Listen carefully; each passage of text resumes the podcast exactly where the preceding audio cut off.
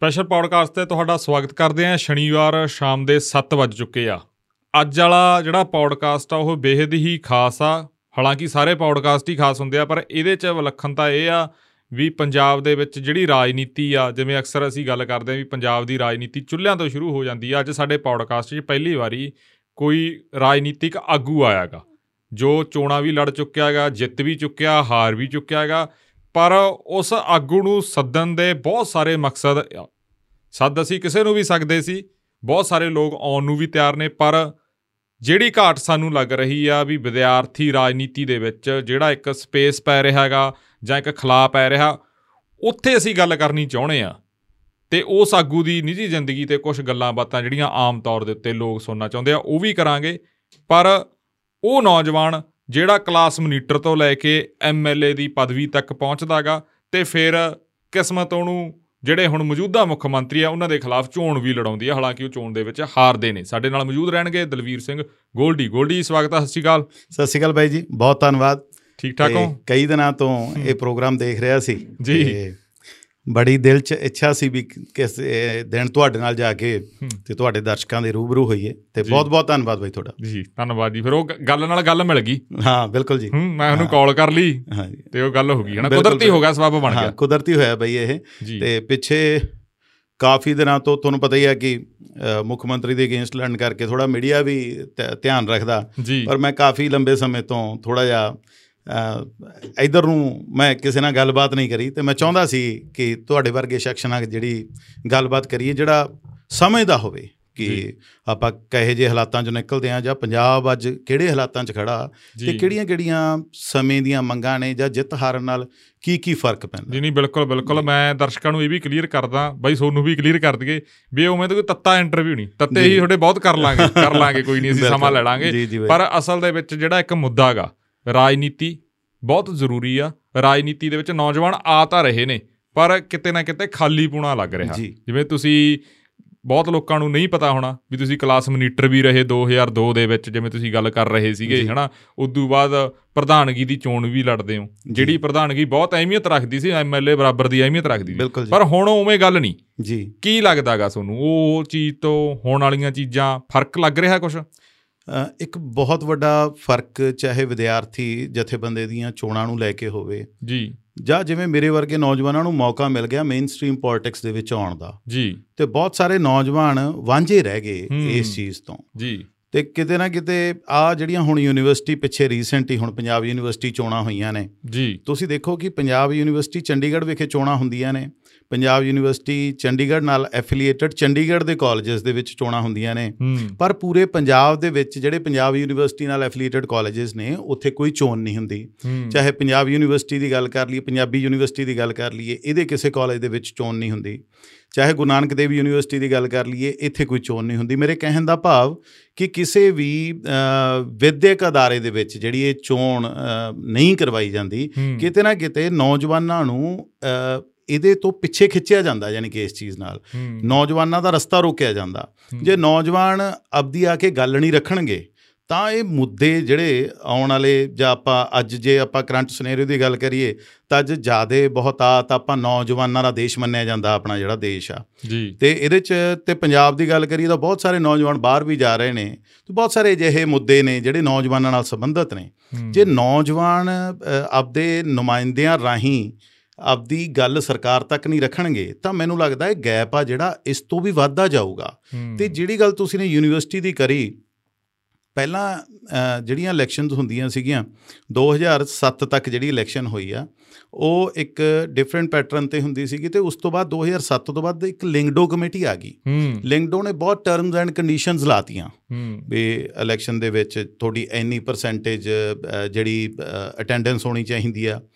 ਤੇ ਤੁਹਾਡੀ ਐਗਜ਼ਾਮ ਦੇ ਵਿੱਚੋਂ ਤੁਹਾਡੇ ਕੋਈ ਰਿਪੇਅਰ ਨਹੀਂ ਹੋਣੀ ਚਾਹੀਦੀ। ਬਹੁਤ ਸਾਰੀਆਂ ਇਹੋ ਜਿਹੀਆਂ ਟਰਮਸ ਐਂਡ ਕੰਡੀਸ਼ਨ 751 ਵੀ ਤੁਹਾਡੇ ਤੇ ਨਹੀਂ ਹੋਣੀ ਚਾਹੀਦੀ, ਯਾਨੀ ਕਿ ਛੋਟੇ ਤੋਂ ਛੋਟਾ ਕੋਈ ਪਰਚਾ ਵੀ ਨਹੀਂ ਹੋਣਾ ਚਾਹੀਦਾ।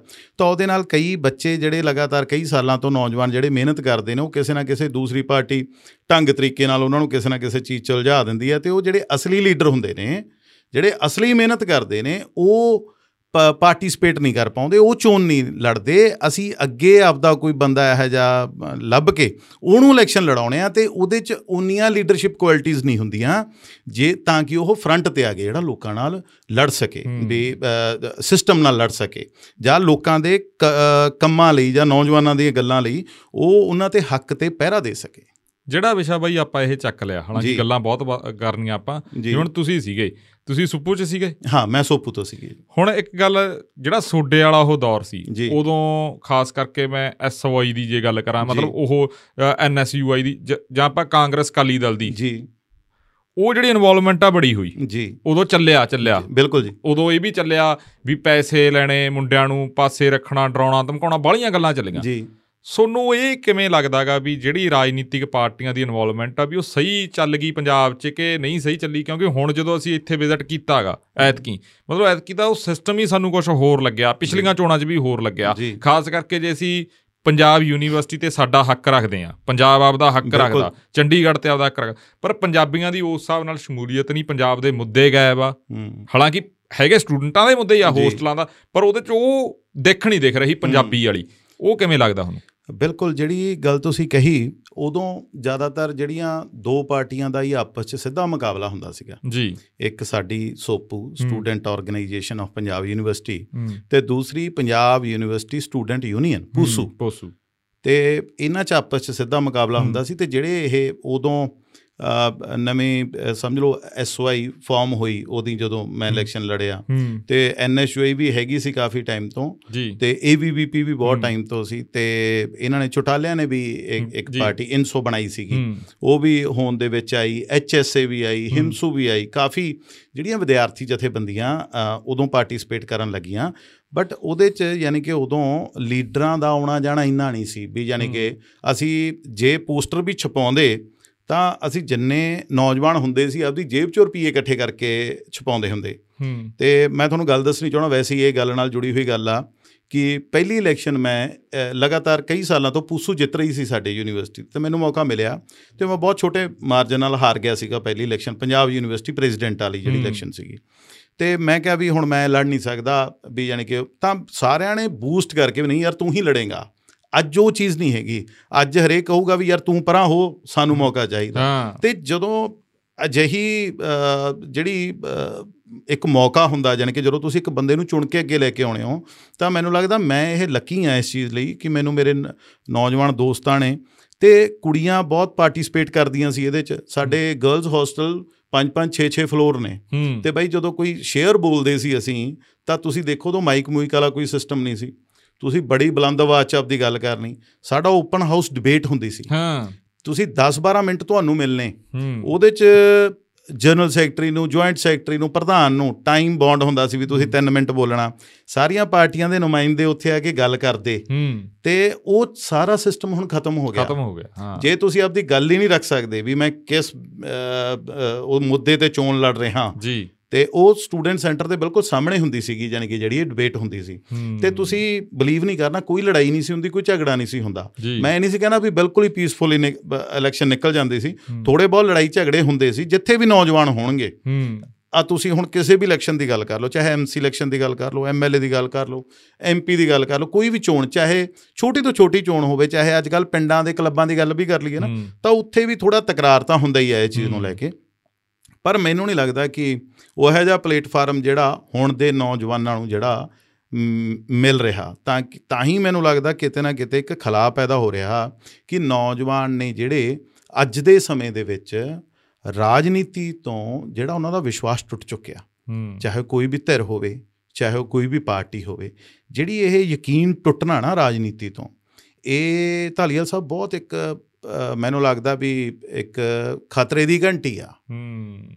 ਜੇ ਤੁਹਾਡਾ ਦੇਖੋ ਸਟੇਟ ਨੂੰ ਚਲਾਉਂਦਾ ਕੌਣ ਆ ਸਰਕਾਰ? ਸਹੀ ਹੈ ਜੇ ਸਰਕਾਰ ਤੋਂ ਤੁਹਾਡਾ ਯਕੀਨ ਟੁੱਟ ਗਿਆ ਹੂੰ। ਚਾਹੇ ਉਹ ਕਿਸੇ ਦੀ ਵੀ ਆ ਮੈਂ ਕਿਸੇ ਪਾਰਟਿਕੂਲਰ ਇਹਦੇ ਵਿੱਚ ਗੱਲ ਨਹੀਂ ਕਰ ਰਿਹਾ ਮੈਂ ਆਪਣੇ ਆਪ ਨੂੰ ਵੀ ਉਸ ਇੱਕ ਕਟਹਿਰੇ ਦੇ ਵਿੱਚ ਖੜਾ ਕੇ ਇਹ ਗੱਲ ਕਰ ਰਿਹਾ।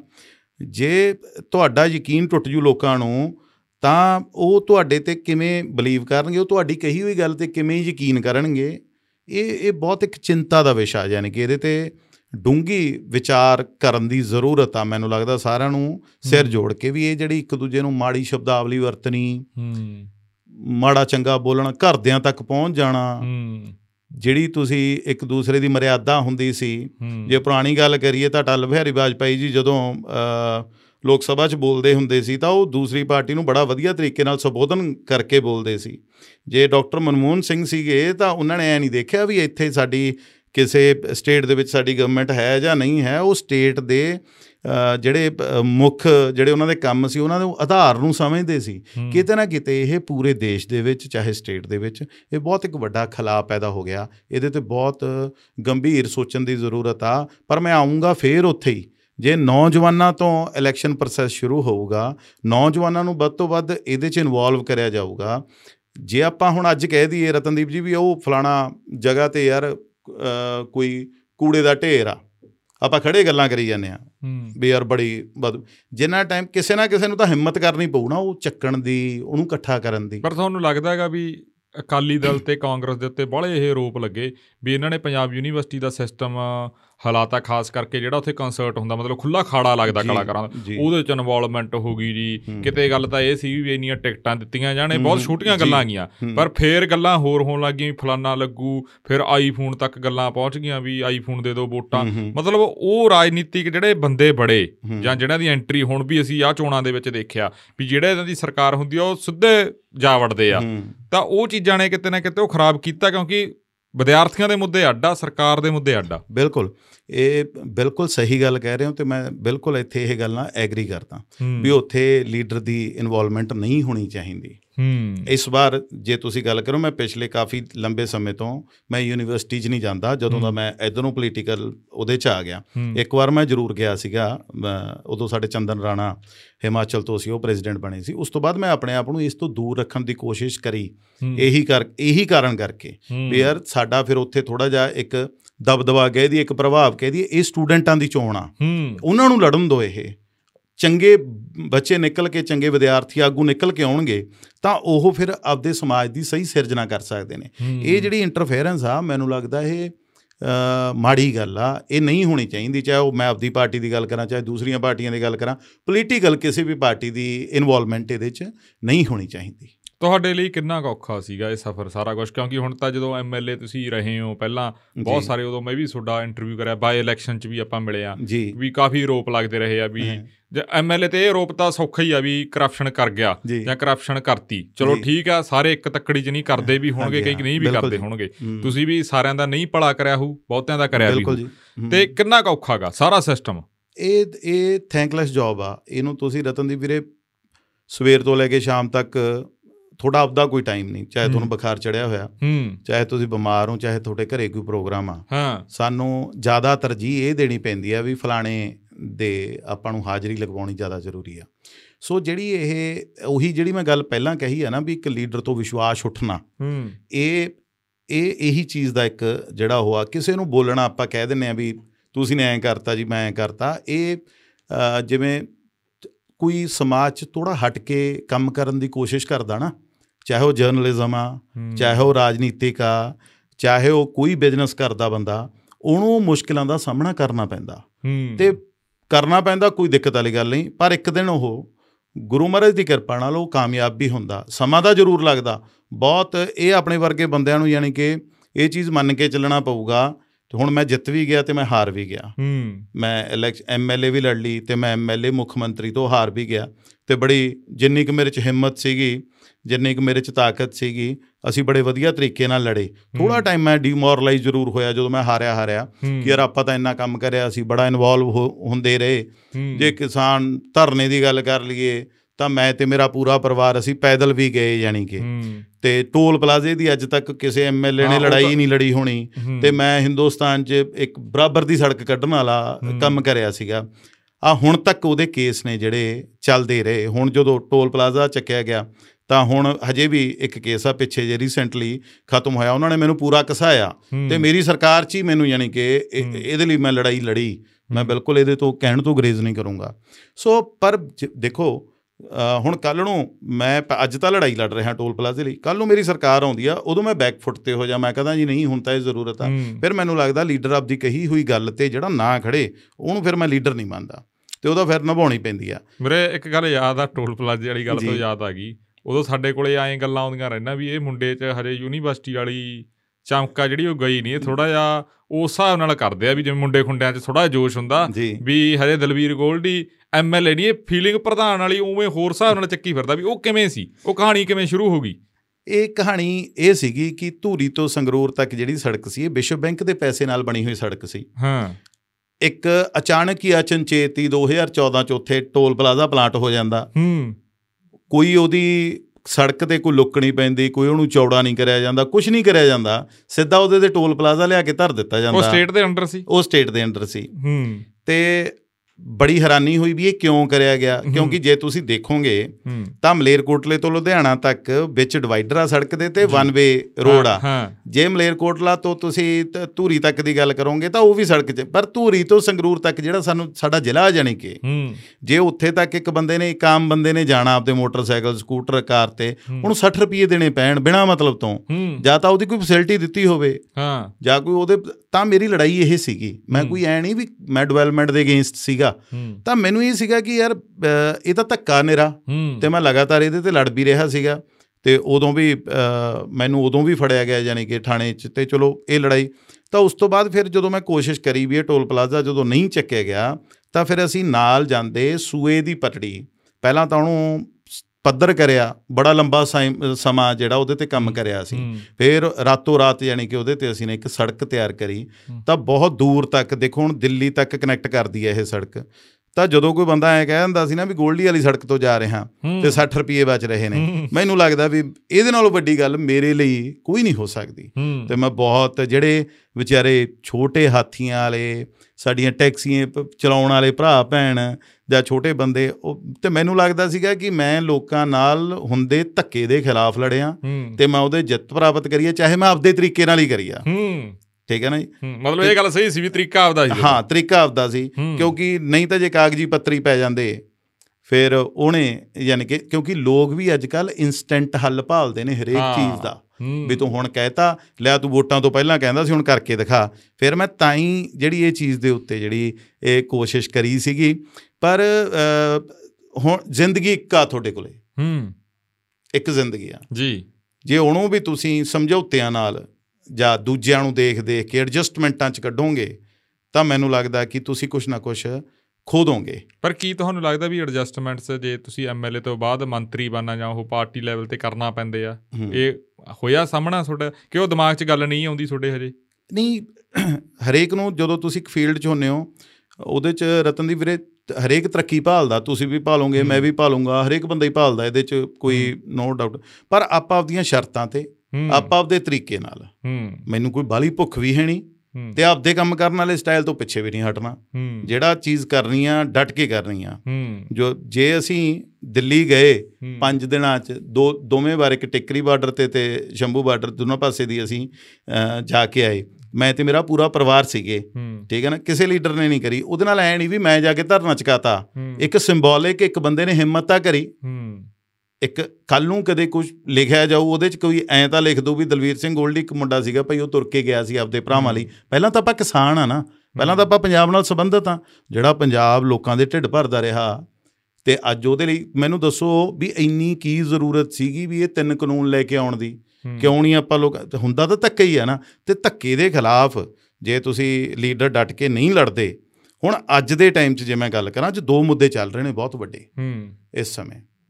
ਇੱਕ ਤਾਂ ਕੈਨੇਡਾ ਤੇ ਭਾਰਤ ਦਾ ਜਿਹੜਾ ਆਪਸ ਦੇ ਵਿੱਚ ਇੱਕ ਬਹੁਤ ਵੱਡਾ ਯਾਨੀ ਕਿ ਹਰ ਇੱਕ ਦੂਜੇ ਘਰ 'ਚ ਵੀਰੇ ਆਪਾਂ ਡਾਇਰੈਕਟ ਜਾਂ ਇਨਡਾਇਰੈਕਟ ਤਰੀਕੇ ਨਾਲ ਆਪਣਾ ਕੈਨੇਡਾ ਨਾਲ ਸੰਬੰਧ ਆ। ਹੂੰ।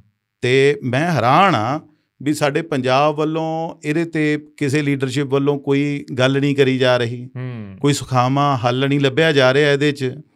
ਤੇ ਦੂਸਰੀ ਮੈਨੂੰ ਤਾਂ ਲੱਗਦਾ ਕਿ ਇਹ ਕੋਈ ਇੱਕ ਪਾਰਟੀ ਦੀ ਗੱਲ ਨਹੀਂ ਹੈ। ਸਾਰੀਆਂ ਪਾਰਟੀਆਂ ਨੂੰ ਇੱਕ ਆਪਦੀ ਇੱਕ ਮੀਟਿੰਗ ਕਰਕੇ ਸਾਰੀਆਂ ਸਾਰੀਆਂ ਪਾਰਟੀਆਂ ਦੀ ਮੀਟਿੰਗ ਕਰਕੇ ਚਾਹੇ ਕਿਸਾਨ ਜਥੇਬੰਦੀਆਂ ਨੇ ਚਾਹੇ ਆਰਗੇਨਾਈਜੇਸ਼ਨਸ ਨੇ ਇਕੱਠਾ ਇੱਕ ਕੋਈ ਲੈਟਰ ਜਿਹੜਾ ਪ੍ਰਧਾਨ ਮੰਤਰੀ ਸਾਹਿਬ ਨੂੰ ਭੇਜਣਾ ਚਾਹੀਦਾ ਵੀ ਇਹਦੇ ਤੇ ਆਪਾਂ ਹੌਲੀ ਹੌਲੀ ਯਾਨੀ ਕਿ ਇਹਨੂੰ ਆਪਾਂ ਨੇੜੇ ਲਾਈਏ ਗੱਲ ਨੂੰ।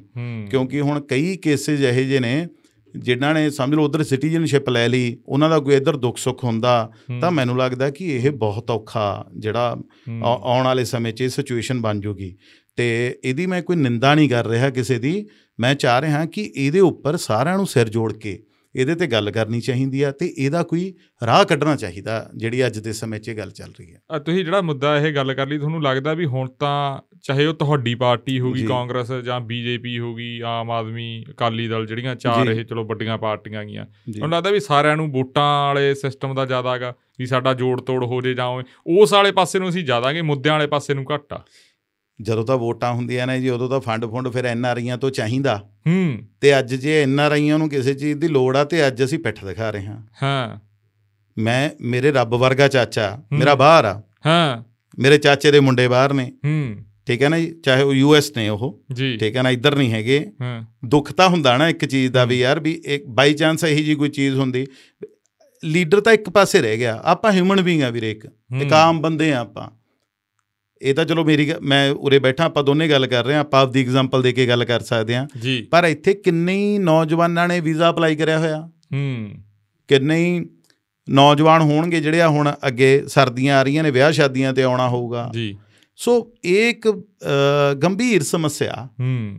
ਮੈਨੂੰ ਲੱਗਦਾ ਕਿ ਜਿਹੜਾ ਅਸੀਂ ਲੀਡਰ ਇੱਕ ਦੂਜੇ ਨੂੰ ਰੋਜ਼ ਮਿਹਣੋ ਮਿਹਣੀ ਹੋਈ ਜਾਂਦੇ ਆ ਤੇ ਜੇ ਆਪਾਂ ਅਜਿਹੇ ਕੰਮਾਂ ਦੇ ਉੱਤੇ ਗੱਲ ਕਰੀਏ ਜਾਂ ਆਪਾਂ ਗੱਲ ਕਰੀਏ ਕਰਜ਼ੇ ਦੀ ਅੱਜ ਪੰਜਾਬ ਸਟੇਟ ਦੇ ਉੱਤੇ ਕਿੰਨਾ ਕਰਜ਼ਾ ਕਿ ਐ ਮੈਨੂੰ ਨਹੀਂ ਲੱਗਦਾ ਕਿ ਮਸਲੇ ਦਾ ਹੱਲ ਹੋ ਜੂ ਪਹਿਲਾਂ ਅਸੀਂ ਸੀਗੇ ਅਸੀਂ ਅਕਾਲੀ ਦਲ ਨੂੰ ਕਹੀ ਗਏ ਵੀ ਉਹਨਾਂ ਨੇ ਕਰਤਾ।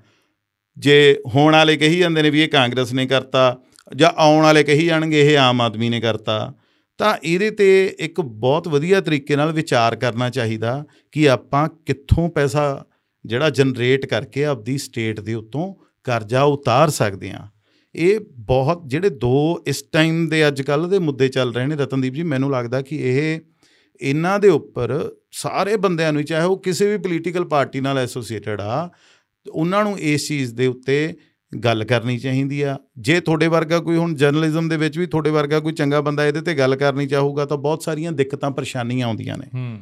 ਸੋ ਇਹ ਚੀਜ਼ ਦੇ ਉੱਤੇ ਇੱਕ ਸੁਖਾਵਾਂ ਮਾਹੌਲ ਚਾਹੀਦਾ। ਜਦੋਂ ਤੁਸੀਂ ਐਮਐਲਏ ਸੀਗੇ ਐਮਐਲਏ ਰਹੇ ਹੋ ਸਰਕਾਰ 'ਚ ਰਹੇ ਹੋ ਕਿੰਨਾ ਕੁ ਔਖਾ ਐਮਐਲਏ ਦੀ ਸੁਣੀ ਜਾਂਦੀ ਆ ਲੋਕ ਮਤਲਬ ਇਹ ਆਮ ਪ੍ਰਸ਼ਨ ਆ ਵੀ। ਕੀ ਐਮਐਲਏਆਂ ਦੀ ਸੁਣੀ ਜਾਂਦੀ ਆ। ਮਤਲਬ ਹੁੰਦਾ ਸੀ ਉਵੇਂ ਜਿਵੇਂ ਆ ਜਿਹੜੀਆਂ ਗੱਲਾਂ ਦੱਸਤੀਆਂ ਇਹ ਬਹੁਤ ਮਤਲਬ ਆਪਾਂ ਕਹਿ ਦਈਏ ਵੀ ਡੂੰਘੀਆਂ ਗੱਲਾਂ ਆ ਗਈਆਂ ਵੀ। ਆਪਾਂ ਨੂੰ ਆਹ ਮੁੱਦੇ ਤੇ ਬੋਲਣਾ ਚਾਹੀਦਾ ਸਟੇਟ ਦਾ ਕਰਜ਼ਾ ਲੈ ਜੇ। ਇਹ ਸੁਣਨ ਨੂੰ ਤਾਂ ਇਹ ਬਹੁਤ ਸੋਹਣੀਆਂ ਲੱਗਦੀਆਂ। ਪਰ ਕੀ ਤੁਹਾਡਾ ਇਹ ਵਿਚਾਰ ਉੱਥੇ ਵਜਣਦਾਰ ਹੁੰਦਾ ਜਾਂ ਉੱਥੇ ਗੱਲ ਰੱਖ ਸਕਦੇ ਹੋ? ਜਦੋਂ ਤੁਸੀਂ ਸਰਕਾਰ ਦੇ ਸਾਹਮਣੇ ਬੈਠੇ ਹੋ ਚਾਹੇ ਤੁਸੀਂ ਐਮਐਲਏ ਹੋ ਪਰ ਸਰਕਾਰ 'ਚੋਂ? ਇਹ ਤੁਸੀਂ ਬਹੁਤ ਵੱਡੀ ਗੱਲ ਜਿਹੜੀ ਇਹ ਪੁੱਛੀ ਆ। ਤੇ ਬਹੁਤੀ ਜਗ੍ਹਾ ਤੇ ਜਾਣੀ ਕਿ ਜੇ ਤਾਂ ਕਿਸੇ ਨੂੰ ਅੱਗੇ ਉਹਦਾ ਕੋਈ ਮਾੜਾ ਮੋਟਾ ਕੋਈ ਬੈਨੀਫਿਟ ਦਿਖਦਾ ਤਾਂ ਉਹਦੇ ਤੇ ਕਾਰਵਾਈ ਹੋ ਜਾਂਦੀ ਆ। ਨਹੀਂ ਅਦਰਵਾਈਜ਼ ਨਹੀਂ ਹੁੰਦੀ। ਮੈਂ ਤੁਹਾਨੂੰ ਇੱਕ ਗੱਲ ਦੱਸਣੀ ਚਾਹਣਾ ਇਹਦੇ। ਨਾਲ ਹੀ ਸੰਬੰਧਿਤ। ਹਾਂਜੀ। ਮੈਂ ਬੜੇ ਜ਼ੋਰ ਸ਼ੋਰ ਨਾਲ ਇੱਕ ਗੱਲ ਚੱਕੀ। ਜੀ। ਪਾਣੀਆਂ ਦੇ ਮੁੱਦੇ ਨੂੰ ਲੈ ਕੇ। ਜਦੋਂ ਤੁਸੀਂ ਸਰਕਾਰ ਜਦੋਂ ਮੈਂ ਸਰਕਾਰ ਹੂੰ। ਸੀਗਾ। ਪਹਿਲੀ ਪ੍ਰਸ਼ਨ ਮੇਰਾ ਮੇਰਾ ਜਿਹੜਾ ਸੀਗਾ ਹੂੰ। ਉਹ ਸਾਡੇ ਜਿੰਨੇ ਵੀ ਪਿੰਡ ਸੀਗੇ ਉਹਨਾਂ ਨੂੰ ਲੱਗੇ ਹੋਏ ਪੁਰਾਣੇ ਖਾਲ ਹੂੰ। ਦੁਬਾਰਾ ਬਣਾਉਣ ਦੀ ਗੱਲ ਚੱਲ ਰਹੀ ਸੀ ਵੀ ਪਾਣੀ ਜਿਹੜਾ ਆਪਣਾ ਕੋਟਲਾ ਬਰਾਂ ਸਾਡੇ ਹੂੰ। ਵਿੱਚ ਦੀ ਨਿਕਲਦੀ ਹੈ ਧੂਰੀ ਸ਼ਹਿਰ ਦੇ ਵਿੱਚ ਦੀ। ਹੂੰ। ਉਹਦੇ ਤੇ ਬਹੁਤੀ ਕਿਸੇ ਨੇ ਗੰਭੀਰ ਤੇ ਗੰਭੀਰਤਾ ਨਾਲ ਗੱਲ ਨਹੀਂ ਲਈ। ਮੈਂ ਬਹੁਤ। ਕੋਸ਼ਿਸ਼ ਕਰੀ ਉਹਦੇ ਤੇ ਵੀ ਨਹਿਰੀ ਪਾਣੀ ਨਾਲ ਜਿਹੜੀ ਸਿੰਚਾਈ ਹੋਵੇ ਤਾਂ ਇਹਦੇ ਨਾਲ ਆਪਣਾ ਵੀ ਉਹੀ ਅਸੀਂ ਡਾਰਕ ਜ਼ੋਨ ਚ ਜੇ ਤੁਸੀਂ ਆਹ ਗੱਲ ਕਰੋਗੇ। ਸਾਰੇ ਖਿੱਤੇ ਦੀ। ਜੇ ਆਪਾਂ ਨਹਿਰੀ ਪਾਣੀ ਆਪਾਂ ਬਾਹਰੇ ਵੀ ਜਾਈ ਆਪਣਾ ਵੇਸਟ ਹੋ ਰਿਹਾ ਜੇ ਆਪਣੇ ਖੇਤਾਂ ਨੂੰ ਲੱਗ ਜਾਊਗਾ ਤਾਂ ਇਹਦੇ ਤੇ ਅੱਜ ਵੀ ਉਹ ਸਿਚੁਏਸ਼ਨ ਉੱਥੇ ਦੀ ਉੱਥੇ ਖੜੀ ਆ। ਦੂਸਰੀ ਗੱਲ ਫਿਰ ਮੈਂ ਬਹੁਤ ਇੱਕ ਜ਼ਬਰਦਸਤ ਤਰੀਕੇ ਨਾਲ ਜਿਹੜੀ ਉੱਥੇ ਮੈਂ ਗੱਲ ਰੱਖੀ ਉਹ ਸੀਗਾ ਸਾਡੇ ਦੋ ਬਹੁਤ ਵੱਡੀਆਂ ਫੈਕਟਰੀਜ਼ ਨੇ। ਕੇਆਰਬੀਐਲ ਹੋ ਗਈ ਪੈਪਸੀ ਹੋ ਗਈ। ਪੈਪਸੀ ਜਿਹੜੇ ਲੇਜ਼ ਵਗੈਰਾ ਬਣਦੇ ਨੇ। ਇਹਨਾਂ ਦੀ ਫੈਕਟਰੀ ਹੈ ਜੇ ਤੁਸੀਂ ਜਾਓਗੇ ਸੰਗਰੂਰ ਤੋਂ ਭਵਾਨੀਗੜ੍ਹ ਵਾਲੀ ਸੜਕ ਤੇ ਆ ਇਹ ਹੂੰ। ਉੱਥੇ ਮੈਂ ਉਹਨਾਂ ਨਾਲ ਗੱਲ ਕਰੀ ਕਿ ਇੱਥੇ ਜਿਹੜੇ ਉਹ ਸਾਡੇ ਸੰਗਰੂਰ ਜ਼ਿਲ੍ਹੇ ਨਾਲ ਸੰਬੰਧਿਤ ਉਸ ਤੋਂ ਬਾਅਦ ਪੰਜਾਬ ਨਾਲ ਸੰਬੰਧਿਤ ਤੇ ਉਸ ਤੋਂ ਬਾਅਦ ਅਦਰ ਸਟੇਟਸ ਨਾਲ ਸੰਬੰਧਿਤ ਜਿਹੜੇ ਨੌਜਵਾਨਾਂ ਨੂੰ ਨੌਕਰੀ ਦਿੱਤੀ ਜਾਵੇ ਉਹਨਾਂ ਦੀ ਕੁਆਲੀਫਿਕੇਸ਼ਨ ਦੇ ਹਿਸਾਬ ਨਾਲ। ਹਾਂ। ਜੇ ਤੁਹਾਨੂੰ ਕੁਆਲੀਫਿਕੇਸ਼ਨ ਨਹੀਂ ਮੈਚ ਕਰਦੀ ਹੂੰ। ਤਾਂ ਤੁਸੀਂ ਬਾਹਰੋਂ ਕੋਈ ਬੰਦਾ ਹਾਇਰ ਕਰ ਲਓ। ਹਾਇਰ ਕਰ ਲਓ। ਹੂੰ। ਅਦਰਵਾਈਜ਼ ਤੁਸੀਂ ਇੱਥੋਂ ਜਿਹੜੇ ਬੰਦਿਆਂ ਨੂੰ ਹੂੰ। ਕੰਮ ਦਿੱਤਾ ਜਾਵੇ ਹੂੰ। ਉਹਦੇ ਨਾਲ ਨਾਲ ਅਸੀਂ ਥੋੜੀ ਜੀ ਕਿਉਂ ਕਿਸਾਨ ਪਰਿਵਾਰ ਆ ਤਿੰਨ ਤਿੰਨ ਦਿਨ ਅਸੀਂ ਆਲੂਆਂ ਦੀ ਟਰਾਲੀ ਲੈ ਕੇ ਪੈਪਸੀ ਦੇ ਸਾਹਮਣੇ ਖੜਦੇ ਰਹੇ ਹਾਂ। ਹਾਂ। ਤੇ ਮੇਰੇ ਵਿਚਾਲੇ ਚਾਚਾ ਜੀ ਖੇਤੀ ਕਰਦੇ ਨੇ। ਤੇ ਉੱਥੇ ਜਿਹੜੇ ਬਾਹਰਲੀਆਂ ਸਟੇਟਾਂ ਨੇ ਉਹਨਾਂ ਦਾ ਆਲੂ ਪਹਿਲਾਂ ਚੱਕਿਆ ਜਾਂਦਾ ਸੀ। ਉਸ ਸਮੇਂ ਹੁਣ ਨਹੀਂ ਮੈਨੂੰ ਪਤਾ ਵੀ ਅੱਜ ਕੱਲ ਕੀ ਪੋਜੀਸ਼ਨ ਹੈ। ਇਸ ਟਾਈਮ ਕੀ ਚੱਲ ਰਹੀ ਆ। ਤੇ ਮੈਂ ਕਾਫੀ ਇਹਦੇ ਤੇ ਜ਼ੋਰ ਦਿੱਤਾ ਵੀ ਕਿਉਂ ਨਾ ਡੀਸੀ ਨਾਲ ਬਿਠਾ ਕੇ ਡੀਸੀ ਸਾਹਿਬ ਨਾਲ ਬਿਠਾ ਕੇ ਸਾਰੀਆਂ ਕਿਸਾਨ ਜਥੇਬੰਦੀਆਂ ਨਾਲ ਉਹੀ ਕੰਟਰੈਕਟ ਸਾਡੇ ਸੰਗਰੂਰ ਜ਼ਿਲ੍ਹੇ ਦੇ ਕਿਸਾਨਾਂ ਨਾਲ ਹੋਵੇ। ਹਾਂ। ਜਿਹੜਾ ਵੀ ਚਾਹੇ ਬੀ ਉਹ ਕਹਿੰਦੇ ਨੇ ਉਹੀ ਬੀ ਅਸੀਂ ਆਪਦੇ ਖੇਤਾਂ 'ਚ ਪ੍ਰੋਡਿਊਸ ਕਰਾਂਗੇ। ਤੇ ਸਾਡੇ ਨਾਲ ਲਿਖਤੀ ਸਮਝੌਤਾ ਹੋਵੇ ਉਹਨੇ ਰੁਪਏ ਉਹ ਆਪਦੇ ਆਲੂ ਚੱਕਣ ਆਪਾਂ ਨੂੰ ਬਾਹਰੇ ਜਾਣ ਦੀ ਕੀ ਲੋੜ ਆ? ਹੂੰ। ਪਰ ਇਹਦੇ 'ਚ ਪਤਾ ਨਹੀਂ ਕੀ ਕਾਰਨ ਆ ਪਿੱਛੇ। ਵੀ ਇਹ ਚੀਜ਼ ਵੀ ਆਪਾਂ ਹੱਲ ਨਹੀਂ ਕਰ ਸਕੇ। ਦੂਸਰੀ ਗੱਲ ਉਥੇ ਕੇਆਰਬੀਐਲ ਆ। ਹੂੰ। 1121 ਇੰਡੀਆ ਗੇਟ ਚੌਲ ਜਿਹਨੂੰ ਆਪਾਂ ਕਹਿ ਦਿੰਨੇ ਆ ਕਾਫੀ ਮਸ਼ਹੂਰ ਆ। ਉਹ ਵੀ ਸਾਰੀ ਜਿਹੜੀ ਪਰਚੇਜ਼ ਆ ਉਹ ਬਾਹਰੋਂ ਕਰਦੇ ਨੇ। ਜੇ ਉਹ ਆਲੇ ਦਲੇ ਉੱਥੇ ਹੋ ਜੇ ਤਾਂ ਮੈਨੂੰ ਲੱਗਦਾ ਆਪਾਂ ਨੂੰ ਬਾਹਰ ਜਾਣ ਦੀ ਜ਼ਰੂਰਤ ਹੀ ਨਹੀਂ। ਇਹ ਜਿਹੜੇ ਮੁੱਦੇ ਨੇ ਨਾ ਇੱਕ ਐਮਐਲਏ ਲੈਵਲ ਦੇ ਨਹੀਂ ਹੈਗੇ ਜਿਹੜੀ ਗੱਲ ਤੁਸੀਂ ਪੁੱਛੀ ਮੈਂ ਉਸੇ ਤੇ ਆ ਰਿਹਾ। ਹੂੰ। ਕਿ ਐਮਐਲਏ ਫੇਰ ਵੀ ਇੱਕ ਛੋਟੀ ਤਾਕਤ ਰਹਿ ਜਾਂਦੀ ਆ ਕਿਸੇ ਨਾ ਕਿਸੇ ਤਰੀਕੇ ਨਾਲ। ਜਦੋਂ ਤੁਸੀਂ ਇੰਨੀ ਵੱਡੀ ਗਿਣਤੀ ਚ ਹੋਵੋ ਕਿਉਂਕਿ ਸਾਡੇ ਵੀ 78 ਸੀਗੇ ਉਦੋਂ ਬਾਅਦ ਅ, ਅਸੀਂ ਫਿਰ ਵੀ ਜਿੱਤ ਲਈਆਂ ਸੀ ਸੀਟਾਂ ਤੇ ਚਾਹੇ ਅੱਜ ਵੀ ਨੇ। ਤਾਂ ਇਹ ਚੀਜ਼ਾਂ ਨੇ ਜਿਹੜੀਆਂ ਇਹ ਬਹੁਤ ਗੰਭੀਰ ਗੱਲਾਂ ਨੇ ਤੇ ਨੌਜਵਾਨਾਂ ਲਈ। ਤੇ ਤੁਸੀਂ ਅੱਜ ਤੁਸੀਂ ਰਤਨਦੀਪ ਜੀ ਠੀਕ ਆ ਮੈਂ ਇੱਥੇ ਗੱਲ ਰੱਖ ਰਿਹਾ ਹੁਣ ਤਾਂ ਸਾਡੇ ਉਥੋਂ ਮੁੱਖ ਮੰਤਰੀ ਨੇ ਸਾਡੇ ਜ਼ਿਲ੍ਹੇ ਨਾਲ ਸੰਬੰਧਿਤ ਨੇ ਸਾਡੇ ਦੋ ਵਜ਼ੀਰ ਵੀ ਨੇ ਉਥੋਂ। ਤਾਂ ਮੈਨੂੰ ਲੱਗਦਾ ਕਿ ਸ਼ਾਇਦ ਇਹ ਗੱਲ ਉਹਨਾਂ ਕੋਲੇ ਪਹੁੰਚੇ ਤਾਂ ਉਹ ਇਹਨਾਂ ਚੀਜ਼ਾਂ ਤੇ ਹੱਲ ਕਰ ਲੈਣ। ਆਪਣਾ ਮਕਸਦ ਤਾਂ ਸਿਰਫ ਆਪਾਂ ਤਾਂ ਪੰਜਾਬੀਅਤ ਲਈ ਗੱਲ ਕਰ ਰਹੇ ਹਾਂ। ਜੇ ਉਦੋਂ ਮੈਂ ਨਹੀਂ ਕਰਵਾ ਸਕਿਆ ਸਮਝ ਲਓ। ਇਹ ਇਹ ਇਹ ਜੀਆਂ ਗੱਲਾਂ ਜਿਹੜੀਆਂ ਐ ਹੁੰਦੀਆਂ ਇਹ ਬਹੁਤ ਵੱਡੀਆਂ ਗੱਲਾਂ ਠੀਕ। ਆ ਇਹ ਮੰਨਦੇ ਆ ਸਾਰੇ ਸਮਝਦੇ ਵੀ ਹੋਣਗੇ। ਪਰ ਇਹ ਤੁਸੀਂ ਰੱਖ ਸਕਦੇ ਹੋ ਮੁੱਖ। ਮੰਤਰੀ ਕੋਲੇ ਮਤਲਬ ਹੁਣ ਨਹੀਂ ਆਪਦੀ ਸਰਕਾਰ 'ਚ ਹੋਣ। ਵਾਲੀ 'ਚ ਨਹੀਂ ਮੈਂ ਗੱਲ ਕਰਦਾ। ਉਦੋਂ ਜਿਵੇਂ ਉਦੋਂ ਕੈਪਟਨ ਅਮਰਿੰਦਰ ਸਿੰਘ ਸੀ ਜਾਂ ਚਰਨਜੀਤ ਸਿੰਘ ਚੰਨੀ ਸੀ ਵੀ ਰੱਖ ਸਕਦੇ ਸੀਗੇ ਕਿ ਨਹੀਂ ਐਮਐਲਏ ਨੂੰ ਝਿਜਕ ਹੁੰਦੀ ਆ ਵੀ ਨਹੀਂ ਯਾਰ। ਗੜਬੜ ਹੋ ਜੂ ਜਾਂ ਸਾਡੇ ਉਸ ਲੈਵਲ ਦੀ ਗੱਲ ਨਹੀਂ। ਰੱਖ ਸਕਦੇ ਹਾਂ। ਵੈਸੇ ਮੈਂ ਬੜੇ ਵਧੀਆ ਤਰੀਕੇ ਨਾਲ ਰੱਖੀਆਂ ਵੀ। ਤੁਸੀਂ ਕੈਪਟਨ ਸਾਹਿਬ ਕੋਲੇ ਰੱਖੀਆਂ ਸੀ ਹਾਂ? ਤੇ। ਮੈਨੂੰ ਇੱਕ ਆਫੀਸਰ ਸੀਗੇ ਉੱਥੇ ਖੈਰ ਉਹਨਾਂ ਦਾ ਨਾਮ ਨਹੀਂ ਮੈਂ ਇਹਦੇ ਤੇ ਦਾ ਚੰਗਾ ਨਹੀਂ ਲੱਗਦਾ। ਜੀ। ਉਹਨਾਂ ਨੇ ਕਿਹਾ ਵੀ ਐਂ ਤਾਂ ਫਿਰ ਫੈਕਟਰੀਆਂ ਹੀ ਬੰਦ ਹੋ ਜਾਣਗੀਆਂ। ਹੂੰ। ਮੈਂ ਉਹਨਾਂ ਨੂੰ ਕਿਹਾ ਵੀ ਫੈਕਟਰੀਆਂ ਨਹੀਂ ਬੰਦ ਹੁੰਦੀਆਂ। ਮੈਂ ਤਾਂ ਇਹਦੇ 'ਚ ਕੋਈ ਫੈਕਟਰੀ ਬੰਦ ਵਾਲੀ ਜਾਂ ਅੰਦੋਲਨ ਵਾਲੀ ਤਾਂ ਗੱਲ ਹੀ ਨਹੀਂ ਕਰ ਰਿਹਾ। ਮੈਂ ਤਾਂ ਇਹਦੇ 'ਚ ਕਹਿ ਰਿਹਾ ਕਿ ਡੀਸੀ ਸਾਹਿਬ ਨੂੰ ਵਿੱਚ ਇਨਵੋਲਵ ਕਰਕੇ ਉਸ ਮਹਿਕਮੇ ਨੂੰ ਵਿੱਚ ਇਨਵੋਲਵ ਕਰਕੇ ਆਪਾਂ ਜਿਹੜੀ ਟਰਮਸ ਐਂਡ ਕੰਡੀਸ਼ਨਸ ਨੇ ਜਿਹੜੀਆਂ ਕਿਸੇ ਵੀ ਇੰਡਸਟਰੀ ਦੀਆਂ ਉਹਨਾਂ ਦੇ ਨਾਲ ਜਿਹੜੀ ਇਹ ਗੱਲ ਕਰੀ ਜਾਵੇ ਤਾਂ ਮੈਨੂੰ ਲੱਗਦਾ ਕਿ ਇਹਦਾ ਹੱਲ ਹੋ। ਸਕਦਾ। ਕਦੇ ਪ੍ਰਮਾਤਮਾ ਨੇ ਕਿਰਪਾ ਕਰੀ ਤਾਂ ਇਹ ਚੀਜ਼ਾਂ ਦੇ ਉੱਤੇ ਕੁਛ ਨਾ ਕੁਛ ਕਰਕੇ ਦਿਖਾਵਾਂਗੇ। ਪਰ ਲੋਕਾਂ ਦੇ ਵਿੱਚ ਆਮ ਗੋਲਡੀ ਦੀ ਇੱਕ ਗੱਲ ਇਹ ਵੀ ਆ ਵੀ ਜਦੋਂ ਤੁਹਾਡੇ ਏਰੀਆ ਦੇ ਵਿੱਚ ਜਾਂ ਤੁਹਾਡੇ ਹਲਕੇ 'ਚ ਐ ਵੱਡੀ ਕੋਈ ਇੰਡਸਟਰੀ ਲੱਗੀ ਹੋਵੇ ਜਿਵੇਂ ਤੁਸੀਂ ਉਹ ਗੱਲਬਾਤ ਚੱਲ ਰਹੀ ਜੀ। ਤਾਂ ਇੰਡਸਟਰੀ ਵਾਲਿਆਂ ਨੂੰ ਵੀ ਪਤਾ ਹੋਊ। ਜੀ। ਤਗੜੇ ਬੰਦੇ ਆ ਧੜੱਲੇਦਾਰ ਬੰਦੇ ਹੁੰਦੀਆਂ ਤਗੜੀਆਂ ਫਰਮਾਂ। ਤੇ ਉਹ ਸੋਨੂੰ ਨਹੀਂ ਫਿਰ ਆਫਰ ਉਫਰ ਹੋਇਆ ਕਿਉਂਕਿ ਉਹ ਵੀ ਹੁੰਦਾ ਨਾ ਆ ਆਮ ਚਰਚਾ ਚੱਲਦੀ ਆ। ਕਿਰਾਂ ਹੁਣ ਵੀ ਮੈਂ ਪ੍ਰਸ਼ਨ ਪੁੱਛਿਆ ਸੀ ਵੀ ਗੋਲਡੀ ਦੇ ਇਹਨਾਂ ਦੇ ਪੱਠੇ ਹੈਗੇ ਆ। ਪੱਠਿਆਂ ਤੋਂ ਇੱਟਾਂ ਜਾਂਦੀਆਂ ਗਈਆਂ ਇੰਨੇ ਪਰਸੈਂਟ ਕਮਿਸ਼ਨ ਕਰਿਆ ਵਾ। ਜਿਹੜੀ ਉਹ ਗੱਲ ਫਿਰ ਕਦੇ ਸਾਹਮਣਾ ਕਰਨਾ ਪਿਆ ਐਮਐਲਏ ਵੀ ਬਈ ਇੰਨੀ ਪਰਸੈਂਟੇਜ ਲੈ ਲਈ ਚੁੱਪ ਕਰ ਜਾ। ਨਹੀਂ ਮੈਂ ਤਾਂ ਰਤਨਦੀਪ ਵੀਰੇ ਜੇ ਇਹ ਜੀ ਕੋਈ ਗੱਲ ਹੁੰਦੀ ਤਾਂ ਮੈਨੂੰ ਲੱਗਦਾ ਅੱਜ ਵੀ ਮੈਂ ਤੁਹਾਡੇ ਕੈਮਰੇ ਤੇ ਇਹ ਗੱਲ ਨਾ ਕਰਦਾ। ਮੈਂ ਤਾਂ ਜਦੋਂ ਵੀ ਤੁਸੀਂ ਮੇਰੇ ਮੂੰਹ ਚੋਂ ਗੱਲ ਸੁਣੀ ਹੋਊਗੀ ਤਾਂ ਹਮੇਸ਼ਾ ਇਸੇ ਤਰੀਕੇ ਨਾਲ ਹੀ ਤਾਂ ਹੀ ਆਪਾਂ ਚੁੱਭਦੇ ਹਾਂ। ਹੂੰ। ਤਾਂ ਹੀ ਆਪਾਂ ਬਾਹਲੇ ਪਸੰਦ ਨਹੀਂ ਆਉਂਦੇ। ਜੀ। ਤੇ ਇਹ ਚਲੋ ਇਨਸਾਨ ਨੂੰ ਆਪਦਾ ਕੰਮ ਕਰਨਾ ਚਾਹੀਦਾ। ਹੂੰ। ਤੇ ਇੱਕ ਵਾਰ ਤਾਂ ਬੰਦਾ ਜ਼ਰੂਰ ਡੀਮੋਰਲਾਈਜ਼ ਹੁੰਦਾ ਯਾਰ ਵੀ ਐਂ ਜੇ ਹੋ ਗਿਆ ਵੀ ਹੁਣ ਕੀ ਕਰਾਂਗੇ। ਪਰ ਮੈਨੂੰ ਲੱਗਦਾ ਹੈ ਕਿ ਚੜ੍ਹਦੀ ਕਲਾ ਹੀ ਹੂੰ ਜਿਹੜੀ ਜ਼ਿੰਦਗੀ ਨੂੰ ਜਿਉਣ ਦੀ ਇੱਕ ਸਭ ਤੋਂ ਵੱਡੀ ਕਲਾ। ਜਦੋਂ ਤੁਸੀਂ ਚੜ੍ਹਦੀ ਕਲਾ 'ਚ ਰਹੋਗੇ ਉਮੀਦ ਆ ਜੇ ਨਹੀਂ ਕਰਵਾ ਸਕੇ ਤਾਂ ਕਦੇ ਉਹ ਪੋਜੀਸ਼ਨ ਤੇ ਪਹੁੰਚਾਂਗੇ ਜਿੱਥੇ ਜਾ ਕੇ ਇਹ ਚੀਜ਼ਾਂ ਦਾ ਹੱਲ ਕਰ ਸਕੀਏ। ਅਸਲੀ ਜਵਾਬ ਉਸੇ ਦਿਨ ਦੇ ਸਕਦਾ ਮੈਂ ਕਿਉਂਕਿ ਹਜੇ ਤਾਂ ਬਿਲਕੁਲ ਤੁਹਾਡੀ ਗੱਲ ਸਹੀ ਆ ਕਿਸੇ ਨਾ ਕਿਸੇ ਨੂੰ ਇਹ ਇਹੋ ਜਿਹੀਆਂ ਚੀਜ਼ਾਂ ਹੁੰਦੀਆਂ ਰਹਿੰਦੀਆਂ ਹੋਣਗੀਆਂ ਪਰ ਉਹ ਆਫਰਾਂ ਵਾਲੇ ਫਿਰ ਉੱਥੇ ਤੱਕ ਹੀ ਰਹਿ ਜਾਂਦੇ ਨੇ। ਉਹ ਫਿਰ ਆਫਰਾਂ ਉਹ ਸਮਝ ਲਓ ਮਾੜੇ ਮੋਟੇ ਉਸੇ ਸਿਸਟਮ 'ਚ ਹੀ ਰਹਿ ਜਾਂਦੇ ਨੇ ਉਹ ਫਿਰ ਆਪਦੇ ਲੋਕਾਂ ਲਈ ਕੁਝ ਬਾਲੀ ਵੱਡੀ ਸੋਚ ਨਹੀਂ ਰੱਖ ਪਾਉਂਦੇ। ਤੁਸੀਂ ਇਹ ਗੱਲ 'ਚ ਬਲੀਵ ਕਰਦੇ ਹੋ ਵੀ ਜੇ ਕਿਸੇ ਦਾ ਮੈਂ ਮਾੜਾ ਕੀਤਾਗਾ। ਖਾਸ ਕਰਕੇ ਪੋਲੀਟੀਸ਼ੀਅਨ ਹੁੰਦੇ ਹੋਏ। ਇਹ ਰੋਪ ਲੱਗਦਾ ਪੋਲੀਟੀਸ਼ੀਅਨਾਂ। ਤੇ ਵੀ ਇੱਕ ਦਿਨ ਤੁਹਾਨੂੰ ਭੁਗਤਣਾ ਪਊਗਾ। ਚਾਹੇ ਤੁਹਾਡੇ ਬੱਚਿਆਂ ਨੂੰ ਜਾਂ ਤੁਹਾਡੇ ਕਿਸੇ ਵੀ ਪਰਿਵਾਰਕ ਮੈਂਬਰ ਨੂੰ ਰਤਨਦੀਪ ਜੀ ਮੈਂ ਰੱਬ 'ਚ ਯਕੀਨ ਕਰਨ ਵਾਲਾ ਬੰਦਾ। ਹੂੰ। ਪਰਮਾਤਮਾ ਦੇ ਹੁਕਮ ਤੋਂ ਬਿਨਾ ਤੁਸੀਂ ਇੱਕ ਪੱਤਾ ਵੀ ਨਹੀਂ ਹਿੱਲ ਸਕਦਾ। ਹੂੰ। ਤੇ ਜੇ ਤੁਹਾਡਾ ਸਿਰ ਤੁਹਾਡੇ ਗੁਰੂ ਦੇ ਸਾਹਮਣੇ ਹੂੰ। ਕਿਸੇ ਚੀਜ਼ ਕਿਸੇ ਗੱਲ ਕਰਕੇ ਝੁਕ ਰਿਹਾ ਤਾਂ ਤੁਸੀਂ ਸਹੀ ਕੰਮ ਨਹੀਂ ਕਰ ਰਹੇ। ਜੇ ਤੁਸੀਂ ਵਧੀਆ ਤਰੀਕੇ ਨਾਲ ਗੁਰੂ ਦਾ ਸ਼ੁਕਰੀਆ ਅਦਾ ਕਰ ਸਕਦੇ ਆ ਆਪਾਂ ਤਾਂ ਮੈਨੂੰ ਲੱਗਦਾ ਕਿ ਤੁਸੀਂ ਚੰਗਾ ਕੰਮ ਕਰ ਰਹੇ ਹੋਵੋਗੇ। ਤੇ ਜੇ ਇਹ ਚੀਜ਼ ਹੁੰਦੀ ਆ ਜਿਵੇਂ ਤੁਸੀਂ ਨੇ ਕਿਹਾ ਤੇ ਮੈਂ ਇਸ ਚੀਜ਼ ਨੂੰ ਬਿਲਕੁਲ ਮੰਨਦਾ। ਹੂੰ। ਵੀ ਇੱਥੇ ਹੀ ਆ ਸਭ ਕੁਝ ਹੂੰ। ਇੱਥੇ ਹੀ ਸਭ ਕੁਝ ਆ। ਪਰ ਕਈਆਂ ਤੇ ਇਹ ਐਗਜ਼ਾਮਪਲ ਨਹੀਂ ਸੂਟ ਕਰਦੀ। ਪਰ ਮੈਂ ਉਹਨਾਂ ਨੂੰ ਇੱਕ ਗੱਲ ਕਹਿਣੀ ਚਾਹਣਾ ਵੀ ਹਿੰਮਤ ਨਾ ਹਾਰੋ। ਹੂੰ। ਆਪਦੀ ਮਿਹਨਤ ਜਾਰੀ ਰੱਖੋ ਹਿੰਮਤ ਰੱਖੋ ਕਿਸੇ ਨੂੰ ਅੱਜ ਕਿਸੇ ਨੂੰ ਕੱਲ ਠੀਕ ਹੈ ਨਾ? ਉਹਦਾ ਫਲ ਮਿਲਣਾ ਹੀ ਮਿਲਣਾ। ਆਪਦੀ ਮਿਹਨਤ ਆਪਦੀ ਸਿਦਕ ਤੇ ਹੌਸਲਾ ਜਿਹੜਾ ਬੰਦਾ ਛੱਡ ਗਿਆ ਯਾਨੀ ਕਿ ਫਿਰ ਤਾਂ ਸੌਖਾ ਰਾਹ ਤਾਂ ਬਹੁਤ ਨੇ। ਸੌਖੇ ਰਾਹ ਤਾਂ ਬੜੇ ਸੌਖੇ ਨੇ ਆਪਦੀ ਮੰਜ਼ਿਲ ਤੇ ਪਹੁੰਚਣ ਲਈ। ਪਰ ਗੱਲ ਉਹਨਾਂ ਦੀ ਹੁੰਦੀ ਆ ਜਿਹੜੇ ਔਖੇ ਰਾਹਾਂ ਤੋਂ ਲੰਘਦੇ ਨੇ। ਚਾਹੇ ਉਹ ਕੋਈ ਵੀ ਆ ਚਾਹੇ ਉਹ ਕਿਸੇ ਵੀ ਫੀਲਡ 'ਚ ਆ। ਮੈਨੂੰ ਲੱਗਦਾ ਕਿ ਚਾਹੇ ਉਹ ਪੁਲਿਸ ਡਿਪਾਰਟਮੈਂਟ ਆ ਪੁਲਿਸ ਡਿਪਾਰਟਮੈਂਟ ਦੀ ਜੌਬ ਬਹੁਤ ਔਖੀ ਆ। ਕਹਿਣਾ ਸੌਖਾ। ਨਾ ਉਹਨਾਂ ਨੂੰ ਕੋਈ ਸਰਕਾਰੀ ਛੁੱਟੀ ਹੁਣ ਕਿਸੇ ਵੀ ਡਿਪਾਰਟਮੈਂਟ ਦੀ ਗੱਲ ਕਰਦਾ ਹੁਣ ਜਰਨਲਿਜ਼ਮ ਤੁਹਾਨੂੰ ਕਿਹੜਾ ਘੱਟ ਧਮਕੀਆਂ ਆਉਂਦੀਆਂ ਹੋਣਗੀਆਂ? ਹੂੰ। ਤੁਸੀਂ ਇੱਕ ਵਿਲੱਖਣ ਆਪਦੀ ਪਹਿਚਾਣ ਬਣਾ ਰਹੇ ਹੋ। ਹੂੰ। ਚੌ ਚੜਦਾ ਵੀ ਯਾਰ ਬੰਦੇ ਨਾਲ ਗੱਲ ਕਰਨ ਜਾ ਰਹੇ ਹਾਂ। ਹੂੰ। ਇਹ ਠੀਕ ਹੈ ਇੱਕ ਇਹ ਤੁਹਾਡੀ ਖੁਦ ਦੀ ਤੁਸੀਂ ਆਪਦੇ ਆਪ ਨੂੰ ਇੱਕ ਮਿਹਨਤ ਕਰੀ ਹੋਈ ਆ ਤੁਹਾਡੀ ਟੀਮ ਨੇ। ਕੰਪਰੋਮਾਈਜ਼ ਨਹੀਂ ਕਰਿਆ ਹੋਇਆ। ਹੂੰ। ਕੰਪਰੋਮਾਈਜ਼ ਤਾਂ ਬਹੁਤ ਆ ਜਾਂਦੇ। ਕਰ ਲੈਂਦੇ ਤੁਸੀਂ ਕੰਪਰੋਮਾਈਜ਼ ਪਰ ਕਿਉਂ ਨਹੀਂ ਕਰਿਆ? ਕਿਉਂਕਿ ਤੁਸੀਂ ਉਹਦੀ ਰਜਾ 'ਚ ਰਹਿਣੇ ਹੋ ਤੇ ਉਹਨੇ ਤੁਹਾਡੀ ਜਿੱਦ ਨੇ ਬਾਹ ਫੜ ਲਈ ਫਿਰ। ਆਪਾਂ ਨੂੰ ਮਗਰ ਮੁੜ ਕੇ ਥੋੜੀ ਦੇਖਣ ਦੇਣਾ ਆਪਣੇ ਵਰਗੇ ਮਿਹਨਤੀ ਬੰਦਿਆਂ ਨੂੰ। ਤੇ ਮੈਂ ਤਾਂ ਇਹੀ ਚੀਜ਼ ਨੂੰ ਲੈ ਕੇ ਮੈਂ ਤਾਂ ਕਹਣਾ ਵੀ ਹਰੇਕ ਬੰਦਾ ਜਿਹੜਾ ਮਿਹਨਤ ਕਰਦਾ ਪ੍ਰਮਾਤਮਾ ਉਹਦੇ ਤੇ ਆਪਦਾ ਮਿਹਰ ਭਰਿਆ ਹੱਥ ਰੱਖੇ ਤੇ ਉਹ ਕਾਮਯਾਬ ਹੋਵੇ ਬਸ ਤੁਹਾਡਾ ਮਨ ਉਹ ਜਿਹੜੀ ਮਿਹਨਤ ਆ ਉਹ ਸੱਚੇ ਦਿਲੋਂ ਹੋਣੀ ਚਾਹੀਦੀ ਆ। ਤੁਹਾਨੂੰ ਕੋਈ ਨਹੀਂ ਰੋਕ ਸਕਦਾ ਦੇਰ ਸਵੇਰ ਤਾਂ ਹੋ ਸਕਦੀ ਹੈ ਹੂੰ ਤੁਹਾਡੇ ਲਈ ਵੱਡੀ ਗੱਲ ਕੀ ਸੀ? ਵੀ ਮੁੱਖ ਮੰਤਰੀ ਕੈਂਡੀਡੇਟ ਦੇ ਖਿਲਾਫ ਜਾਂ ਉਮੀਦਵਾਰ ਦੇ ਖਿਲਾਫ ਚੋਣ ਲੜਨਾ ਕਿ ਸਭ ਤੋਂ ਵੱਡੀ ਗੱਲ ਇਹ ਸੀ ਦਲਵੀਰ ਗੋਲਡੀ ਲਈ ਯਾਰ ਮੈਂ ਹਾਰ ਗਿਆ ਬਹੁਤ ਮਾੜੀ ਗੱਲ ਹੋ ਗਈ। ਮਤਲਬ ਵੱਡੀ ਗੱਲ ਕਿਹੜੀ ਪ੍ਰਾਪਤੀ ਕਿਹਨੂੰ ਮੰਨਦੇ ਹੋ? ਪ੍ਰਾਪਤੀ ਤਾਂ ਇਹੀ ਹੈ ਜੀ ਵੀ ਕਿ ਮੈਨੂੰ ਇੱਕ ਮੁੱਖ ਮੰਤਰੀ ਚਿਹਰੇ ਦੇ ਖਿਲਾਫ ਇਲੈਕਸ਼ਨ ਲੜਨ ਦਾ ਮੌਕਾ ਮਿਲਿਆ। ਹੂੰ। ਇਦੋਂ ਮੇਰੀ 40 ਸਾਲ ਦੀ ਉਮਰ ਆ। ਦੋ ਵਾਰ ਮੈਂ ਐਮਐਲਏ ਲੜ ਚੁੱਕਿਆ। ਫੇਰ ਪਾਰਟੀ ਨੇ ਮੈਨੂੰ ਜਿਹੜੀ ਆ ਪਿੱਛੇ ਲੋਕ ਸਭਾ ਦੀ। ਇਲੈਕਸ਼ਨ ਹੋਈ ਮੈਨੂੰ ਉਹਦੇ ਚ ਲੜਾਇਆ ਤੇ ਐਨ ਕਬੂਲ ਕੇ ਨਾਲੇ। ਪਤਾ ਸੀ ਵੀ ਰਿਜ਼ਲਟ ਕੀ ਆਉਣਗੇ। ਹੂੰ। ਠੀਕ ਹੈ ਨਾ ਜੀ? ਉਸ ਤੰਦਰ ਸਰਤਾਜ ਦਾ ਗੀਤ ਆਪਾਂ ਅਕਸਰ ਸੁਣਦੇ ਆ ਜੀ। ਵੀ ਜਦੋਂ ਪਤਾ ਹੋਵੇ ਸੀਨਿਆਂ 'ਚ ਛੇਕ ਹੋਣਗੇ ਉਦੋਂ ਫਿਰ ਜੰਗ ਜਾਣ ਵਾਲੇ ਬੰਦੇ ਆਮ ਨਹੀਂ ਹੁੰਦੇ। ਹਾਂ। ਫਿਰ ਇਹ ਲੜਾਈ ਤਾਂ ਲੜਨੀ ਪੈਂਦੀ ਆ। ਤੇ ਲੜੇ ਆ ਤਜਰਬਾ ਮਿਲਿਆ।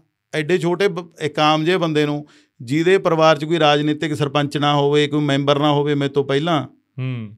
ਠੀਕ ਹੈ ਨਾ? ਮੇਰੇ ਲਈ ਤਾਂ ਇਹ ਬਹੁਤ ਵੱਡੀ ਉਪਲਬਧੀ ਹੈ ਜਿੱਤ ਵੀ ਗਏ ਹਾਰ ਵੀ ਗਏ। ਦੋਨੇ ਚੀਜ਼ਾਂ ਦੇਖ ਲਈਆਂ। ਹੁਣ ਤਾਂ ਇਹ ਲਾਈਨ ਦੇ ਵਿੱਚ ਉਹ ਰਾਜਨੀਤੀ ਕਰਨੀ ਆ ਜੋ ਮਨ ਨੂੰ ਸਹੀ ਲੱਗਦੀ ਆ।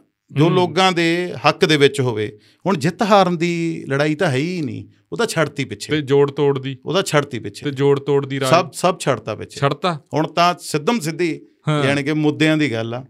ਤੇ ਲੜਾਂਗੇ ਹਰ ਇੱਕ ਪੈਰ ਤੇ ਲੜਾਂਗੇ। ਤੇ ਜਿਹੜੀ ਗੱਲ ਕਹਾਂਗੇ ਤੇ ਉਹ ਕਰਨ ਦੇ ਵਿੱਚ ਕੋਈ ਕਰਨ ਵਾਲਾ ਪ੍ਰਮਾਤਮਾ ਮੈਂ ਬਾਰ-ਬਾਰ ਕਹਿ ਰਿਹਾ ਇਨਸਾਨ ਕੋਸ਼ਿਸ਼ ਕਰ ਸਕਦਾ। ਤੇ ਆਪਾਂ ਕੋਸ਼ਿਸ਼ ਕਰਾਂਗੇ ਹਰ ਇੱਕ ਬੰਦਾ ਕਿਸੇ ਸਿਸਟਮ ਦੇ ਵਿੱਚ ਚੇਂਜ ਲੈ ਕੇ ਆਉਂਦਾ। ਹੂੰ। ਹਰ ਇੱਕ ਇਨਸਾਨ। ਹੂੰ। ਸਿੱਧੂ ਮੂਸੇਵਾਲਾ ਸਾਡਾ ਭਰਾ ਸੀ ਉਹਨੇ ਇੰਡਸਟਰੀ 'ਚ ਮੁੱਦਿਆਂ ਤੇ ਗੱਲ ਕਰਨ ਦੀ ਕੋਸ਼ਿਸ਼ ਕਰੀ। ਹੂੰ। ਉਹਨੇ ਗਾਣੇ ਗਾਏ। ਹੂੰ। ਚਾਹੇ ਐਸਬੀਐਲ ਨੂੰ ਲੈ ਕੇ ਹੋਵੇ ਚਾਹੇ ਹੋਰ ਬਹੁਤ ਸਾਰੇ ਮੁੱਦੇ ਨੇ। ਉਹਨਾਂ ਨੂੰ ਹੁਣ ਜਿਹੜੇ ਤੁਸੀਂ ਹੁਣ ਦੇਖਿਆ ਹੋਣਾ ਰਣਜੀਤ ਬਾਵਾ ਨੇ ਦਲੀਪ। ਸਿੰਘ ਤੇ ਜਿਹੜਾ ਬਹੁਤ ਸੋਹਣਾ ਗਾਣਾ ਅਰਜਨ ਢਿੱਲੋਂ ਨੇ। ਜ਼ਿਕਰ ਕਰਿਆ ਪੰਜਾਬ ਦਾ ਠੀਕ ਹੈ ਨਾ ਪਵਿੱਤਰ ਲਸੋਈ ਆ। ਉਹਨੇ ਇੱਕ ਗਾਣਾ ਡਾਲਰ ਕੱਢਿਆ ਤੇ ਹੁਣ ਇੱਕ ਨਵਾਂ ਮੁੰਡਾ ਅਮਰ ਸ਼ੈਂਬੀ ਉਹਨੇ ਪੰਜਾਬ ਗਾਇਆ ਬਹੁਤ ਸੋਹਣਾ। ਵੀ ਲੂੰ ਕੰਡੇ ਖੜੇ ਹੋਣ ਵਾਲੀ ਗੱਲ ਆ ਆ ਹੁਣੀ ਸ਼ੇਰੀ ਮਾਨ ਦਾ ਇੱਕ ਕੱਲ ਪਰਸੋਂ ਹੀ ਆਇਆ ਉਹਨੇ ਨਵੀਂ ਐਲਬਮ ਵਿੱਚ ਹਾਂ। ਗਾਣਾ ਆਇਆ ਪੁੱਤ ਮਹਿਲਾਂ ਦੇ ਹਾਂ ਪੁੱਤ ਮਹਿਲਾਂ ਦੇ ਹਾਂ ਬਹੁਤ ਸੋਹਣਾ ਗਾਣਾ ਉਹਨੇ ਕਿਹਾ ਵੀ ਜੇ। ਅਸੀਂ ਮਹਿਲਾਂ ਦੇ ਪੁੱਤ ਹੁੰਦੇ ਤਾਂ ਸਾਨੂੰ ਬਾਹਰ ਜਾ ਕੇ ਮਿਹਨਤ ਕਰਨ ਦੀ ਲੋੜ ਨਹੀਂ ਪੈਂਦੀ ਅੱਜ ਹੁਣ ਜਾਗਰੂਕਤਾ ਪੈਦਾ ਹੋ ਰਹੀ ਆ। ਚਾਹੇ ਉਹ ਗੀਤਾਂ ਰਾਹੀਂ ਹੋ ਰਹੀ ਆ। ਨਵੇਂ ਮੁੰਡੇ ਕਿਤਾਬਾਂ ਦੇਖੋ। ਤੁਸੀਂ ਨੇ ਪਿੱਛੇ ਜੇ ਮੇਰੀਆਂ ਪੋਸਟਾਂ ਦੇਖੀਆਂ ਹੋਣੀਆਂ ਆਪਣੀ ਵਰਗੀ ਏਜ ਦੇ ਮੁੰਡੇ ਨੇ ਉਹ ਕਿਤਾਬਾਂ ਲਿਖਣ ਲੱਗੇ।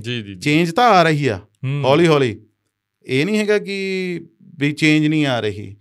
ਤੇ ਰਾਜਨੀਤੀ 'ਚ ਵੀ ਚੇਂਜ ਆਊਗੀ। ਮੈਨੂੰ ਲੱਗਦਾ ਆਉਣ ਵਾਲਾ ਸਮਾਂ ਬੰਦੇ ਨੂੰ ਦੇਖ ਕੇ ਵੋਟ ਪੈਣ ਵਾਲਾ ਹੋਊਗਾ। ਤੇ ਉਦਨੇ ਜਿਹੜਾ ਉਹ ਸਾਰਾ ਕਲੈਰਿਟੀ ਜਿਹੜੀ ਆ ਜੂਗੀ ਤੇ ਪਰ ਇਹ ਜਿਹੜੀ ਇੱਕ ਬਹੁਤ ਵੱਡੀ ਚਿੰਤਾ ਨਾ ਇੱਕ ਤੁਹਾਡੇ ਰਾਜਨੀਤਿਕ ਸਿਸਟਮ ਤੋਂ ਜਿਹੜਾ ਲੋਕਾਂ ਦਾ ਵਿਸ਼ਵਾਸ ਉੱਠਣਾ ਹੂੰ। ਇਹਦੇ ਤੇ ਜਿਹੜਾ ਸੈਮੀਨਾਰਸ ਵਗੈਰਾ ਹੋਣੇ ਚਾਹੀਦੇ ਨੇ ਵੀ ਕਿੱਥੇ ਘਾਟ ਰਹਿ ਜਾਂਦੀ ਆ ਕਿੱਥੇ ਕਮੀਆਂ ਰਹਿ ਜਾਂਦੀਆਂ ਨੇ। ਮੈਂ ਨਹੀਂ ਕਹਿੰਦਾ ਵੀ ਸਾਰੇ ਮਾੜੇ ਹੁੰਦੇ ਨੇ ਜਾਂ ਸਾਰੇ ਚੰਗੇ ਹੁੰਦੇ ਨੇ ਬਟ ਜਿਹੜੇ ਫੀਲਡ 'ਚ ਤੁਸੀਂ ਹੈਗੇ ਹੋ ਉਹਦੇ ਤੇ ਚਿੰਤਨ ਕਰਨ ਦਾ ਤਾਂ ਤੁਹਾਡਾ ਫਰਜ਼ ਬਣਦਾ। ਕਦੇ ਆਏ ਜੇ ਵੀ ਹੋਇਆ ਇੱਕ ਦਿਨ ਅਸੀਂ ਬੈਠੇ ਸੀਗੇ ਉਹ ਗੱਲ ਸੋਡੀ ਚੱਲੀ ਇੱਕ ਦੋ ਸ਼ਾਇਦ ਵਰਿੰਦਰ ਢਿੱਲੋਂ ਦੀ ਵੀ ਚੱਲੀ ਵੀ ਟਿਕਟ ਮਿਲ ਗਿਆ ਇਹਨਾਂ ਨੂੰ ਨੈਸ਼ਨਲ ਪਾਰਟੀ ਦਾ। ਇਹ ਵੀ ਕਹਾਵਤ ਹੈ ਇੱਕ ਬਣੀ ਵੀ ਵੀ ਖੇਤਰੀ ਪਾਰਟੀ ਦੀ ਗੱਲ ਹੋਰ ਆ ਜੇ ਕਾਂਗਰਸ ਜਾਂ ਨੈਸ਼ਨਲ ਪਾਰਟੀ ਤੋਂ ਟਿਕਟ ਲੈਣਾ ਤਾਂ ਐਮਐਲਏ ਜਿੱਤਣ ਤੋਂ ਬਹੁਤ ਔਖਾ ਗਾ। ਪਹਿਲਾਂ ਤਾਂ ਟਿਕਟ ਲੈਣੀ ਬਹੁਤ ਔਖੀ ਹੋ ਜਾਂਦੀ ਜੀ। ਵੀ ਪੈਸੇ ਪੂਸੇ ਨੂੰ ਲੈ ਕੇ ਕਿਵੇਂ ਆ? ਕਹਿੰਦੇ ਵੀ ਜਿਹਦੇ ਕੋਲੇ ਪੈਸਾ ਗਾ ਉਹੀ ਟਿਕਟ ਲੈ ਸਕਦਾ ਉਹੀ ਐਮਐਲਏ ਬਣ ਸਕਦਾ। ਨਹੀਂ ਬਹੁਤ ਔਖਾ। ਤੁਹਾਨੂੰ ਲੱਗਦਾ ਵੀ ਇਹ ਚੇਂਜ ਹੋ ਜੂ ਇਹ ਧਾਰਾ ਕਿ ਇਹ ਗਲਤ ਧਾਰਨਾ ਹੀ ਬਣੀ ਵੀ ਆ? ਮੈਂ ਬਿਲਕੁਲ ਇਹਦੇ ਨਾਲ ਬਿਲਕੁਲ ਸਹਿਮਤ ਨਹੀਂ ਜਿਹੜੀ ਇਹ ਧਾਰਨਾ ਬਣੀ ਹੋਈ ਆ। ਕਿਉਂਕਿ ਮੈਨੂੰ ਤਾਂ ਇੱਕ ਮੈਂ ਤਾਂ ਚਾਹ ਦਾ ਕੱਪ ਵੀ ਨਹੀਂ ਕਿਸੇ ਨੂੰ ਪਿਆਇਆ। ਹੂੰ। ਮੈਨੂੰ ਤਾਂ ਉਲਟਾ ਇਹ ਕਿਹਾ ਗਿਆ ਵੀ ਤੂੰ ਘਰੇ ਬੈਠ। ਹੂੰ। ਜਦੋਂ ਇਹ ਇਲੈਕਸ਼ਨ ਦਾ ਟਾਈਮ ਹੁੰਦਾ ਮੈਂ ਉਹਦੀ ਸੱਚੀ ਗੱਲ ਦੱਸਦਾ। ਇਹਦੇ 'ਚ ਮੈਂ ਵੀ ਕਹਿ ਸਕਦਾ ਵੀ ਐ ਹੋ ਗਿਆ ਜੀ ਬਹੁਤ ਔਖਾ ਜੀ। ਇਹਦਾ ਚੀਜ਼ਾਂ ਐ ਨਹੀਂ ਹੁੰਦੀਆਂ ਜੀ ਇਹ ਐ ਹੁੰਦੀਆਂ ਨੇ। ਪਰ ਮੈਂ ਇੱਕ ਚੀਜ਼ ਸਾਡੀ ਪਾਰਟੀ ਦੀ ਚੰਗੀ ਮੰਨਦਾ ਕਿ ਚਾਹੇ ਉਹ ਤੁਸੀਂ ਬਰਿੰਦਰ ਢਿੱਲੋਂ ਦੀ ਗੱਲ ਕਰੀ ਚਾਹੇ ਸਾਡੇ ਸੀਨੀਅਰ ਨੇ ਖੁਸ਼ਬਾਦ ਜਟਾਣਾ ਉਹ ਵੀ ਯੂਨੀਵਰਸਿਟੀ ਤੋਂ ਇਲੈਕਸ਼ਨ ਲੜੇ ਨੇ। ਤੇ ਇੱਕ ਦਮਨ ਥਿੰਦ ਬਾਜਵਾ ਸੀ ਸਨਾਮ ਤੋਂ ਹੁਣ ਉਹ ਬੀਜੇਪੀ ਚਲੇ ਗਏ। ਤੇ ਮੈਂ ਮੇਰੀ ਗੱਲ ਕਰੀਏ ਮੈਂ ਧੂਰੀ ਤੋਂ ਤੇ ਕਾਫੀ ਜਿਹੜੇ ਨੌਜਵਾਨ ਸੀਗੇ ਅਮਨਪ੍ਰੀਤ ਲਾਲੀ ਐਤਕੀ ਨਵਾਂ ਸ਼ਹਿਰ ਤੋਂ ਲੜੇ। ਵੀ ਯਾਨੀ ਕਿ ਨੌਜਵਾਨਾਂ ਨੂੰ ਤਰਜੀਹ ਸਾਡੀ ਪਾਰਟੀ ਮੈਨੂੰ ਲੱਗਦਾ ਵੀ ਜ਼ਿਆਦਾ ਦਿੰਦੀ ਆ। ਤੇ ਉਹਨਾਂ ਨੇ ਇਹ ਚੀਜ਼ ਕਰਕੇ ਵੀ ਦਿਖਾਈ। ਤੇ ਉਹਦੇ ਉਲਟੀ ਜੇ ਮੈਂ ਗੱਲ ਕਰਾਂ ਤਾਂ ਐਤਕੀ ਜਿਹੜੀ ਹੁਣ ਪਾਰਟੀ ਸੀਗੀ ਸਾਡੀ ਇੱਕ ਮੇਰਾ ਸਾਡਾ ਜੂਨੀਅਰ ਸੀ ਮੁੰਡਾ ਉਹਨੂੰ ਨਹੀਂ ਟਿਕਟ ਮਿਲ ਸਕੀ ਸੀ ਹੂੰ। ਕਿਸੇ ਸਿੰਗਰ ਨੂੰ ਦੇਤੀ ਸੀ ਇਹਨਾਂ ਨੇ ਯਾਨੀ ਕਿ ਇਸ ਹੂੰ। ਪਾਰਟੀ ਨੇ ਸੋ ਉਸ ਮੁਕਾਬਲੇ 'ਚ ਮੈਂ ਸਮਝਦਾ ਕਿ ਕੋਈ ਐਡੀ ਜੇ ਤੁਸੀਂ ਸਾਡੇ ਸਾਰਿਆਂ ਦਾ ਹੀ ਦੇਖੋਗੇ ਤਾਂ ਉਹ ਜਿਹਾ ਕੋਈ ਅ, ਯਾਨੀ ਕਿ ਪੈਸੇ ਪੂਸੇ ਵਾਲਾ ਸਿਸਟਮ ਨਹੀਂ ਹੈਗਾ ਕਿਸੇ ਦਾ ਵੀ ਸਿੱਧੀਆਂ ਟਿਕਟਾਂ ਤੁਹਾਨੂੰ ਮਿਲੀਆਂ ਤੇ ਉਸ ਤੋਂ ਬਾਅਦ ਜਿਹੜੀ ਇਹ ਜਿਹੜੀ ਗੱਲ ਫੈਲੀ ਹੋਈ ਹੈ ਯਾਨੀ ਕਿ ਇਹ ਕਿਤੇ ਨਾ ਕਿਤੇ ਨੌਜਵਾਨਾਂ ਨੂੰ ਦੂਰ ਰੱਖਣ ਦੇ ਵਿੱਚ ਵੀ ਕਿਤੇ ਵੀ ਯਾਰ ਇਹ ਚ ਨਹੀਂ ਸੌਖਾ ਕੰਮ ਹੈਗਾ। ਮੇਰੇ ਵਰਗਾ ਉਹੀ ਹਾਂ, ਜਿਵੇਂ ਕਹਿੰਦਾ। ਕਹਿੰਦੇ ਵੀ ਐਮਐਲਏ ਦੇ ਇਲੈਕਸ਼ਨ। ਤੇ ਕਰੋੜਾਂ ਰੁਪਈਆ ਲੱਗਦਾ। ਇਲੈਕਸ਼ਨਾਂ ਦੇ ਉੱਤੇ ਜ਼ਰੂਰ ਪੈਸੇ ਲੱਗਦੇ ਨੇ। ਇਹਦੇ 'ਚ ਮੈਂ ਝੂਠ ਨਹੀਂ ਕਹਿੰਦਾ ਹੈਗਾ। ਠੀਕ ਹੈ ਨਾ ਜੀ? ਕਿਸ ਜਿੰਨੀ ਕੁ ਜਿਹਦੀ ਹੈਸੀਅਤ ਹੁੰਦੀ ਆ ਉਹਨਾਂ ਕ ਰਤਨ ਵੀਰੇ ਬੰਦਾ ਜ਼ੋਰ ਲਾਉਂਦਾ। ਹੂੰ। ਚਾਹੇ ਉਹ ਕਿਸੇ ਦੀ ਵੀ ਗੱਲ ਕਰੀਏ। ਉਹ ਫਿਰ ਉਹ ਪੈਸਾ ਬਾਈ ਵੀ ਪੋਸਟਰ ਪੂਸਟਰ ਉਹਦੇ ਲਈ ਕਿ ਹੋਰ ਵੀ ਜਿਵੇਂ ਕਹਿੰਦੇ ਵੀ ਸ਼ਰਾਬਾਂ ਵੰਡੀਆਂ ਜਾਂਦੀਆਂ ਹੋਰ ਉਹ ਵੋਟਾਂ ਖਰੀਦੀਆਂ ਜਾਂਦੀਆਂ ਇੱਕ ਦਿਨ ਪਹਿਲਾਂ ਕਹਿੰਦੇ ਬਹੁਤ ਬੜਾ ਕੰਮ ਚੱਲਦਾ ਇਹ। ਮੈਂ ਆਪਦੀ ਗੱਲ ਹੀ ਕਰ ਸਕਦਾ। ਹੂੰ ਆ ਤੁਹਾਡੀ ਹਾਂ। ਮੈਂ ਗੁਰੂ ਮਹਾਰਾਜ ਨੂੰ ਹਾਜ਼ਰ ਨਾਜ਼ਰ ਮੰਨ ਕੇ ਕਹਿਣਾ ਤੇ ਮੇਰੇ ਹਲਕੇ ਵਾਲੇ ਵੀ ਇਸ ਚੀਜ਼ ਦੇ ਗਵਾਹ ਨੇ। ਹੂੰ। ਮੈਂ ਤਿੰਨ ਇਲੈਕਸ਼ਨਾਂ ਲੜੀਆਂ ਨੇ। ਕੋਈ ਬੰਦਾ ਮਾਈਕ ਤੇ ਜਾਂ ਟੀਵੀ ਤੇ ਬੰਦਾ ਐਂ ਕਹਿ ਦੇਵੇ ਵੀ ਮੈਨੂੰ ਗੋਲਡੀ ਨੇ ਦਾਰੂ ਦੀ ਬੋਤਲ ਦਿੱਤੀ ਆ। ਹੂੰ। ਕਿ ਇੱਕ ਵੀ ਨਸ਼ਾ ਕਿਸੇ ਚੀਜ਼ 'ਚ। ਰਾਹੁਲ ਗਾਂਧੀ ਆਏ ਸੀ ਸਟੇਜ ਜਦੋਂ ਮੇਰੀ ਇਲੈਕਸ਼ਨ ਸੀਗੀ ਸਾਡੇ ਧੂਰੀ ਅਨਾਜ ਮੰਡੀ ਦੇ ਵਿੱਚ। ਮੈਂ ਉੱਥੇ ਇਹੀ ਗੱਲ ਬੋਲੀ ਮੇਰੀ ਅੱਜ ਵੀ ਔਨ ਦਾ ਰਿਕਾਰਡ ਉਹ ਪਿਆ ਸਾਰਾ ਕੁਝ ਮੈਂ ਕਿਹਾ ਵੀ ਮੈਨੂੰ ਵੋਟ ਪਾਇਓ ਚਾਹੇ ਨਾ ਪਾਇਓ। ਵੀ ਮੈਂ ਨਾ ਤਾਂ ਇਧਰਲੇ ਪਾਸੇ ਨੂੰ ਜਾਣਾ ਤੇ ਨਾ ਮੈਂ ਜਾ ਸਕਦਾ ਨਾ ਮੇਰੀ ਹੈਸੀਅਤ ਆ। ਤੇ ਜਦੋਂ ਮੈਂ ਸਟੇਜ ਤੋਂ ਥੱਲੇ ਉਤਰਿਆ ਸਾਡੇ ਕੁਝ ਸੀਨੀਅਰ ਬੰਦੇ ਸੀ ਉਹਨਾਂ ਨੇ ਕਿਹਾ ਯਾਰ ਤੂੰ ਆ ਕੀ ਬੋਲਤਾ? ਵੀ ਇਹ ਤਾਂ ਐਂ ਕਰਨਾ ਪੈਂਦਾ ਹੁੰਦਾ ਵੋਟਾਂ 'ਚ। ਮੈਂ ਕਿਹਾ ਆਪਾਂ ਨੂੰ ਇਹੋ ਜਿਹੀਆਂ ਵੋਟਾਂ ਨਹੀਂ ਚਾਹੀਦੀਆਂ। ਅੱਛਾ ਤੁਹਾਨੂੰ ਕਿਹਾ ਬਿਲਕੁਲ। ਰਾਤ ਨੂੰ ਫਿਰ ਸਾਡੀ ਇੱਕ ਮੀਟਿੰਗ ਹੋਈ। ਅੱਜ ਉਹ ਬੰਦੇ ਦੂਸਰੀ ਪਾਰਟੀ 'ਚ ਨੇ ਮੈਂ ਨਾਮ ਨਹੀਂ ਲੈਣਾ ਚਾਹੁੰਦਾ। ਜੀ ਜੀ। ਉਹ ਅਸੀਂ ਘਰੇ ਬੈਠੇ ਸਾਰੇ। ਉਹ ਕਹਿੰਦੇ ਯੂਨੀਵਰਸਿਟੀ ਦੀਆਂ ਵੋਟਾਂ ਨਹੀਂ ਹੈਗੀਆਂ। ਵੀ ਤੂੰ 버ਗਰ ਖਵਾ ਕੇ ਵੋਟਾਂ ਲੈ ਲੇਂਗੇ ਕਿਸ ਤੋਂ। ਇਹਦਾ ਸਾਰਾ ਕੁਝ ਕਰਨਾ ਪੈਂਦਾ ਉਰੇ। ਮੈਂ ਕਹਾਂ ਜੀ ਆਪਾਂ ਨੂੰ ਵੋਟਾਂ ਪਾਉਣ ਆਪਾਂ। ਨੂੰ ਵੋਟਾਂ ਨਾ ਪਾਉਣ। ਇਹ ਚੀਜ਼ ਨਹੀਂ ਕਰਨੀ। ਤੇ ਪ੍ਰਮਾਤਮਾ ਨੇ ਜਿਤਾਇਆ ਵੀ ਬਈ। ਤੇ ਕਈ ਕਰਦੇ ਵੀ ਨੇ ਕਈ ਜਗ੍ਹਾ ਤੇ ਇਹੀ ਜੀ ਮੈਂ ਐਵੇਂ ਤੁਹਾਨੂੰ ਗੱਲ ਗਲਤ ਗੱਲ ਕਹਾਂ। ਐਤਕੀ ਮੇਰੀ ਮੁੱਖ ਮੰਤਰੀ ਸਾਹਿਬ ਨਾਲ ਲੜਾਈ ਸੀਗੀ ਧੂਰੀ ਤੋਂ। ਇਹਨਾਂ ਨੇ ਵੀ ਨਹੀਂ ਕੋਈ ਜਿਹੜੀ ਦਾਰੂ ਦੂਰੂ ਵਾਲੀ ਮੈਂ ਸੁਣੀ ਕੋਈ ਗੱਲ। ਵੀ ਇਹਨਾਂ ਨੇ ਕੋਈ। ਇਸ ਤਰੀਕੇ ਨਾਲ ਯਾਨੀ ਕਿ ਕੋਈ ਵੰਡਿਆ ਜਾਂ ਕੁਝ ਕਰਿਆ। ਸੋ ਇਹ ਚੀਜ਼ ਹੁਣ ਮੈਨੂੰ ਲੱਗਦਾ ਹੌਲੀ ਹੌਲੀ ਸਮੇਂ ਨਾਲ ਇਹ ਚੀਜ਼ਾਂ ਪਿੱਛੇ ਰਹਿ ਜਾਣਗੀਆਂ। ਇਹ ਛੋਟੀਆਂ ਇਲੈਕਸ਼ਨਾਂ 'ਚ ਬਹੁਤ ਚੱਲਦਾ। ਜਿਵੇਂ ਸਰਪੰਚੀ ਦੀ ਇਲੈਕਸ਼ਨ ਹੋਵੇ। ਉਹਦੇ 'ਚ ਫਿਰ ਘਰੋਂ ਘਰੀ ਟਾਰਗੇਟ ਕਰਨਾ ਪੈਂਦਾ। ਕਿਹਦਾ ਰਿਸ਼ਤੇਦਾਰ ਕਿੱਥੇ ਬੈਠਾ? ਕਿਹਨੂੰ ਕਿਵੇਂ ਕਿਵੇਂ ਜਿੰਨੀ ਛੋਟੀ ਇਲੈਕਸ਼ਨ ਹੋਊਗੀ ਉਨੀ ਔਖੀ ਇਲੈਕਸ਼ਨ ਹੋਊਗੀ। ਤੁਹਾਨੂੰ ਡਿਸਟਰਬ ਕੀਤਾ ਹਾਰਨ ਵਾਲਾ ਸਿਸਟਮ ਵੀ? ਕਿਉਂਕਿ ਮੈਂ ਇੱਕ ਜਿਹੜੀ ਕੈਲਕੂਲੇਸ਼ਨ ਹੁੰਦੀ ਆ ਬਹੁਤ ਬੰਦੇ ਕੈਲਕੂਲੇਸ਼ਨ 'ਚ ਬਲੀਵ ਰੱਖਦੇ। ਆ ਤੇ ਲੀਡਰਾਂ ਨੂੰ ਕਹਿੰਦੇ ਪਤਾ ਹੀ ਹੁੰਦਾ। ਤੁਹਾਨੂੰ ਇਹ ਲੱਗਦਾ ਸੀ ਵੀ ਇੰਨਾ ਡਿਫਰੈਂਸ ਪੈ ਜੂ 50000 ਵੋਟਾਂ ਦਾ ਉੱਥੇ ਥੋੜਾ ਜਿਹਾ ਹੋਇਆ ਤੁਸੀਂ ਵੀ ਥੱਲੇ ਡਿੱਗ ਪਿਆ ਸਾਰਾ ਪਰਿਵਾਰ ਵੀ ਆਹ ਥੋੜੀ ਜਿਹੀ ਗੜਬੜ ਹੋ ਗਈ। ਜੀ ਬਿਲਕੁਲ ਇੱਕ ਤਰ੍ਹਾਂ ਦਾ ਇੱਕ ਆਮ ਸਧਾਰਨ ਜੇ ਬੰਦੇ ਆ ਬਈ। ਹੂੰ। ਤੇ ਇਹ ਤਾਂ ਸਾਰੇ ਹੀ ਕਹਿੰਦੇ ਸੀ ਮੀਡੀਆ ਵੀ ਇਹੀ ਕਹਿੰਦਾ ਸੀ ਤੁਸੀਂ ਵੀ ਖੈਰ ਇਹ ਚੀਜ਼ ਨੂੰ ਨੋਟ ਕਰਿਆ ਹੋਣਾ ਤੁਸੀਂ ਉੱਥੇ ਆਏ ਹੋਣੇ ਵੀ ਥੋੜਾ ਬਹੁਤ ਮਾਰਜਨ ਦਾ ਜਿਹੜਾ ਫ਼ਰਕ ਰਹੂਗਾ ਯਾਨੀ ਕਿ ਵੀ ਜਿੱਤ ਕੋਈ ਵੀ ਜਾਵੇ ਤੇ ਲਾਸਟ ਦਿਨ ਤੱਕ ਯਾਨੀ ਕਿ ਜਿਹੜਾ ਪ੍ਰੋਸੈਸ ਚੱਲਿਆ ਮੈਂ ਮੇਰੇ ਲਾਸਟ 2 ਦਿਨ ਰੋਡ ਸ਼ੋਅ ਸੀਗੇ ਤੇ ਬੜੇ ਪਰ ਮੈਂ ਰਾਤ ਨੂੰ 11:30 ਵਜੇ ਤੱਕ ਈਸਾਪੁਰ ਲੰਡੇ ਇੱਕ ਪਿੰਡ ਆ ਸਾਡੇ ਮੈਂ ਵਾਪਸ ਜਾ ਕੇ ਉੱਥੇ ਮੇਰੀਆਂ ਭੈਣਾਂ ਬੀਬੀਆਂ ਤੋਂ ਹਾਰ ਪਵਾ ਕੇ ਆਇਆ ਜਾਣੀ ਕਿ ਉਹ ਗੁੱਸਾ ਹੋ ਗਈਆਂ ਵੀ ਗੋਲਡੀ ਸਾਡੇ ਪਿੰਡ ਨਹੀਂ ਆਇਆ ਇੰਨੇ ਸੜਕਾਂ ਤੇ ਲੋਕ ਇੰਨਾ ਪਿਆਰ ਕੋਈ ਇਮੇਜਿਨ ਕਰ ਹੀ ਨਹੀਂ ਸੀ ਸਕਦਾ। ਪਰ ਹੁਣ ਇਹਦੇ ਚ ਹੁਣ ਮੈਂ ਕਹਾਂ ਵੀ ਦੇਖੋ ਹਾਰ ਤਾਂ ਹਾਰ ਆ ਕੋਈ ਕਵੇ ਹਵਾ ਚੱਲ ਗਈ ਕੋਈ ਕਵੇ ਕੁਛ ਹੋ ਗਿਆ। ਹਾਰੇ ਆ। ਹਾਂ। ਕਮੀ ਹੋਊਗੀ ਹਾਰੇ ਆ। ਮਿਹਨਤ ਕਰਾਂਗੇ ਹੋਰ ਮਿਹਨਤ ਕਰਾਂਗੇ ਕਿਸੇ ਨਾ ਕਿਸੇ ਚੀਜ਼ 'ਚ ਸ਼ਾਇਦ ਨਹੀਂ ਲੋਕਾਂ ਦੀਆਂ ਉਮੀਦਾਂ ਤੇ ਖਰੇ ਉਤਰ ਸਕੇ ਹੋਣੇ ਕਮੀਆਂ ਘਾਟਾਂ ਰਹਿ ਗਈਆਂ ਹੋਣਗੀਆਂ। ਪਰ ਇੱਕ ਵਾਰ ਟੁੱਟਦਾ ਜ਼ਰੂਰ ਆ ਬੰਦਾ ਬਹੁਤ ਕਿਤਾਬਾਂ ਪੜ੍ਹੀਆਂ। ਬਹੁਤ ਬੈਠ ਕੇ ਸੋਚਿਆ ਹੂੰ। ਤੇ ਕਾਫੀ ਘਰੀ ਰਿਹਾ ਜ਼ਿਆਦਾ ਟਾਈਮ। ਹੂੰ। ਹੁਣ ਤੱਕ ਵੀ। ਜੀ। ਤੇ ਮਾਂ ਪਿਓ ਨਾਲ ਸਮਾਂ ਬਿਤਾਉਣ ਦਾ ਟਾਈਮ ਕਿਉਂਕਿ ਸੱਚੀ ਗੱਲ ਦੱਸਾਂ ਮੈਂ ਕਾਫੀ ਲੰਬੇ ਸਮੇਂ ਤੋਂ ਯਾਨੀ ਕਿ ਅ, ਅੱਗੇ ਦੀ ਅੱਗੇ ਬੰਦਾ ਸੋਚਦਾ ਰਹਿੰਦਾ ਅੱਗੇ ਦੀ ਅੱਗੇ ਬੰਦਾ ਸੋਚਦਾ ਰਹਿੰਦਾ। ਪਹਿਲਾਂ ਤੁਸੀਂ ਟਿਕਟ ਲਈ ਸਟਰਗਲ ਕਰਦੇ ਹੋ। ਪਹਿਲਾਂ ਮੈਂ 12 ਚ ਕੋਸ਼ਿਸ਼ ਕਰ ਰਿਹਾ ਸੀ 12 ਚ ਨਹੀਂ ਮਿਲੀ। ਫਿਰ 14 ਚ ਅਰਵਿੰਦ ਖੰਨਾ ਜੀ ਸਾਡੀ ਪਾਰਟੀ ਛੱਡ ਗਏ ਫਿਰ ਉਦੋਂ ਬਾਈ ਇਲੈਕਸ਼ਨ ਹੋਈ ਉਦੋਂ ਨਹੀਂ ਮੈਨੂੰ ਟਿਕਟ ਮਿਲ ਸਕੀ। ਤਾਂ ਇੱਕ ਵਾਰ ਐ ਹੋ ਗਿਆ ਕਿ ਯਾਰ ਸ਼ਾਇਦ ਹੁਣ ਤਾਂ ਮਿਲਣੀ ਨਹੀਂ ਕਦੇ। ਫਿਰ 17 ਚ ਟਿਕਟ ਮਿਲ ਗਈ ਫਿਰ ਜਿੱਤ ਗਏ। ਫਿਰ ਤੋਂ ਬਾਅਦ ਉਹਨੂੰ ਕੰਟੀਨਿਊ ਰੱਖਣ ਦੇ ਵਿੱਚ ਫਿਰ ਅਗਲੀ ਵਾਰ ਵੀ ਲਗਾਤਾਰ ਯਾਨੀ ਕਿ ਤੁਸੀਂ ਵੀ ਕਾਫੀ ਲੰਬਾ ਸਮਾਂ ਯਾਨੀ ਕਿ ਅਸਲ ਹੁਣ ਥੋੜਾ ਫ੍ਰੀ ਹੋ ਕੇ ਇੱਕ ਇੱਕ ਜ਼ਿੰਦਗੀ ਦੇ ਫੇਜ਼ ਆਉਂਦੇ ਨੇ। ਥੋੜੇ ਟਾਈਮ ਬਾਅਦ ਇੱਕ ਦਹਾਕੇ ਬਾਅਦ ਤੁਹਾਡਾ ਸਿਸਟਮ ਚੇਂਜ ਹੁੰਦਾ। ਤਾਂ ਮੇਰੇ ਲਈ ਉਹ ਚੇਂਜ ਦਾ ਟਾਈਮ ਸੀਗਾ ਇਹ। ਤਾਂ ਹੁਣ ਜਿਹੜਾ ਆਉਣ ਵਾਲਾ ਸਮਾਂ ਉਹਦੇ ਬਾਰੇ ਜਿਹੜਾ ਵਧੀਆ ਤਰੀਕੇ ਨਾਲ ਸੋਚ ਰਹੇ ਹਾਂ ਕੋਸ਼ਿਸ਼ ਕਰ ਰਹੇ ਹਾਂ। ਪਰ ਇਹ ਮੈਂ ਕੋਈ ਬਹਾਨੇ ਨਹੀਂ ਲਾਉਂਗਾ ਵੀ ਉਹ ਤਾਂ ਐ ਹੋ ਗਿਆ ਜੀ ਉਹ ਤਾਂ ਐ ਹੋ ਗਿਆ ਜੀ। ਨਾ ਹੀ ਮੇਰੀ ਨੇਚਰ ਆ ਕਿ ਛੋਟੀ ਛੋਟੀ ਗੱਲ ਤੇ ਕਿਸੇ ਦੇ ਵਿਰੁੱਧ ਬੋਲਣਾ।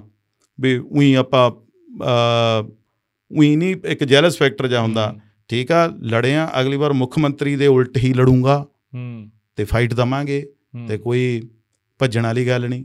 ਤੇ ਐਤਕੀ ਵੀ ਸਭ ਤੋਂ ਵੱਡਾ ਵਿਰੋਧੀ ਤਾਂ ਸਮਝ ਲਓ ਮੈਂ ਹੀ ਸੀਗਾ ਨਾ ਜਿਹੜਾ। ਉਹਨਾਂ ਦੇ ਅਗੇਂਸਟ ਇਲੈਕਸ਼ਨ ਲੜ ਰਿਹਾ ਸੀ। ਤੁਹਾਨੂੰ ਤਾਂ ਪਤਾ ਹੀ ਸੀ ਮੀਡੀਆ 'ਚ ਖਬਰ ਵੀ ਕਿਵੇਂ ਲੱਗ ਰਹੀ ਸੀ ਕੀ ਕੁਝ ਸੀਗਾ। ਤੇ ਤੁਹਾਡੀ ਤਾਂ ਜਾਰੀ ਵੀ ਰਹੀ ਹੈ ਕਹਿੰਦੇ ਇੱਕ ਟਾਈਮ ਤੇ। ਹਾਂ ਚੰਗੇ। ਚੰਗੀ। ਜਾਰੀ ਰਹੀ ਮੁੱਖ ਮੰਤਰੀ ਨਾਲ? 2006 ਚ ਸਾਡੇ ਯੂਨੀਵਰਸਿਟੀ ਫੰਕਸ਼ਨ ਹੋਇਆ ਸੀ। ਹਾਂ। ਮੈਂ ਉਦੋਂ ਪ੍ਰਧਾਨ ਸੀ। ਹੂੰ। ਤੇ ਬਾਈ ਮੇਰੇ ਕਹਿਣ ਤੇ ਆਇਆ ਉੱਥੇ। ਹੂੰ। 2 ਘੰਟੇ ਲਾਏ ਵੀ। ਅੱਜ ਵੀ ਯਾਦਾਂ ਪਈਆਂ ਨੇ ਸਾਂਭੀਆਂ। ਹੂੰ। ਤੇ ਪਰ ਇਹ ਗੱਲ ਸਮਝ ਨਹੀਂ ਆਈ ਵੀ ਧੂਰੀਆਂ ਆ ਕੇ ਕਿਉਂ ਲੜੇ? ਨਹੀਂ ਚਲੋ ਉਹ ਤਾਂ ਫਿਰ ਸਰਕਾਰ- ਵੀ ਇਹ ਇਹ ਚੀਜ਼ ਵੀ ਜਿਵੇਂ ਉਹ ਕਹਿੰਦੇ ਨੇ ਨਾ ਵੀ ਨੌਜ ਆਮ ਬੰਦਿਆਂ ਨੂੰ ਅਸੀਂ ਨੇ ਪ੍ਰਮੋਟ ਕਰਨਾ।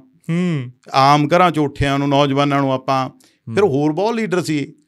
ਵੀ ਫਿਰ ਇੱਕ ਆਮ ਘਰ ਦੇ ਮੁੰਡੇ ਦੇ ਬਰੋਬਰੀ ਕਿਉਂ ਲੜੇ? ਪਰ। ਇਹ ਮੇਰੇ ਲਈ ਲੜੇ। ਰੱਬ। ਤਾਂ ਮੇਰੇ ਮੈਨੂੰ ਲੱਗਦਾ ਹੈ ਮੇਰੇ ਲਈ ਓਪਰਚੁਨਿਟੀ ਸੀ। ਜਿਹੜੀ ਚੀਜ਼ ਮੈਨੂੰ ਆਹ ਇਲੈਕਸ਼ਨ ਸਿਖਾ ਗਈ ਮੈਨੂੰ ਲੱਗਦਾ ਇਦੋਂ ਵੱਧ ਬੰਦਾ ਸਿੱਖ ਨਹੀਂ ਸਕਦਾ। ਹੂੰ। ਉਹ ਤਾਂ ਤੁਸੀਂ ਸੇਵਿਆਂ ਤੱਕ ਜਾਂਦੇ ਬਈ ਸਿੱਖਦੇ ਰਹੋਗੇ। ਹੂੰ। ਜ਼ਿੰਦਗੀ 'ਚ ਕਦੇ ਵੀ ਕੋਈ ਬੰਦਾ ਇਹ ਨਹੀਂ ਕਹਿ ਸਕਦਾ ਕਿ ਮੈਨੂੰ ਕੋਈ ਪਤਾ ਲੱਗ ਗਿਆ ਜਾਂ ਨਹੀਂ। ਹੂੰ। ਪਰ ਵੀ ਯਾਨੀ ਕਿ ਆਹ ਸਿਸਟਮ ਦੇ ਬਾਰੇ ਜਿੰਨਾ ਕੁ ਮੈਂ ਸਿੱਖ ਸਕਦਾ ਸੀਗਾ ਅੱਠ ਨੇ 5 ਵਜੇ ਤੋਂ ਬਾਅਦ ਬਈ ਬੰਦੇ ਬਹੁਤ ਸਾਥ ਛੱਡ ਗਏ ਜਦੋਂ ਹਾਰਿਆ। ਅੱਛਾ ਜੀ। ਹਾਂ। ਹੂੰ। ਅੱਠ ਨੇ 5 ਵਜੇ ਜਦੋਂ ਕਲੀਅਰ ਹੋ ਗਿਆ ਸਾਰਾ ਕੁਝ ਵੀ ਹਾਂ। ਇਹ ਚੀਜ਼ਾਂ ਹੁੰਦੀਆਂ ਨੇ। ਇਹ ਚੀਜ਼ਾਂ ਤੁਸੀਂ ਬਹੁਤ ਭਰਮ ਭੁਲੇਖਿਆਂ ਚ ਹੁੰਨੇ ਹੋ। ਹੂੰ। ਤੁਹਾਨੂੰ ਸ਼ੀਸ਼ਾ ਦਿਖਾਉਂਦੀ ਆ ਹਰੇਕ ਚੀਜ਼। ਤੁਹਾਨੂੰ ਹਾਰ ਪਤਾ ਲੱਗਿਆ ਵੀ ਜਿਹੜੇ ਨਾਲ ਤੁਰੇ ਫਿਰਦੇ ਰਹੇ ਵੋਟ ਹੋਰ ਪਾਸੇ ਪਾ ਗਏ? ਨਹੀਂ ਵੋਟ ਨਹੀਂ ਹੋਰ ਪਾਸੇ ਪਾ ਗਏ। ਬਈ। ਬੰਦਾ ਅਗਲਾ ਕਹਿੰਦਾ ਵੀ ਹੁਣ ਵੀ ਇਹ ਪਾਵਰ ਚ ਨਹੀਂ ਹੈਗਾ। ਹੂੰ। ਮਤਲਬ ਹੱਥ ਨਹੀਂ ਬਦਲ ਕੇ 5 ਵਜੇ ਨਹੀਂ ਜਿਹੜਾ ਬਦਲ ਮੇਰਾ ਬਿਆਨ ਸੀਗਾ ਤੁਸੀਂ ਨੇ ਸੁਣਿਆ ਹੋਊਗਾ। ਜਿਹੜਾ ਕਾਫੀ ਵਾਇਰਲ ਵੀ ਹੋਇਆ ਹੁਣ ਬੀਬੀ ਜਿਹੜੇ ਇਹ 10 15 ਬੰਦੇ ਹੁੰਦੇ ਨੇ ਉਹ ਅਕਾਲੀ ਦਲ ਚ ਵੀ ਸੀ ਉਹ। ਕਾਂਗਰਸ ਚ ਵੀ ਸੀ ਤੇ ਹੁਣ ਉਹ ਝਾੜੂ ਚ ਵੀ ਹੋਣਗੇ ਤੇ ਅੱਜ ਵੀ ਉਹ ਹੈਗੇ ਨੇ। ਹਾਂ ਤੁਸੀਂ ਚੰਡੀਗੜ੍ਹ ਦਿੱਤਾ ਸੀ ਮਤਲਬ ਸ਼ਾਇਦ ਬਿਆਨ ਤੇ ਉਹ ਇਹ ਇਹ ਚੀਜ਼ ਹੈਗੀ ਆ ਸਚਾਈ ਆ ਇਹ। ਇਹਦੇ ਚ ਕੋਈ ਲੁਕਾਉਣ ਵਾਲੀ ਛਪਾਉਣ ਵਾਲੀ ਗੱਲ ਨਹੀਂ ਹੈਗੀ। ਤੇ ਪਰ ਖਾਸ ਗੱਲ ਇਹ ਆ ਜਿਹੜੇ ਤੁਸੀਂ ਗੱਲ ਕਰਦੇ ਹੋ ਵੀ 15 ਬੰਦੇ ਇਹ ਕਾਂਗਰਸ 'ਚ ਵੀ ਹੈਗੇ ਨੇ ਉਹੀ ਅਕਾਲੀ ਦਲ 'ਚ ਆ ਜਾਂਦੇ ਨੇ ਉਹੀ ਆਮ ਆਦਮੀ ਪਾਰਟੀ। ਪਰ ਜਦੋਂ ਕੋਈ ਵੀ ਪਾਰਟੀ ਦੀ ਸੱਤਾ ਹੁੰਦੀ ਆ ਹੂੰ। ਉਹੀ ਪ੍ਰਧਾਨ ਬਲਦੇ ਆ ਨਗਰ ਕੌਂਸਲਾਂ ਦੇ ਉਹੀ ਸਰਪੰਚ ਬਣਦੇ ਆ ਉਹਨਾਂ ਨੂੰ ਈਵਨ ਕਿ ਚੇਅਰਮੈਨ ਤੱਕ ਵੀ ਲਾਇਆ ਜਾਂਦਾ ਇਹ ਚੱਕਰ ਕੀ ਪੈ ਜਾਂਦਾ? ਵੀ ਉਹ ਧੜੱਲੇਦਾਰ ਹੁੰਦੇ ਨੇ। ਹਾਂ ਵੀ ਉਹਨਾਂ ਤੇ ਹੁਣ ਇਹਦੇ ਚ ਬਈ ਅਲੱਗ-ਅਲੱਗ ਏਰੀਏ ਦੀ ਅਲੱਗ-ਅਲੱਗ ਤਰੀਕੇ ਦੀ ਰਾਜਨੀਤੀ ਨਿਰਭਰ। ਕਰਦੀ ਹੈ ਇਹਦੇ ਤੇ। ਪੈਮਾਨੇ ਅਲੱਗ-ਅਲੱਗ ਆ। ਅਲੱਗ-ਅਲੱਗ ਨੇ। ਹਰੇਕ ਦੇ। ਹੂੰ। ਹਰੇਕ ਦੇ ਅਲੱਗ-ਅਲੱਗ ਨੇ ਵੀ ਕਿਤੇ ਤੁਸੀਂ ਕਿਵੇਂ ਸਿੰਘ ਫਸੇ ਹੁੰਦੇ ਨੇ ਕਿਸੇ ਕਿਸੇ ਜਗ੍ਹਾ ਤੇ। ਜਦੋਂ ਦੇ ਤੁਸੀਂ ਰਾਜਨੀਤੀ 'ਚ ਆਏ ਹੋ ਸਟੂਡੈਂਟ ਟਾਈਮ ਤੋਂ ਲੈ ਕੇ ਹੁਣ ਤੱਕ ਬਹੁਤ ਸਾਰੀਆਂ ਕਹਾਣੀਆਂ ਹੋਣੀਆਂ। ਕੋਈ ਗੱਲਬਾਤ ਉਹੋ ਜੀ ਸਾਂਝੀ ਕਰਨਾ ਕਿਉਂਕਿ ਪੌਡਕਾਸਟ 'ਤੇ ਜ਼ਿਆਦਾ ਲੋਕ ਉਹ ਗੱਲਾਂ ਨਾਲ ਸੁਣਨਾ। ਕੋਈ ਕਾਲਜ ਟਾਈਮ ਦੀ ਜਾਂ ਉਹ ਚਾਹੇ ਰਾਜਨੀਤੀ ਨਾਲ ਹੋਣ ਚਾਹੇ ਨਾ। ਬਹੁਤ ਸਾਰੀਆਂ ਅਲੱਗ-ਅਲੱਗ ਯਾਦਾਂ ਹੁੰਦੀਆਂ ਨੇ ਬਈ ਹਰ ਇੱਕ ਜਗ੍ਹਾ ਦੀਆਂ। ਹੂੰ। ਜਦੋਂ ਮੈਂ ਉਹੀ ਵੈਸੇ ਹੀ ਇੱਕ ਗੱਲ ਮੇਰੇ ਉਹੀ ਜ਼ਿਹਨ ਚ ਆ ਗਈ। ਅਸੀਂ। ਰਸਤੇ ਚ ਆਉਂਦੇ ਆਉਂਦੇ ਗੱਲ ਕਰ ਰਹੇ ਸੀਗੇ। ਜੀ। ਯੂਨੀਵਰਸਿਟੀ ਜਦੋਂ ਸੀਗੇ ਨਾ ਤੇ ਸਾਡੇ ਫੈਸਟ ਹੁੰਦਾ ਇੱਕ। ਹਾਂਜੀ। ਉਹਦੇ 'ਚ ਅਸੀਂ ਯੂਨੀਵਰਸਿਟੀ ਤੋਂ ਕੋਈ ਟੀਮ ਨਾ ਜਾਇਆ ਕਰੇ। ਨਾ ਭੰਗੜੇ ਦੀ ਨਾ ਗਿੱਧੇ ਦੀ ਨਾ ਮਲਵਈ ਗਿੱਧੇ ਦੀ। ਹੂੰ। ਫੈਸਟੀਵਲ ਹੋਇਆ ਕਰੇ ਪੰਜਾਬ ਯੂਨੀਵਰਸਿਟੀ ਫੈਸਟੀਵਲ। ਜੀ। ਤੇ ਉਸ ਟਾਈਮ ਤੇ ਮੈਨੂੰ ਯਾਦ ਆ ਕਿ ਅਸੀਂ ਆਪ ਹੀ ਸਾਰੇ ਇੱਕ ਸਾਡੇ ਰਕੇਸ਼ ਮਾਨ ਹੁੰਦਾ ਸੀ ਮੇਰਾ ਦੋਸਤ ਕੈਮਿਸਟਰੀ ਡਿਪਾਰਟਮੈਂਟ ਤੋਂ ਉਹ ਤੇ ਪੰਜ ਚਾਰ ਅਸੀਂ ਕੁੜੀਆਂ ਮੁੰਡੇ ਇਕੱਠੇ ਹੋਏ। ਵੀ ਯਾਰ ਐਂ ਤਾਂ ਫਿਰ ਆਪਾਂ ਪੰਜਾਬ ਯੂਨੀਵਰਸਿਟੀ ਤੋਂ ਤਾਂ ਕੋਈ ਪਾਰਟਿਸਿਪੇਟ ਕਰਦੇ ਹੀ ਨਹੀਂ। ਤੇ ਫਿਰ ਅਸੀਂ ਖੁਦ ਹੀ ਕੋਈ ਸਾਨੂੰ ਬਜਟ ਬੁਜਟ ਨਹੀਂ ਮਿਲਿਆ। ਐਂ ਜਿਵੇਂ ਆਪਣਾ ਨਾਲ ਸਾਥੀ ਇੱਕ ਮੁੰਡਾ ਸੀਗਾ ਉਹ ਢੋਲੀ ਸੀਗਾ ਉਹਨੇ ਸਾਨੂੰ ਮਲਵਈ ਗਿੱਧਾ ਵੀ ਤਿਆਰ ਕਰਾਇਆ। ਉਹਨੇ ਸਾਨੂੰ ਭੰਗੜਾ ਵੀ ਤਿਆਰ ਕਰਾਇਆ। ਉਹਨੇ ਗਿੱਧਾ ਵੀ ਤਿਆਰ ਕਰਾਇਆ ਉਹਨੇ ਸੰਮੀ ਵੀ ਤਿਆਰ ਕਰਾਈ। ਜਿੱਤੇ ਜੁੱਤੇ ਨਹੀਂ ਹੈਗੇ ਅਸੀਂ। ਪਰ ਸਾਨੂੰ ਇੰਨੀ ਖੁਸ਼ੀ ਹੋਈ ਵੀ ਅਸੀਂ ਆਪਦੀ ਯੂਨੀਵਰਸਿਟੀ ਨੂੰ ਰਿਪਰੈਜ਼ੈਂਟ ਕਰ ਰਹੇ ਹਾਂ। ਕੋਸ਼ਿਸ਼ ਕਰਨੀ ਚਾਹੀਦੀ ਆ ਹਰੇਕ ਚੀਜ਼ ਨੀਲਮ ਮਰਵਾਹਾ ਮੈਡਮ ਨੇ ਪੀਜੀਆਈ 'ਚ। ਹੁਣ ਤਾਂ ਖੈਰ ਉਹ ਰਿਟਾਇਰ ਹੋ ਗਏ ਹੋਣਗੇ ਕਾਫੀ ਪੁਰਾਣੀ ਗੱਲ ਦੱਸਦਾ। ਉਹਨਾਂ ਨੇ ਇੰਨਾ ਕੁ ਮੇਰੇ ਨਾਲ ਉਹਨਾਂ ਦਾ ਪਿਆਰ ਸੀ ਉਹਨਾਂ ਨੇ ਕਾਲ ਕਰਨੀ ਬੇਟਾ ਯੂਨਿਟਸ ਚਾਹੀਦੇ ਨੇ ਘਟ ਗਏ ਬਲੱਡ। ਹੂੰ। ਅਸੀਂ ਉੱਥੋਂ ਨਾਲ ਦੀ ਨਾਲ ਹੀ ਦੇਣੇ ਕਿਉਂਕਿ ਪੀਜੀਆਈ ਤੇ ਯੂਨੀਵਰਸਿਟੀ ਆਮਣੋ ਸਾਹਮਣੇ ਸੀਗੇ। ਤੇ ਜਦੋਂ ਖੂਨ ਦਿੰਦੇ ਸੀ ਤੇ ਆਪਦੇ ਆਪ ਨੂੰ ਐਂ ਲੱਗਦਾ ਸੀ ਵੀ ਪਤਾ ਨਹੀਂ ਕੀ ਕਰਤਾ। ਇਹ। ਛੋਟੀਆਂ ਛੋਟੀਆਂ ਜਿਹੜੀਆਂ ਖੁਸ਼ੀਆਂ ਨੇ ਮੈਨੂੰ ਲੱਗਦਾ ਇਹ ਤੁਹਾਡੇ ਜ਼ਿੰਦਗੀ 'ਚ ਇੱਕ ਬਹੁਤ ਵੱਡਾ ਸਹਾਰਾ ਹੁੰਦੀਆਂ ਨੇ। ਹੂੰ। ਤੁਹਾਨੂੰ ਆਪਣੇ ਆਪ ਨੂੰ ਫੀਲ ਹੁੰਦਾ ਕਿ ਤੁਸੀਂ ਚੰਗਾ ਕੰਮ ਕਰਿਆ। ਸਾਡੇ ਹੁਣ ਧੂਰੀ ਦੀ ਇੱਕ ਪਰਿਵਰਤਨ ਸੁਸਾਇਟੀ ਆ ਉਹ ਹਰ ਵਾਰ ਅਵਾਰਡ ਜਿੱਤਦੀ ਆ। ਬਹੁਤ ਮੁੰਡੇ ਮਿਹਨਤੀ ਨੇ। ਕਰੋਨਾ ਦੇ ਵਿੱਚ ਕੰਮ ਕਰਿਆ ਬਹੁਤ ਅਲੱਗ-ਅਲੱਗ ਐਗਜ਼ਾਮਪਲਾਂ ਤੇ ਐਪਰੀਸ਼ੀਏਟ ਕਰਨਾ ਚਾਹੀਦਾ ਮੈਨੂੰ ਲੱਗਦਾ ਹਰ ਇੱਕ ਬੰਦੇ ਨੂੰ। ਜੇ ਦੂਸਰੀਆਂ ਪਾਰਟੀਆਂ ਦੀ ਗੱਲ ਕਰੀਏ ਤਾਂ ਮੈਂ ਕੋਈ ਪਾਰਟਿਕੂਲਰ ਉਹ ਹੈ ਜਾਂ ਲੀਡਰ ਨਹੀਂ ਹੈਗਾ ਵੀ ਆਪਾਂ ਕ- ਕਿਸੇ ਦੀ ਜੇ ਮੈਨੂੰ ਕੋਈ ਗੱਲ ਸਿੱਖਣ ਦੇ ਵਿੱਚ ਕਿਸੇ ਦੀ ਵੀ ਵਧੀਆ ਲੱਗੂ ਤਾਂ ਮੈਂ ਤੁਹਾਡੇ ਮਾਈਕ ਤੇ ਵੀ ਕਹੂੰਗਾ ਵੀ ਮੈਨੂੰ ਆਹ ਬੰਦਾ ਠੀਕ ਲੱਗਿਆ। ਹੂੰ। ਆਹ ਬੰਦਾ ਵਧੀਆ ਕੰਮ ਕਰਦਾ। ਹੂੰ। ਜੇ ਮੈਂ ਗਰਾਊਂਡਾਂ ਦੀ ਗੱਲ ਕਰਾਂ ਮੈਂ 64 ਗਰਾਊਂਡ ਬਣਾਏ ਨੇ ਬਾਈ ਵਾਲੀਬਾਲ ਦੇ। ਵਾਲੀਬਾਲ ਦੇ ਹੂੰ। ਸਿੰਡਰ ਟਰੈਕ ਬਣਾਏ ਨੇ ਮੈਂ। ਐਤਕੀ ਖੇਡਾਂ ਤਾਂ ਚਲੋ ਇਹ ਪਾਰਟੀ ਨੇ ਕਰਾਈਆਂ ਪਰ ਮੈਨੂੰ ਬੜੀ ਖੁਸ਼ੀ ਹੋਈ ਵੀ ਮੇਰੇ ਬਣਾਏ ਹੋਏ ਗਰਾਊਂਡਾਂ 'ਚ ਖੇਡਾਂ ਹੋਈਆਂ। ਹੂੰ। ਰਾਜੂ ਮਾਜਰੇ ਪਿੰਡ ਤੇ ਦੇਸ਼ ਭਗਤ ਕਾਲਜ ਦੇ ਗਰਾਊਂਡ ਜੇ ਤੁਸੀਂ ਦੇਖੋ ਤੁਹਾਨੂੰ ਬਹੁਤ ਰੂਹ ਖੁਸ਼ ਹੋਊਗੀ ਤੁਹਾਡੀ। ਹੂੰ। ਤੇ ਉਹ ਮੈਂ ਏਆਲੀ ਸਾਹਿਬ ਦੀ ਜਿਹੜਾ ਕਾਫੀ ਤੁਸੀਂ ਨੇ ਸੁਣਿਆ ਹੋਣਾ ਉਹਨਾਂ ਨੇ ਚੰਗੇ ਗਰਾਊਂਡ ਬਣਾਏ ਸੀ ਤਾਂ ਮੈਂ ਉਹਨਾਂ ਨਾਲ ਗੱਲ ਕਰਕੇ। ਡਿਸਕਸ਼ਨ ਕਰਕੇ ਤੇ ਇਹਦੇ 'ਚ ਕੀ ਗੱਲ ਆ? ਤੁਸੀਂ ਸਿੱਖਣਾ ਚਾਹੀਦਾ ਤੁਹਾਨੂੰ? ਤੁਹਾਨੂੰ ਕੰਮ ਕਰਨਾ ਚਾਹੀਦਾ? ਤੇ ਹੁਣ ਵੀ ਕਈ ਬੰਦੇ ਸਾਤੋਂ ਵੀ ਪੁੱਛਣ ਆਉਂਦੇ ਨੇ ਵੀ ਯਾਰ ਤੁਸੀਂ ਨੇ ਕਿਵੇਂ ਇਹ ਬਣਾਏ ਸੀਗੇ?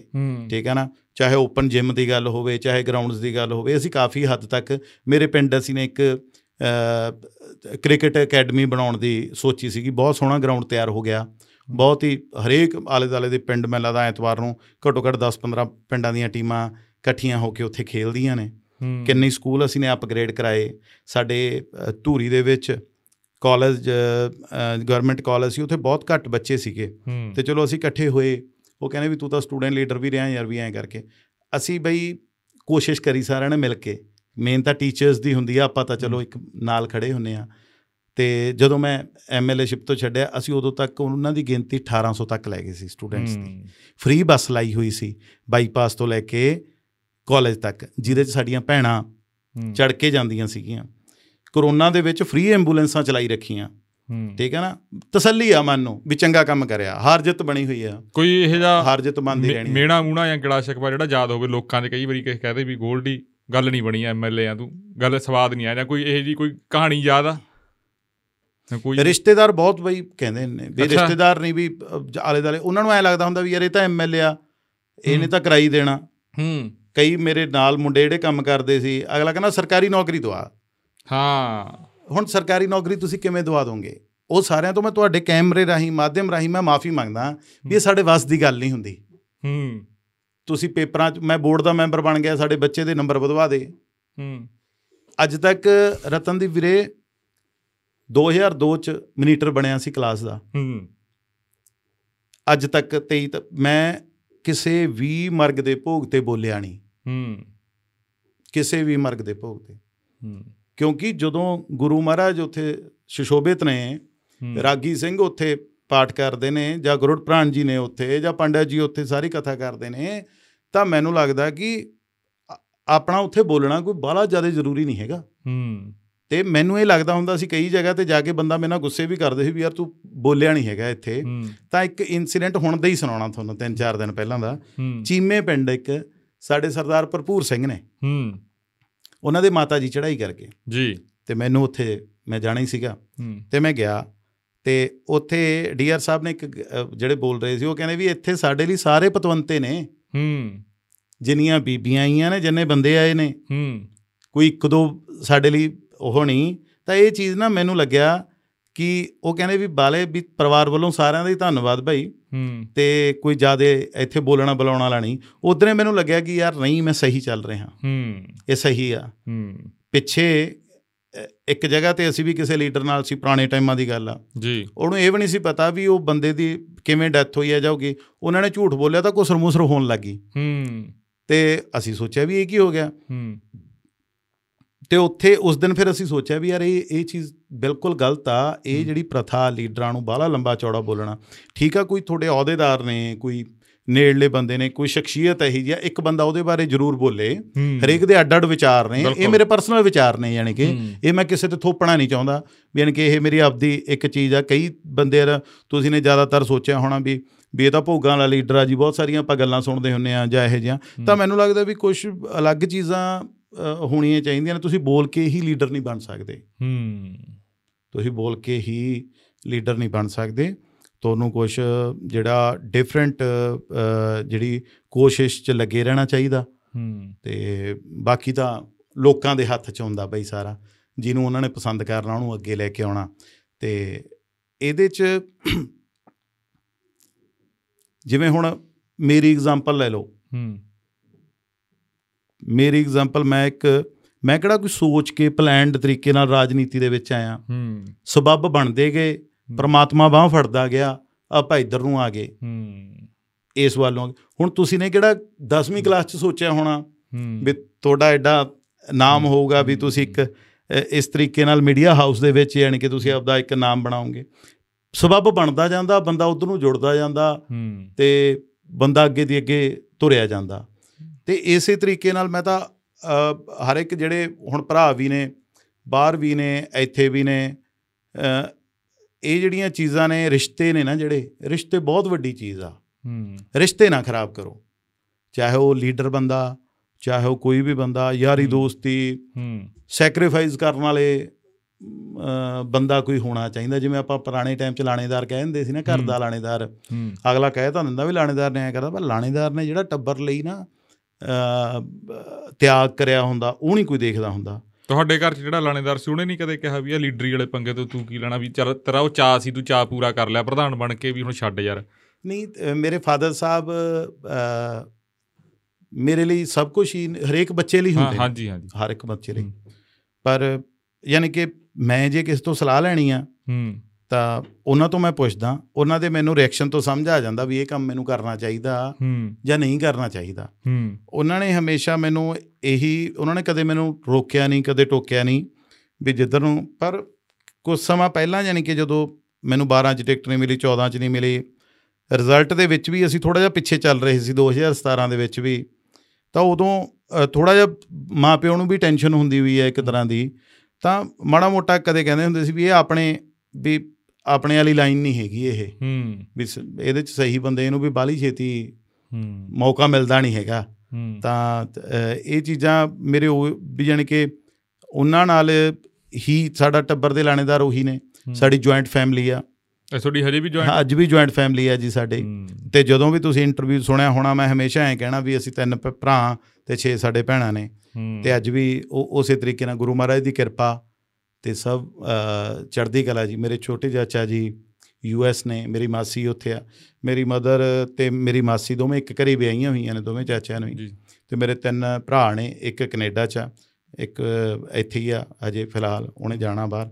ਤੇ ਸਾਰੇ ਬਹੁਤ ਵਧੀਆ ਤਰੀਕੇ ਨਾਲ ਮਿਹਨਤ ਜੇ ਕਰਨ ਵਾਲੇ ਟੱਬਰ ਜਾ ਬਈ। ਤੇ ਕਦੇ ਐਂ ਜੇ ਗੱਲ ਹੋਈ ਹੈ ਵੀ ਐਮਐਲਏ ਬਣਨ ਤੋਂ ਬਾਅਦ ਵੀ ਦਲਵੀਰ ਗੋਲਡੀ ਦੀ ਪ੍ਰਾਪਰਟੀ ਬਾਲੀ ਵਧ ਗਈ? ਮਤਲਬ ਕਿਉਂਕਿ ਇਹ ਗੱਲ ਇਹ ਆ ਵੀ ਐਮਐਲਏ ਕੋਲੇ ਕਹਿੰਦੇ ਜਾਂ ਲੀਡਰ ਕੋਲੇ ਗੱਲਾਂ ਸਾਰੀਆਂ ਹੁੰਦੀਆਂ। ਉਹ ਰੈਕਟ ਕਰੇ ਨਾ ਕਰੇ। ਉਹ ਹੋਰ ਗੱਲ ਆ ਕਹਿੰਦੇ ਕਹਿੰਦੇ ਪਾਵਰ ਚੋਂ ਰੈਕਟ ਨਹੀਂ ਕਰਦਾ। ਪਾਵਰ ਤੋਂ ਬਾਅਦ ਉਹ ਘਰੇ ਬੈਠ ਕੇ ਆਰਾਮ ਜਾ ਕਰਦਾਗਾ। ਫਿਰ ਆਉਣ ਵਾਲੇ ਦੇਖਦਾਗਾ ਵੀ ਕਿਵੇਂ ਆਪਾਂ ਚਾਲ ਚੱਲਣੀ ਆ। ਤਾਂ ਉਹ ਗੱਲਾਂ ਤੁਹਾਨੂੰ ਕਦੇ ਨਾ ਕਦੇ ਕਿਉਂਕਿ ਗੱਲਾਂ ਤਾਂ ਤੁਹਾਡੇ ਕੋਲੇ ਸਾਰੀਆਂ ਆਉਂਦੀਆਂ। ਹੋਣਗੀਆਂ ਬਿਲਕੁਲ ਇਹ ਦੇਖੋ ਕਿਤੇ ਵੀ ਤੁਸੀਂ ਕੁਝ ਕਰੋਗੇ ਕਿਸੇ ਦੀ ਤੁਹਾਡੇ ਤੱਕ ਸਮਝ ਲਓ ਕੋਈ ਹੋਰ ਕਿਸੇ ਤਰੀਕੇ ਨਾਲ ਤੁਹਾਨੂੰ ਡੈਮੇਜ ਨਹੀਂ ਕਰ ਸਕਦੇ ਤਾਂ ਤੁਹਾਡੀ ਇਮੇਜ ਨੂੰ ਡੈਮੇਜ ਕਰਨ ਦੀ ਕੋਸ਼ਿਸ਼ ਕਰਦੇ ਨੇ। ਪਰ ਲੱਕੀਲੀ ਕਿ ਮੇਰਾ ਮੈਂ ਉਵੇਂ ਹੀ ਆ ਜਿਵੇਂ ਮੈਂ ਪਹਿਲਾਂ ਸੀਗਾ ਜੋ ਵੀ ਪ੍ਰਾਪਰਟੀ ਬਰੋਡੀ ਜਿਵੇਂ ਸੀਗੀ ਅੱਜ ਵੀ ਉਵੇਂ ਹੀ ਆ। ਜਦੋਂ ਵਿਜੀਲੈਂਸ ਵਾਲਾ ਪਿੱਛੇ ਤੁਸੀਂ ਨੇ ਦੇਖਿਆ ਮੈਂ ਫਿਰੈਪਟ ਲੈ ਕੇ ਪਹੁੰਚ ਗਿਆ ਵੀ ਭਾਈ ਜਿਤਨੇ ਵੀ ਤੁਸੀਂ ਕਹੋਗੇ ਅਸੀਂ ਆ ਜਾਾਂਗੇ। ਹੁਣ ਸਰਕਾਰ ਆ ਸਰਕਾਰ ਧੱਕੇ ਨਾਲ ਕੁਝ ਵੀ ਕਰ ਸਕਦੀ ਹੈ। ਕੋਈ ਮਾੜੀ ਮੋਟੀ ਕੋਈ ਚੀਜ਼ ਘਾਟ ਬਾਤ ਕੱਢ ਸਕਦੀ ਹੈ ਕਿਸੇ ਚ ਇਹਦੇ ਚ ਕੋਈ ਦਿੱਕਤ ਵਾਲੀ ਗੱਲ ਨਹੀਂ ਹੁੰਦੀ। ਪਰ ਇੱਕ ਵੀ ਕੋਈ ਪ੍ਰਾਪਰਟੀ ਪ੍ਰੋਪਰਟੀ ਕੋਈ ਇਹੀ ਜੀ ਚੀਜ਼ ਚ ਜੇ ਡਰ ਹੁੰਦਾ ਤਾਂ ਮੈਂ ਉੱਥੇ ਜਾਂਦਾ ਹੀ ਨਾ। ਵੀ ਸਰਕਾਰ ਕਦੋਂ ਸਰਕਾਰ ਕਦੋਂ ਰਿਐਕਸ਼ਨ ਕਰਦੀ ਆ ਜਦੋਂ ਤੁਸੀਂ ਡਿਸਟਰਬ ਕਰਦੇ ਹੋ ਸਰਕਾਰ ਨੂੰ ਉਹਦੇ ਕੰਮਕਾਜ ਤੇ ਉਂਗਲ ਚੱਕਦੇ ਹੋ ਕਿ ਵੈਸੇ ਵੀ ਹੋ ਜਾਂਦਾ ਕਈ ਵਾਰੀ ਵੀ ਨਹੀਂ ਯਾਰ ਇਹਨੂੰ ਮਾੜਾ ਜਿਹਾ ਪਾਸੇ ਲਾ ਕੇ ਰੱਖੋ। ਕਈ ਵਾਰ ਇਹ ਜਿਹੜੀ ਗੱਲ ਆ ਇਹ ਸੇਮ ਹੀ ਆਪਣੇ ਦੋਵੇਂ ਜੇ ਲਾਈਨਾਂ ਦੀ ਗੱਲ ਕਰੀਏ ਆਪਾਂ ਹੂੰ। ਮੀਡੀਆ ਦੀ ਵੀ ਗੱਲ ਕਰੀਏ ਤਾਂ ਇਹਦੀ ਵੀ ਥੋੜਾ ਜਿਹਾ ਜਿਹੜਾ ਵੀ ਹੁਕਮ ਅਦੂਲੀ ਦੀ ਗੱਲਬਾਤ ਜਿਵੇਂ ਕਹਿ ਦਈਏ ਆਪਾਂ ਵੀ ਸਾਡੇ ਕਹਿਣੇ 'ਚ ਨਹੀਂ ਚੱਲ ਰਿਹਾ ਤਾਂ ਉਹਦੇ ਤੇ ਮਾੜਾ ਜਿਹਾ ਫਿਰ ਇਹ ਤਿੱਖਾ ਰਿਐਕਸ਼ਨ ਕਰਦੇ ਨੇ। ਹੂੰ। ਤੇ ਐਤਕੀ ਥੋੜਾ ਜ਼ਿਆਦਾ ਵਧਾਤਾ। ਹੂੰ। ਐਤਕੀ ਥੋੜਾ ਜ਼ਿਆਦਾ ਹਾਲਾਂਕਿ ਐ ਨਹੀਂ ਵੀ ਮੈਂ ਵਿਰੋਧੀ ਇਹਨਾਂ ਦਾ। ਹੂੰ। ਤੇ ਸੱਚ ਤਾਂ ਸੱਚ ਹੀ ਕਿਹਾ ਜਾਊਗਾ। ਐਤਕੀ ਜਿੰਨੇ ਮਾੜੇ ਹਾਲਾਤ ਨਹੀਂ ਤੁਸੀਂ ਨੇ ਦੇਖੇ ਹੋਣੇ ਵੀ ਜਾਨ ਕਿ ਚਾਹੇ ਮੀਡੀਆ ਦੀ ਗੱਲ ਹੋਵੇ ਚਾਹੇ ਉਹ ਲੀਡਰਾਂ ਦੀ ਗੱਲ ਹੋਵੇ। ਤੁਹਾਨੂੰ ਤੁਹਾਡੇ ਆੜੀ ਫਿਰ ਤੰਗ ਕਰ ਰਹੇ ਆ। ਉਹਨੇ ਮੇਰੇ ਨਾਲ ਕੋਈ ਬਾਲਾ ਇੰਨਾ ਮੋਹ ਪਿਆਰ ਬੋਲਦੇ ਜਾਂ- ਵੀ ਨਹੀਂ ਇਹਨਾਂ ਮਿਲਾਵਾ ਨਹੀਂ ਹਾਂ ਮੈਂ ਬਈ ਮੁੱਦਿਆਂ ਤੇ ਬੋਲਦਾ। ਮੈਂ। ਪਿੱਛੇ ਹੁਣ ਮੈਂ ਇਹਨਾਂ ਨੂੰ ਕਿਹਾ ਸੀ ਇੱਕ ਪੱਤਰਕਾਰ ਮੈਨੂੰ ਕਹਿੰਦਾ ਕਹਿੰਦਾ ਤੁਸੀਂ ਜਲਦੀ ਕਰ ਰਹੇ ਹੋ ਵੀ ਇਹ ਐਜੀਟੇਸ਼ਨ ਕਰ ਰਹੇ ਹੋ। ਜਿਹੜਾ ਅਸੀਂ ਕਿਸਾਨਾਂ ਦੇ ਜਥੇ ਵੀ ਆ ਜਿਹੜਾ ਸਾਡੇ ਲਹਿਰੇ 'ਚ ਹੋਇਆ ਸੀਗਾ ਵੀ ਮੁਆਵਜ਼ਾ ਮਿਲਣਾ ਚਾਹੀਦਾ। ਜਦੋਂ ਗੱਲ ਕਹੀ ਸੀ ਵੀ ਮੁਰਗੀਆਂ ਦਾ ਬੱਕਰੀਆਂ ਦਾ ਤਾਂ। ਮੈਂ ਫਿਰ ਮੈਂ ਕਿਹਾ ਭਾਈ ਦਿਓ ਹੁਣ। ਉਹ ਕਹਿੰਦੇ ਵੀ ਇੱਕ ਪੱਤਰਕਾਰ ਮੈਨੂੰ ਕਹਿੰਦਾ ਕਹਿੰਦਾ ਯਾਰ ਵੀ ਵੀ 15 ਤਰੀਕ ਕਿਹਾ ਇਹਨਾਂ ਨੇ ਤੁਸੀਂ ਪਹਿਲਾਂ ਕਰਤਾ ਇਹ। ਮੈਂ ਕਿਹਾ ਕੋਈ ਗੱਲ ਨਹੀਂ 15 ਤਰੀਕ ਵੀ ਆ ਗਈ ਅਸੀਂ ਵਿਰੋਧੀ ਧਿਰ ਦੇ ਬੰਦੇ ਆ। ਆਹੀ ਵਿਰੋਧਤਾ ਦਰਜ ਕਰਾਉਣੀ ਆ ਨਾ ਵੀ ਭਾਈ ਤੁਸੀਂ ਆ ਨਹੀਂ ਕਰਿਆ। ਤੇ ਹੁਣ ਉਸ ਤੋਂ ਬਾਅਦ 15 ਵੀ ਲੰਘ ਗਈ ਬਾਈ ਜੀ। ਅੱਜ ਹੁਣ ਦੇਖ ਲਓ ਤੁਸੀਂ ਕਿੰਨੀ ਤਰੀਕ ਆ ਆਪਾਂ ਕਿੱਥੇ ਬੈਠੇ ਆ। ਤੇ ਅੱਜ ਵੀ ਦੱਸ ਦਿਓ ਜੇ ਕਿਸੇ ਮੁਰਗੀ ਦਾ ਮੁਆਵਜ਼ਾ ਮਿਲ ਗਿਆ ਹੋਵੇ। ਕਿਸੇ ਬੱਕਰੀ ਦਾ ਮੁਆਵਜ਼ਾ ਮਿਲ ਗਿਆ ਹੋਵੇ ਕਿਉਂਕਿ ਤੁਸੀਂ ਤਾਂ ਖੁਦ ਉਹ ਮੁੰਡੇ ਦੇ ਖੇਤਾਂ 'ਚ ਜਿਹਨੂੰ ਬੋਰੀਆਂ ਚਾਹੀਦੀਆਂ ਸੀ ਤੁਸੀਂ ਗਊਸ਼ਾਲਾ 'ਚੋਂ ਧੱਕੇ ਨਾਲ ਬੋਰੀਆਂ ਲਈਆਂ ਤੁਸੀਂ ਖੁਦ ਇਹ ਹਾਲਾਤਾਂ 'ਚ ਰਹੇ ਹੋ। ਥੋੜੀ ਗੱਲਬਾਤ ਹੋਈ ਆ ਮੁੱਖ ਮੰਤਰੀ ਸਾਹਿਬ ਨਾਲ? ਮਤਲਬ ਹੁਣ?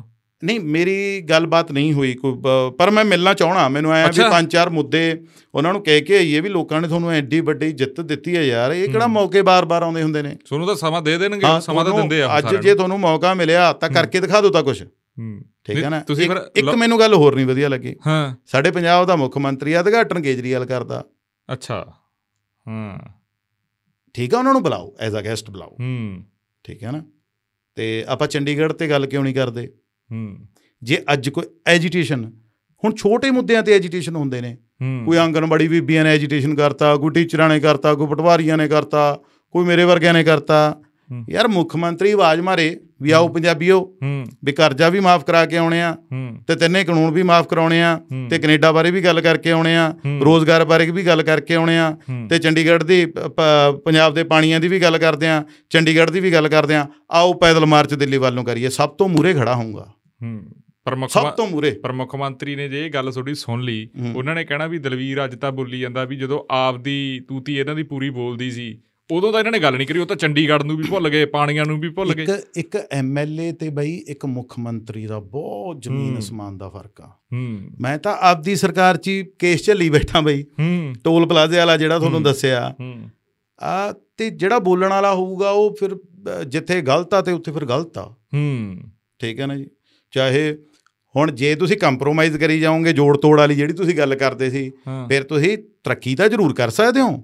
ਪਰ ਤੁਹਾਡੇ ਮਨ ਨੂੰ ਸੰਤੁਸ਼ਟੀ ਨਹੀਂ ਮਿਲਦੀ। ਜੇ ਦੋ ਤਰੀਕੇ ਵਾਲੀ ਰਾਜਨੀਤੀ ਆ ਵੀ ਇੱਕ ਅੱਗੇ ਵਧਣਾ ਤੇ ਇੱਕ ਸੇਵਾ ਭਾਵਨਾ ਨਾਲ ਚੱਲਣਾ ਤੇ ਆਪਾਂ ਨੇ ਉਹ ਰਾਹ ਆਪਦਾ ਚੁਣ ਲਿਆ ਕਾਮਯਾਬ ਹੋਈਏ ਮੁੱਖ ਮੰਤਰੀ ਤਾਂ ਵੈਸੇ। ਤੁਸੀਂ ਮੈਨੂੰ ਲੱਗਦਾ ਮੁੱਖ ਮੰਤਰੀ ਸਾਹਿਬ ਨੂੰ ਤਾਂ ਤੁਸੀਂ ਧੂਰੀ ਮਿਲ ਸਕਦੇ ਹੋ। ਆਉਂਦੇ ਹੋਣਗੇ ਧੂਰੀ ਗੇੜਾ ਗੂੜਾ ਮਾਰਿਆ ਉਹਨਾਂ ਨੇ।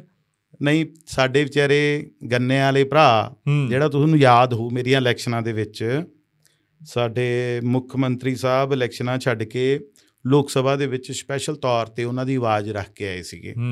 ਵੀ ਕਿੰਨਾ ਕਿੰਨਾ ਟਾਈਮ ਜਿਹੜਾ ਕਿਸਾਨਾਂ ਨੂੰ ਪੇਮੈਂਟ ਨਹੀਂ ਮਿਲਦੀ। ਉਹ ਲਗਾਤਾਰ ਬਹੁਤ ਦਿਨਾਂ ਤੋਂ ਮੁੱਖ ਮੰਤਰੀ ਸਾਹਿਬ ਦਾ ਪੱਕੇ ਮੋਰਚੇ ਲਾਏ ਹੋਏ ਨੇ ਦਫ਼ਤਰ ਦੇ ਬਾਹਰ ਬੈਠੇ ਨੇ। ਤੇ ਸੁਖਣਾ ਮੁੱਖ ਮੰਤਰੀ ਸਾਹਿਬ ਨਹੀਂ ਆਏ ਤਿੰਨ ਵਾਰ ਆਏ ਨੇ ਤਿੰਨੇ ਵਾਰ ਉਹਨਾਂ ਨੇ ਪੈਲਸ ਦੇ ਵਿੱਚ ਪ੍ਰੋਗਰਾਮ ਕਰਿਆ। ਉੱਥੋਂ ਹੀ ਉਹਦਾ ਉਦਘਾਟਨ ਕਰਦੇ ਨੇ। ਚਲੋ ਮੈਂ ਮੰਨਦਾ ਵੀ ਉਹਨਾਂ ਦਾ ਸਿਕਿਉਰਿਟੀ ਰੀਜ਼ਨਸ ਨੇ ਜਾਂ। ਕੁਝ ਵੀ ਆ। ਪਰ ਇਹ ਚੀਜ਼ ਇੱਕ ਚੀਜ਼ ਜਿਹੜਾ ਵੀਆਈਪੀ ਕਲਚਰ ਆ ਜਾਂ ਸਿਕਿਉਰਿਟੀ ਰੀਜ਼ਨ ਆ ਜਾਂ ਤੁਸੀਂ ਐਂ ਕਹਿ ਲਓ ਵੀ ਸੱਥਾਂ 'ਚੋਂ ਚੱਲੂਗੀ ਸਰਕਾਰ। ਹੂੰ। ਮੈਨੂੰ ਲੱਗਦਾ ਵੀ ਕਹਿਣੀ ਤੇ ਕਥਨੀ 'ਚ ਨਾ ਫ਼ਰਕ ਆ ਗਿਆ। ਤੇ ਮੇਰੀ ਜੇ ਆਵਾਜ਼ ਉਹਨਾਂ ਤੱਕ ਪਹੁੰਚੂਗੀ ਤਾਂ ਉਹਨਾਂ ਨੂੰ ਬਹੁਤ ਆਸਾਂ ਤੇ ਉਮੀਦਾਂ ਨਾਲ ਚੁਣਿਆ ਸੀਗਾ ਬਹੁਤ ਵੋਟਾਂ ਪਈਆਂ ਸੀਗੀਆਂ। ਮੈਂ ਐਜ਼ ਅ ਬ੍ਰਦਰਲੀ ਐਡਵਾਈਸ ਕਰਦਾ ਅ ਛੋਟਾ ਭਰਾ ਉਹਨਾਂ ਨੂੰ ਕਿ ਯਾਰ ਆਪਾਂ ਜੇ ਉਹ ਚੀਜ਼ ਅੱਜ ਵੀ ਡੁੱਲੇ ਵੇਰਾਂ ਦਾ ਕੁਝ ਨਹੀਂ ਵਿਗੜਿਆ ਅੱਜ ਵੀ ਉਹ ਚੀਜ਼ਾਂ ਤੇ ਆਪਦੀਆਂ ਤੇ ਆ ਜਾਣ ਥੋੜਾ ਮੀਡੀਆ ਨੂੰ ਆਜ਼ਾਦੀ ਦੇ ਦੇਣ ਥੋੜਾ ਜਿਹਾ ਆਪਦੀ ਆਪਾਂ ਡੈਮੋਕ੍ਰੈਟਿਕ ਕੰਟਰੀ ਦੇ ਵਿੱਚ ਰਹਿਣੇ ਆ ਆਪਦੀ ਆਵਾਜ਼ ਬੁਲੰਦ ਕਰਨ ਦਾ ਹਰ ਇੱਕ ਨੂੰ ਰਾਈਟ ਹੋਣਾ ਚਾਹੀਦਾ। ਸਮਕਾਪ ਦੀਆਂ ਗਲਤੀਆਂ ਸੁਣੋ। ਜੇ ਕੋਈ ਕਹਿੰਦਾ ਵੀ ਦਲਵੀਰ ਸਿੰਘ ਗੋਲਡੀ ਤੇਰੇ ਚ ਆਹ ਗਲਤੀ ਆ ਤੇ ਮੈਨੂੰ ਲੱਗਦਾ ਵੀ ਮੈਨੂੰ ਉਹਦੀ ਗੱਲ ਸੁਣਨੀ ਚਾਹੀਦੀ ਆ। ਜਿਵੇਂ ਬਾਈ ਤੁਸੀਂ 2007 ਤੋਂ ਲੈ ਕੇ ਹੁਣ ਤੱਕ ਬਹੁਤ ਲੰਮਾ ਸਮਾਂ ਹੋ ਗਿਆ। ਸਾਰਾ। ਦੇਖ ਰਹੇ ਹੋ 7 ਤੋਂ 23 ਹਾਂ। ਤੱਕ। ਹਲੇ ਵੀ ਤੁਸੀਂ ਆਪਾਂ ਜਵਾਨ ਆ ਮੈਂ ਉਸ ਹਿਸਾਬ ਨਾਲ ਜਵਾਨ ਹੀ ਤੇ। ਜਵਾਨ ਰਹੋ। ਤੇ ਚੀਜ਼ਾਂ ਦਾ ਫ਼ਰਕ ਕਿਵੇਂ ਲੱਗ ਰਿਹਾ ਹੈਗਾ? ਕਿਉਂਕਿ ਹੁਣ ਜਦੋਂ ਅਸੀਂ ਦੇਖਦੇ ਹਾਂ ਵੀ ਬੋਰਡ ਹੀ ਬੋਰਡ ਹਾਲਾਂਕਿ ਬੋਰਡ ਹਮੇਸ਼ਾ ਹੀ ਹੁੰਦੇ ਆ ਹੁਣ ਜ਼ਿਆਦਾ ਹੋ ਗਿਆ ਸਿਸਟਮ। ਕਿਉਂਕਿ ਮੀਡੀਆ ਸੋਸ਼ਲ ਮੀਡੀਆ ਜ਼ਿਆਦਾ ਹੈਗਾ ਤਾਂ ਜ਼ਿਆਦਾ ਲੱਗਣ ਲੱਗਾ ਬੋਰਡ ਹੁੰਦੇ ਹਮੇਸ਼ਾ ਛੋਟੇ ਵੇਲੇ ਵੀ ਰਹੇ। ਬਿਲਕੁਲ ਹੁੰਦੇ ਤੁਹਾਨੂੰ ਲੱਗਦਾ ਵੀ ਇਹ ਕਿਤੇ ਨਾ ਕਿਤੇ ਸਿਸਟਮ ਹਿੱਲਿਆ ਕਿ ਸੋਸ਼ਲ ਮੀਡੀਆ ਨੇ ਥੋੜਾ ਜਿਹਾ ਸਿਸਟਮ ਹਲਾਤਾ? ਇਹ ਕਿਵੇਂ ਜੇ ਲੱਗ ਰਿਹਾ ਹੈਗਾ? ਨਹੀਂ ਇਹ- ਇਹਦਾ ਕੋਈ ਇਹਦਾ ਕੋਈ ਮੈਨੂੰ ਲੱਗਦਾ ਕੋਈ ਅਰਥ ਜਾਂ ਇਹਦਾ ਕੋਈ ਫਾਇਦਾ ਮੈਨੂੰ। ਲੱਗਦਾ ਨਹੀਂ ਹੁੰਦਾ ਕਿਸੇ ਨੂੰ ਵੀ। ਹੁਣ ਜੇ ਉਰੋਂ ਆਪਾਂ ਤੁਹਾਡੇ ਘਰ ਤੋਂ ਨਿਕਲੀਏ ਆਪਾਂ ਉਰੇ ਮੋੜ ਤੱਕ ਹੀ 20 ਬੋਰਡ ਲਾ ਦਈਏ। ਇੱਕ ਵੀ ਓਨਾ ਹੀ ਦੇਖਣਾ ਤੇ 20 ਵੀ ਓਨੇ ਹੀ ਦੇਖਣਗੇ। ਜੇ 20 ਲਾਏ ਹੋਣਗੇ ਤਾਂ ਲੋਕ ਪੁੱਠੇ ਹੀ ਬੋਲਣਗੇ। ਉਹ ਤੁਹਾਨੂੰ ਕੋਈ ਚੰਗਾ ਨਹੀਂ ਕਹਿੰਦੇ ਵੀ ਯਾਰ ਵੀ ਤੁਸੀਂ ਨੇ ਕੋਈ ਵਧੀਆ ਗੱਲ ਕਰੀ। ਤਾਂ ਇਹਦੇ ਤੇ ਮੈਨੂੰ ਲੱਗਦਾ ਕਿ ਸੋਸ਼ਲ ਮੀਡੀਆ ਜਿਹੜਾ ਡੇ ਬਾਈ ਡੇ ਰੁਝਾਨ ਵੱਧ ਰਿਹਾ ਇਹ ਪਾਰਟੀ ਦੀ ਸਪੋਰਟ ਕਰਨ ਵਾਲੀ ਸੋਸ਼ਲ ਮੀਡੀਆ ਸੀ। ਹੂੰ। ਅੱਜ ਫੇਸਬੁੱਕ ਤੇ ਮੈਂ ਤੱਕ ਜ਼ਿੰਦਗੀ 'ਚ ਕਦੇ ਕਿਸੇ ਨੂੰ ਮਾੜਾ ਕਮੈਂਟ ਨਹੀਂ ਕਰਿਆ। ਅੱਜ ਤੱਕ। ਹੂੰ। ਮੇਰੀ ਫੇਸਬੁੱਕ ਖੋਲ ਹੁਣ ਤਾਂ ਸਾਰਾ ਕੁਝ ਹਾਂ। ਕਲੀਅਰ ਹੀ ਹੁੰਦਾ। ਹੂੰ। ਅੱਜ ਉਹੀ ਪਾਰਟੀ ਦੀ ਇਮੇਜ ਆ ਜਿਹੜੀ 1 ਸਾਲ ਪਹਿਲਾਂ 1.5 ਸਾਲ ਪਹਿਲਾਂ ਜਦੋਂ ਵੋਟਾਂ 'ਚ ਜਿੱਤੇ ਨਹੀਂ ਸੀ ਜਦੋਂ ਜਿੱਤ ਰਹੇ ਸੀ ਉਹ ਦਿਨ ਤੇ ਅੱਜ ਦਾ ਦਿਨ। ਹੂੰ। ਮੇਰੀ ਗੱਲ ਨੂੰ ਐਡਵਾਈਸ ਦੇ ਤੌਰ ਤੇ ਲੈਣ ਉਹ। ਹੂੰ। ਅੱਜ ਆਪਦਾ ਗ੍ਰਾਫ ਦੇਖਣ। ਹਾਂ। ਕਿ ਉਹਦੇ ਬਰਾਬਰ ਹੈ ਜਾਂ ਘੱਟ ਹੈ। ਆ ਸੋਸ਼ਲ ਮੀਡੀਆ ਦੱਸ ਦੂਗਾ ਉਹਨਾਂ ਨੂੰ। ਹੂੰ। ਆਹੀ ਸੋਸ਼ਲ ਮੀਡੀਆ ਦੱਸ ਦੂਗਾ ਹੂੰ, ਜਿਹੜਾ ਹੁਣ ਚੱਲ ਰਿਹਾ। ਹੂੰ, ਤਾਂ ਮੈਨੂੰ ਲੱਗਦਾ ਕਿ ਜੇ ਕੋਈ ਵੀ ਬੰਦਾ ਇਸ ਤਰੀਕੇ ਨਾਲ ਤੁਹਾਨੂੰ ਕੋਈ ਐਡਵਾਈਸ ਕਰ ਰਿਹਾ ਜਾਂ ਤੁਹਾਨੂੰ ਕੋਈ ਦੱਸ ਰਿਹਾ ਤਾਂ ਮੈਨੂੰ ਲੱਗਦਾ ਮੰਨਣੀ ਚਾਹੀਦੀ ਹੈ ਗੱਲ। ਇੰਨੀ ਬੋੜਾਂ ਬਾੜਾਂ ਵਾਲੇ ਪੈਸੇ ਆਪਾਂ ਐਜੂਕੇਸ਼ਨ ਸਿਸਟਮ ਤੇ ਲਾ ਦਈਏ। ਅੱਜ ਰਤਨਦੀਪ ਜੀ 8ਵੀਂ ਤੱਕ ਆਪਾਂ ਬੱਚਿਆਂ ਨੂੰ ਫੇਲ ਨਹੀਂ ਕਰ ਰਹੇ ਅੱਜ ਦਾ ਨਹੀਂ ਕਹਿ ਰਿਹਾ। ਇਹ ਸਾਡੀ ਸਰਕਾਰ 'ਚ ਵੀ ਐਂ ਸੀ ਇਹ ਉਦੋਂ ਪਹਿਲਾਂ ਵੀ ਐਂ ਸੀ। ਸਰਕਾਰੀ ਸਕੂਲਾਂ 'ਚ 8ਵੀਂ ਤੱਕ ਜਵਾਕ ਨੂੰ ਫੇਲ ਨਹੀਂ ਕਰਨਾ। ਦੱਸੋ ਮੈਂ ਹੋ ਸਕਦਾ 99% ਲੋਕ ਇਹਦੇ ਨਾਲ ਐਗਰੀ ਕਰਦੇ ਹੋਣ ਪਰ ਮੈਂ ਨਹੀਂ ਕਰਦਾ। ਜਦੋਂ 8ਵੀਂ ਤੱਕ ਬੱਚੇ ਦੀ ਕੰਪੀਟੀਸ਼ਨ ਭਾਵਨਾ ਹੀ ਖਤਮ ਹੋ ਜਾਂਦੀ ਹੈ 8ਵੀਂ ਜਮਾਤ ਤੱਕ। ਪਹਿਲਾਂ 5ਵੀਂ ਬੋਰਡ ਦੀ ਹੁੰਦੀ ਸੀ 8ਵੀਂ ਬੋਰਡ ਦੀ ਹੁੰਦੀ ਸੀ। ਤਾਂ ਤੁਸੀਂ ਦੇਖੋ ਵੀ ਐਜੂਕੇਸ਼ਨ ਨੀਤੀ ਆਪਣੀ ਸਹੀ ਚੱਲ ਰਹੀ ਆ। ਜੇ ਹੁਣ ਧੂਰੀ 'ਚ ਸਮਝ ਲਓ ਕੋਈ ਆਪਣੇ ਟੈਸਟ ਹੁੰਦੇ ਨੇ ਜਿੰਨੇ ਵੀ ਠੀਕ ਹੈ ਨਾ? ਤਾਂ ਮੈਨੂੰ ਲੱਗਦਾ ਵੀ ਜੇ ਧੂਰੀ ਹਸਪੀਟਲ 'ਚ ਨਹੀਂ ਹੋ ਪਾ ਰਹੇ ਉਹ ਹੂੰ। ਉਹ ਸੰਗਰੂਰ ਜਾਣਾ ਪੈ ਰਿਹਾ ਤਾਂ ਮੈਨੂੰ ਲੱਗਦਾ ਕੋਈ ਚੇਂਜ ਨਹੀਂ ਆਇਆ ਕਿਉਂਕਿ ਇਹਨਾਂ ਨੂੰ ਤਾਂ ਇਹ ਪਾਰਟੀਆਂ ਨੂੰ ਤਾਂ ਲੋਕਾਂ ਨੇ ਤਾਂ ਜਿਤਾਇਆ ਸੀ ਨਾ ਵੀ ਜਿਹੜੀਆਂ ਰਵਾਇਤੀ ਪਾਰਟੀਆਂ ਕੁਝ ਚੰਗਾ ਨਹੀਂ ਸੀ ਕਰ ਰਹੀਆਂ। ਜੇ ਅੱਜ ਵੀ ਸੇਮ ਸਿਚੁਏਸ਼ਨ ਆ ਜਾਂ ਉਦੋਂ ਵੀ ਵਰਸਟ ਕਰ ਰਹੇ ਹੋ ਤੁਸੀਂ ਕਈ ਚੀਜ਼ਾਂ ਤਾਂ ਫਿਰ ਤਾਂ ਤੁਹਾਨੂੰ ਸੋਚਣ ਦੀ ਜ਼ਰੂਰਤ ਆ। ਇੱਕ ਬਈ ਹੋਰ ਆ। ਹੁਣ ਥੋੜੇ ਨਿੱਜੀ ਸਵਾਲ। ਨਿੱਜੀ ਗੱਲਾਂ ਜੀ। ਜੀ ਬਾਈ ਇੱਕ ਗੱਲ ਨੂੰ ਲੈ ਕੇ ਬਹੁਤ ਚਿੰਤਾ ਬਣੀ। ਕਈ ਗੱਲਾਂ ਨੂੰ ਲੈ। ਕੇ ਹਾਲਾਂਕਿ ਹੋ ਸਕਦਾ ਵੀ ਲੋਕ ਇਹਨੂੰ ਚਿੰਤਾ ਵਾਲੇ ਹਿਸਾਬ ਨਾਲ ਨਾ ਸੋਚਣ ਪਰ ਅਸੀਂ ਚਿੰਤਾ ਵਾਲੇ ਹਿਸਾਬ ਨਾਲ ਸੋਚਿਆ ਤੁਹਾਡੇ ਧਰਮ ਪਤਨੀ ਠੀਕ ਹੈ ਪਤਨੀ ਦਾ ਧਰਮ ਆਪਦੇ ਘਰ ਵਾਲੇ ਨਾਲ। ਮੋਢੇ ਨਾਲ ਮੋਢਾ ਲਾ ਕੇ ਖੜਦਾ। ਤੁਹਾਨੂੰ ਲੱਗਦਾ ਵੀ ਪਰਿਵਾਰ ਨੂੰ ਰਾਜਨੀਤੀ ਦੇ ਵਿੱਚ ਉਸ ਹਿਸਾਬ ਨਾਲ ਇਨਵੋਲਵ ਕਰਨਾ ਵੀ ਉਹ ਫਾਇਦੇਮੰਦ ਆ ਲਾਹੇਵੰਦ ਆ ਕਿ ਉਹ ਇੱਕ ਸਪੋਰਟ ਦੀ ਤਰ੍ਹਾਂਗਾ ਕਿ ਕਈ ਔਰਤਾਂ ਕਈ ਬਹੁਤ ਵੱਡੇ ਵੱਡੇ ਲੀਡਰਾਂ ਉਹ ਨਹੀਂ ਉਹ ਆਪਦੇ ਪਰਿਵਾਰ ਨੂੰ ਪਾਸੇ ਰੱਖਦੇ। ਪਰ ਕਈ ਹੁਣ ਜ਼ਿਆਦਾ ਇਹ ਹੋ। ਗਿਆ ਖਾਸ ਕਰਕੇ ਨੌਜਵਾਨਾਂ। ਕੋਲ ਇਹਨੂੰ ਤੁਸੀਂ ਕਿਵੇਂ ਸਮਝਦੇ ਹੋ ਇਕੱਠਿਆਂ ਦਾ ਫੈਸਲਾ ਸੀ ਪਰਿਵਾਰ ਦੇ ਵਿੱਚ ਬਹਿ ਕੇ ਲਿਆ ਗਿਆ ਕਿ ਨਹੀਂ ਵੀ ਜਿਵੇਂ ਕਾਲਜ ਦੇ ਵਿੱਚ ਤੁਸੀਂ ਇਕੱਠੇ ਪੜ੍ਹੇ ਜਾਂ ਸਿਸਟਮ ਵੀ ਉਵੇਂ ਸੀ ਕਿਵੇਂ ਹੋ ਗਈ ਗੱਲ ਮੈਂ ਤੇ ਸਿਮਰ ਕਾਲਜ ਤੋਂ ਹੀ ਅਸੀਂ ਇਕੱਠੇ ਆ। ਉਦੋਂ ਵੀ ਇਹ ਮੇਰੇ ਨਾਲ ਇਲੈਕਸ਼ਨਾਂ 'ਚ ਉੱਥੇ ਵੀ। ਪਾਰਟਿਸਿਪੇਟ ਕਰਦੀ ਸੀ ਉਰੇ ਵੀ ਪਾਰਟਿਸਿਪੇਟ ਕਰਦੀ ਸੀ ਹੂੰ 97 ਦੇ ਵਿੱਚ ਉਦੋਂ ਸਾਡੀ ਧੂਰੀ ਤੋਂ ਮੇਰੇ ਫਾਦਰ ਇਨ ਲਾਅ ਆਜ਼ਾਦ ਉਮੀਦਵਾਰ ਦੇ ਤੌਰ ਤੇ ਇਲੈਕਸ਼ਨ ਲੜੇ ਸੀ ਮਨਪ੍ਰੀਤ ਸਿੰਘ ਬੋਰਾਂ ਲਈ ਸ਼ੁਰੂ ਤੋਂ ਯਾਨੀ ਕਿ ਸਾਡਾ ਪਰਿਵਾਰ ਇੱਧਰ ਨੂੰ ਸੀ। ਇੱਧਰ ਨੂੰ ਨਹੀਂ ਸੀ। ਇਹਨਾਂ ਦਾ ਪੋਲੀਟੀਕਲ ਤੌਰ ਤੇ। ਐਕਟਿਵ ਸੀਗੇ ਤੇ ਉਸ ਤੋਂ ਬਾਅਦ ਜਦੋਂ ਅੱਗੇ ਦੀ ਅੱਗੇ ਹੁਣ ਸਿਸਟਮ ਆਇਆ ਕਈ ਜਗ੍ਹਾ ਤੇ ਮੇਰੇ ਤੋਂ ਨਹੀਂ ਜਾਇਆ ਜਾਂਦਾ ਸੀ ਤਾਂ ਸਿਮਰ ਨੂੰ ਮੈਂ ਕਹਿ ਦਿੰਦਾ ਸੀ ਕਿਉਂਕਿ ਮੇਰੇ ਮਦਰ ਥੋੜੇ ਬਿਮਾਰ ਰਹਿੰਦੇ ਨੇ ਉਹਨਾਂ ਨੂੰ ਸ਼ੂਗਰ ਦੀ ਪ੍ਰੋਬਲਮ ਆ ਪਿਛਲੇ 40 ਸਾਲ ਤੋਂ ਤੇ ਮੇਰੇ ਫਾਦਰ ਤੇ ਸਿਮਰ ਜ਼ਿਆਦਾ ਜਾਂਦੇ ਨੇ। ਕਿਤੇ ਵੀ ਯਾਨੀ ਕਿ ਕੋਈ ਚੀਜ਼ ਉਹ ਹੁੰਦੀ ਆ। ਤਾਂ ਪਿੱਛੇ ਜੇ ਇੱਕ ਇਨਸੀਡੈਂਟ ਹੋਇਆ। ਜਿਹੜਾ ਉਹ ਬਾਬਾ ਜਾ ਬੋਲਿਆ ਸੀਗਾ। ਹਾਂ ਮੈਂ ਉਹ ਤੇ ਉਹ ਤਾਂ। ਗੱਲ ਕਰਨੀ ਕਰਨੀ ਸੀ। ਤੇ ਉਹਦੇ 'ਚ ਜਾਣੀ ਕਿ ਕਿਤੇ ਨਾ ਕਿਤੇ ਐਂ ਲੱਗਿਆ ਵੀ ਯਾਰ ਵੀ ਕੀ ਲੋੜ ਆ ਵੀ ਇਹ ਬੰਦਿਆਂ ਨੂੰ ਅਕਲ ਤਾਂ ਹੈ ਨਹੀਂ ਹੂੰ। ਵੀ ਐਵੇਂ ਆਪਾਂ ਇੱਧਰ ਨੂੰ ਲਈ ਫਿਰਦੇ ਆਂ ਵੀ ਠੀਕ ਹੈ ਨਾ ਇੱਕ ਵਾਰ ਡੀਮੋਰਲਾਈਜ਼ ਬੰਦਾ ਹੁੰਦਾ ਜ਼ਰੂਰ ਆ ਇਹ। ਹੂੰ। ਤੇ ਮੇਰੀ ਵਾਈਫ ਨੂੰ ਵੀ ਥੋੜਾ ਜਿਹਾ ਇਸ ਚੀਜ਼ ਤੇ ਐਂ ਲੱਗਿਆ ਵੀ ਯਾਰ ਪਰ ਜੇ ਐ ਇਹੋ ਜਿਹੇ ਇੱਕ ਦੋ ਬੇਵਕੂਫ ਬੰਦਿਆਂ ਦੀਆਂ ਗੱਲਾਂ ਸੁਣ ਕੇ ਤੁਸੀਂ ਘਰੇ ਬਹਿ ਜਾਓਗੇ ਜਾਂ ਬਰਾਬਰ ਮੇਰੇ ਬਰਾਬਰ ਹੱਕ ਆ ਬਈ ਉਹਨੂੰ। ਇੱਕ। ਲੇਡੀ ਕੀ ਪਤਾ ਉਹਦੀ ਕਿਸਮਤ ਮੇਰੇ ਨਾਲੋਂ ਵਧੀਆ ਹੋਵੇ। ਕੀ ਪਤਾ ਉਹ ਮੇਰੇ ਨਾਲ ਚੰਗੀ ਲੀਡਰ ਹੋਵੇ ਮੇਰੇ ਨਾਲੋਂ। ਵਧੀਆ ਕੰਮ ਕਰ ਸਕਦੀ ਹੋਵੇ। ਤੇ ਮੈਂ ਉਹਨੂੰ ਇਸੇ ਡਰ ਤੋਂ ਲੁਕੋ ਕੇ ਰੱਖਾਂ। ਠੀਕ ਹੈ ਨਾ ਵੀ ਇਹ ਨੇ? ਤੇ ਇਹਦਾ ਮਤਲਬ ਫਿਰ ਕੱਲ ਨੂੰ ਕੋਈ- ਕਿਸੇ ਨੇ ਵੀ ਨਹੀਂ ਹਿੰਮਤ ਕਰਨੀ। ਹੂੰ। ਤਾਂ ਆਪਾਂ ਬਰਾਬਰਤਾ ਦੀ ਗੱਲ ਕਰੀ ਜਾਂਦੇ ਹਾਂ ਅੱਜ ਆਪਾਂ ਕੋਟੇ ਫਾਈਨਲ ਕਰੀ ਜਾਂਦੇ ਆ ਆਪਣੀ ਐਸਜੀਪੀਸੀ ਨੇ 1926 ਔਰ 25 ਦੇ ਵਿੱਚ ਮੈਨੂੰ ਲੱਗਦਾ ਵਿਮਨ ਨੂੰ ਵੋਟ ਦਾ ਰਾਈਟ ਦਿੱਤਾ ਸੀਗਾ। ਤੇ ਅੱਜ ਵੀ ਹਜੇ ਤੱਕ ਜੇ ਆਪਾਂ ਉਹੀ ਕਿੰਤੂ ਪਰੰਤੂ ਕਰਦੇ ਆ ਉਹਨਾਂ ਨੂੰ ਮੋਟਰਸਾਈਕਲਾਂ ਨਾਲ ਸਨਮਾਨਿਤ ਕੀਤਾ ਜਾਂਦਾ। ਤਾਂ ਤੁਹਾਡੀ ਆਈਡੀਓਲੋਜੀ ਕਿੱਧਰ ਜਾ ਰਹੀ ਆ? ਹੂੰ। ਤੁਸੀਂ ਕਿੱਧਰ ਨੂੰ ਜਾ ਰਹੇ ਹੋ? ਕਿਉਂਕਿ ਅਸੀਂ ਤਾਂ ਉਹੇ ਜਿਹੇ ਮਾਹੌਲ ਚੋਂ ਨਿਕਲ ਕੇ ਆਏ ਆ ਚੰਡੀਗੜ੍ਹ ਕੁੜੀਆਂ ਤੇ ਮੁੰਡੇ ਆਪਸ 'ਚ ਇਕੱਠੇ ਹੋ ਕੇ ਇਲੈਕਸ਼ਨਾਂ ਲੜਦੇ ਨੇ। ਮੇਰੀ ਵਾਈਸ ਪ੍ਰੈਜ਼ੀਡੈਂਟ ਵੀ ਜਿਹੜੀ ਸੀਗੀ ਉਹ ਕੁੜੀ ਸੀਗੀ ਜਨਰਲ ਸੈਕਟਰੀ ਵੀ ਲੜਦੇ ਆ ਹੁਣ ਸੱਤ ਵਾਲੀ ਕੁੜੀ ਵੀ ਇਲੈਕਸ਼ਨ ਲੜੀ ਆ। ਕਿੰਨੀਆਂ ਕੁੜੀਆਂ ਪਾਰਟਿਸਿਪੇਟ ਕਰ ਕੱਲ ਨੂੰ ਫਿਰ ਇਸ ਇਸ ਦਾ ਮਤਲਬ ਤਾਂ ਆਪਾਂ ਨੇ ਹੁਣ ਕਿੰਨੀਆਂ ਕੁੜੀਆਂ ਆਫੀਸਰਸ ਨੇ ਡੀਸੀ ਨੇ ਐਸਐਸਪੀ ਨੇ। ਠੀਕ ਹੈ ਨਾ? ਤਾਂ ਇਹੋ ਜਿਹੇ ਬੰਦਿਆਂ ਨੂੰ ਮੈਨੂੰ ਲੱਗਦਾ ਕਿ ਜੇ ਇਹਨਾਂ ਇਹੋ ਜਿਹੇ ਬੰਦਿਆਂ ਤੇ ਨੱਥ ਨਾ ਪਾਈਗੀ ਤਾਂ ਫਿਰ ਕੱਲ ਨੂੰ ਸਮਝ ਲਓ ਉਹ- ਉਹਦਾ ਬਹੁਤਾ ਵਧੀਆ। ਰਿਜ਼ਲਟ ਨਹੀਂ ਹੁੰਦੇ। ਹੂੰ। ਤਲਖੀ ਹੋ ਜਾਂਦੀ ਆ। ਤੁਹਾਨੂੰ ਉਹ ਗੱਲ ਨੇ ਡਿਸਟਰਬ ਕਰਿਆ ਵੀ ਹਾਂ, ਮੰਤਰੀ। ਸਾਹਿਬ ਨੇ ਵੀ ਉਹਨਾਂ ਨੂੰ ਉਹ ਕਰਿਆ ਥੋੜਾ ਬਿਲਕੁਲ ਕਰਿਆ। ਉੱਥੇ ਆ ਕੇ ਉਹਨਾਂ ਨੂੰ ਸਨਮਾਨ ਕਰਿਆ ਗਿਆ। ਹਾਂ। ਬੁਲਟ ਨਾਲ ਇੱਕ ਬੰਦੇ ਨੇ ਐਨਆਰਆਈ ਭਰਾ ਨੇ ਉਹਨਾਂ ਨੂੰ ਬੁਲਟ ਭੇਜਿਆ। ਹਾਂ। ਤੇ ਉਹ ਫਿਰ ਉਦੋਂ ਬਾਅਦ ਫਿਰ ਇੱਕ ਦਿਨ ਜਥੇਬੰਦੀ ਦੇ ਤੰਗੇੜ ਚੜ ਗਿਆ ਫਿਰ ਉਹ ਬਾਬਾ। ਹੂੰ। ਉਹਨਾਂ ਨੇ ਘੇਰ ਲਿਆ ਫਿਰ ਉਹ। ਹੂੰ। ਪਰ ਉਹਨਾਂ ਨੂੰ ਕੋਈ ਬਾਹਲੀ ਫ਼ਰਕ ਨਹੀਂ ਹੁੰਦਾ।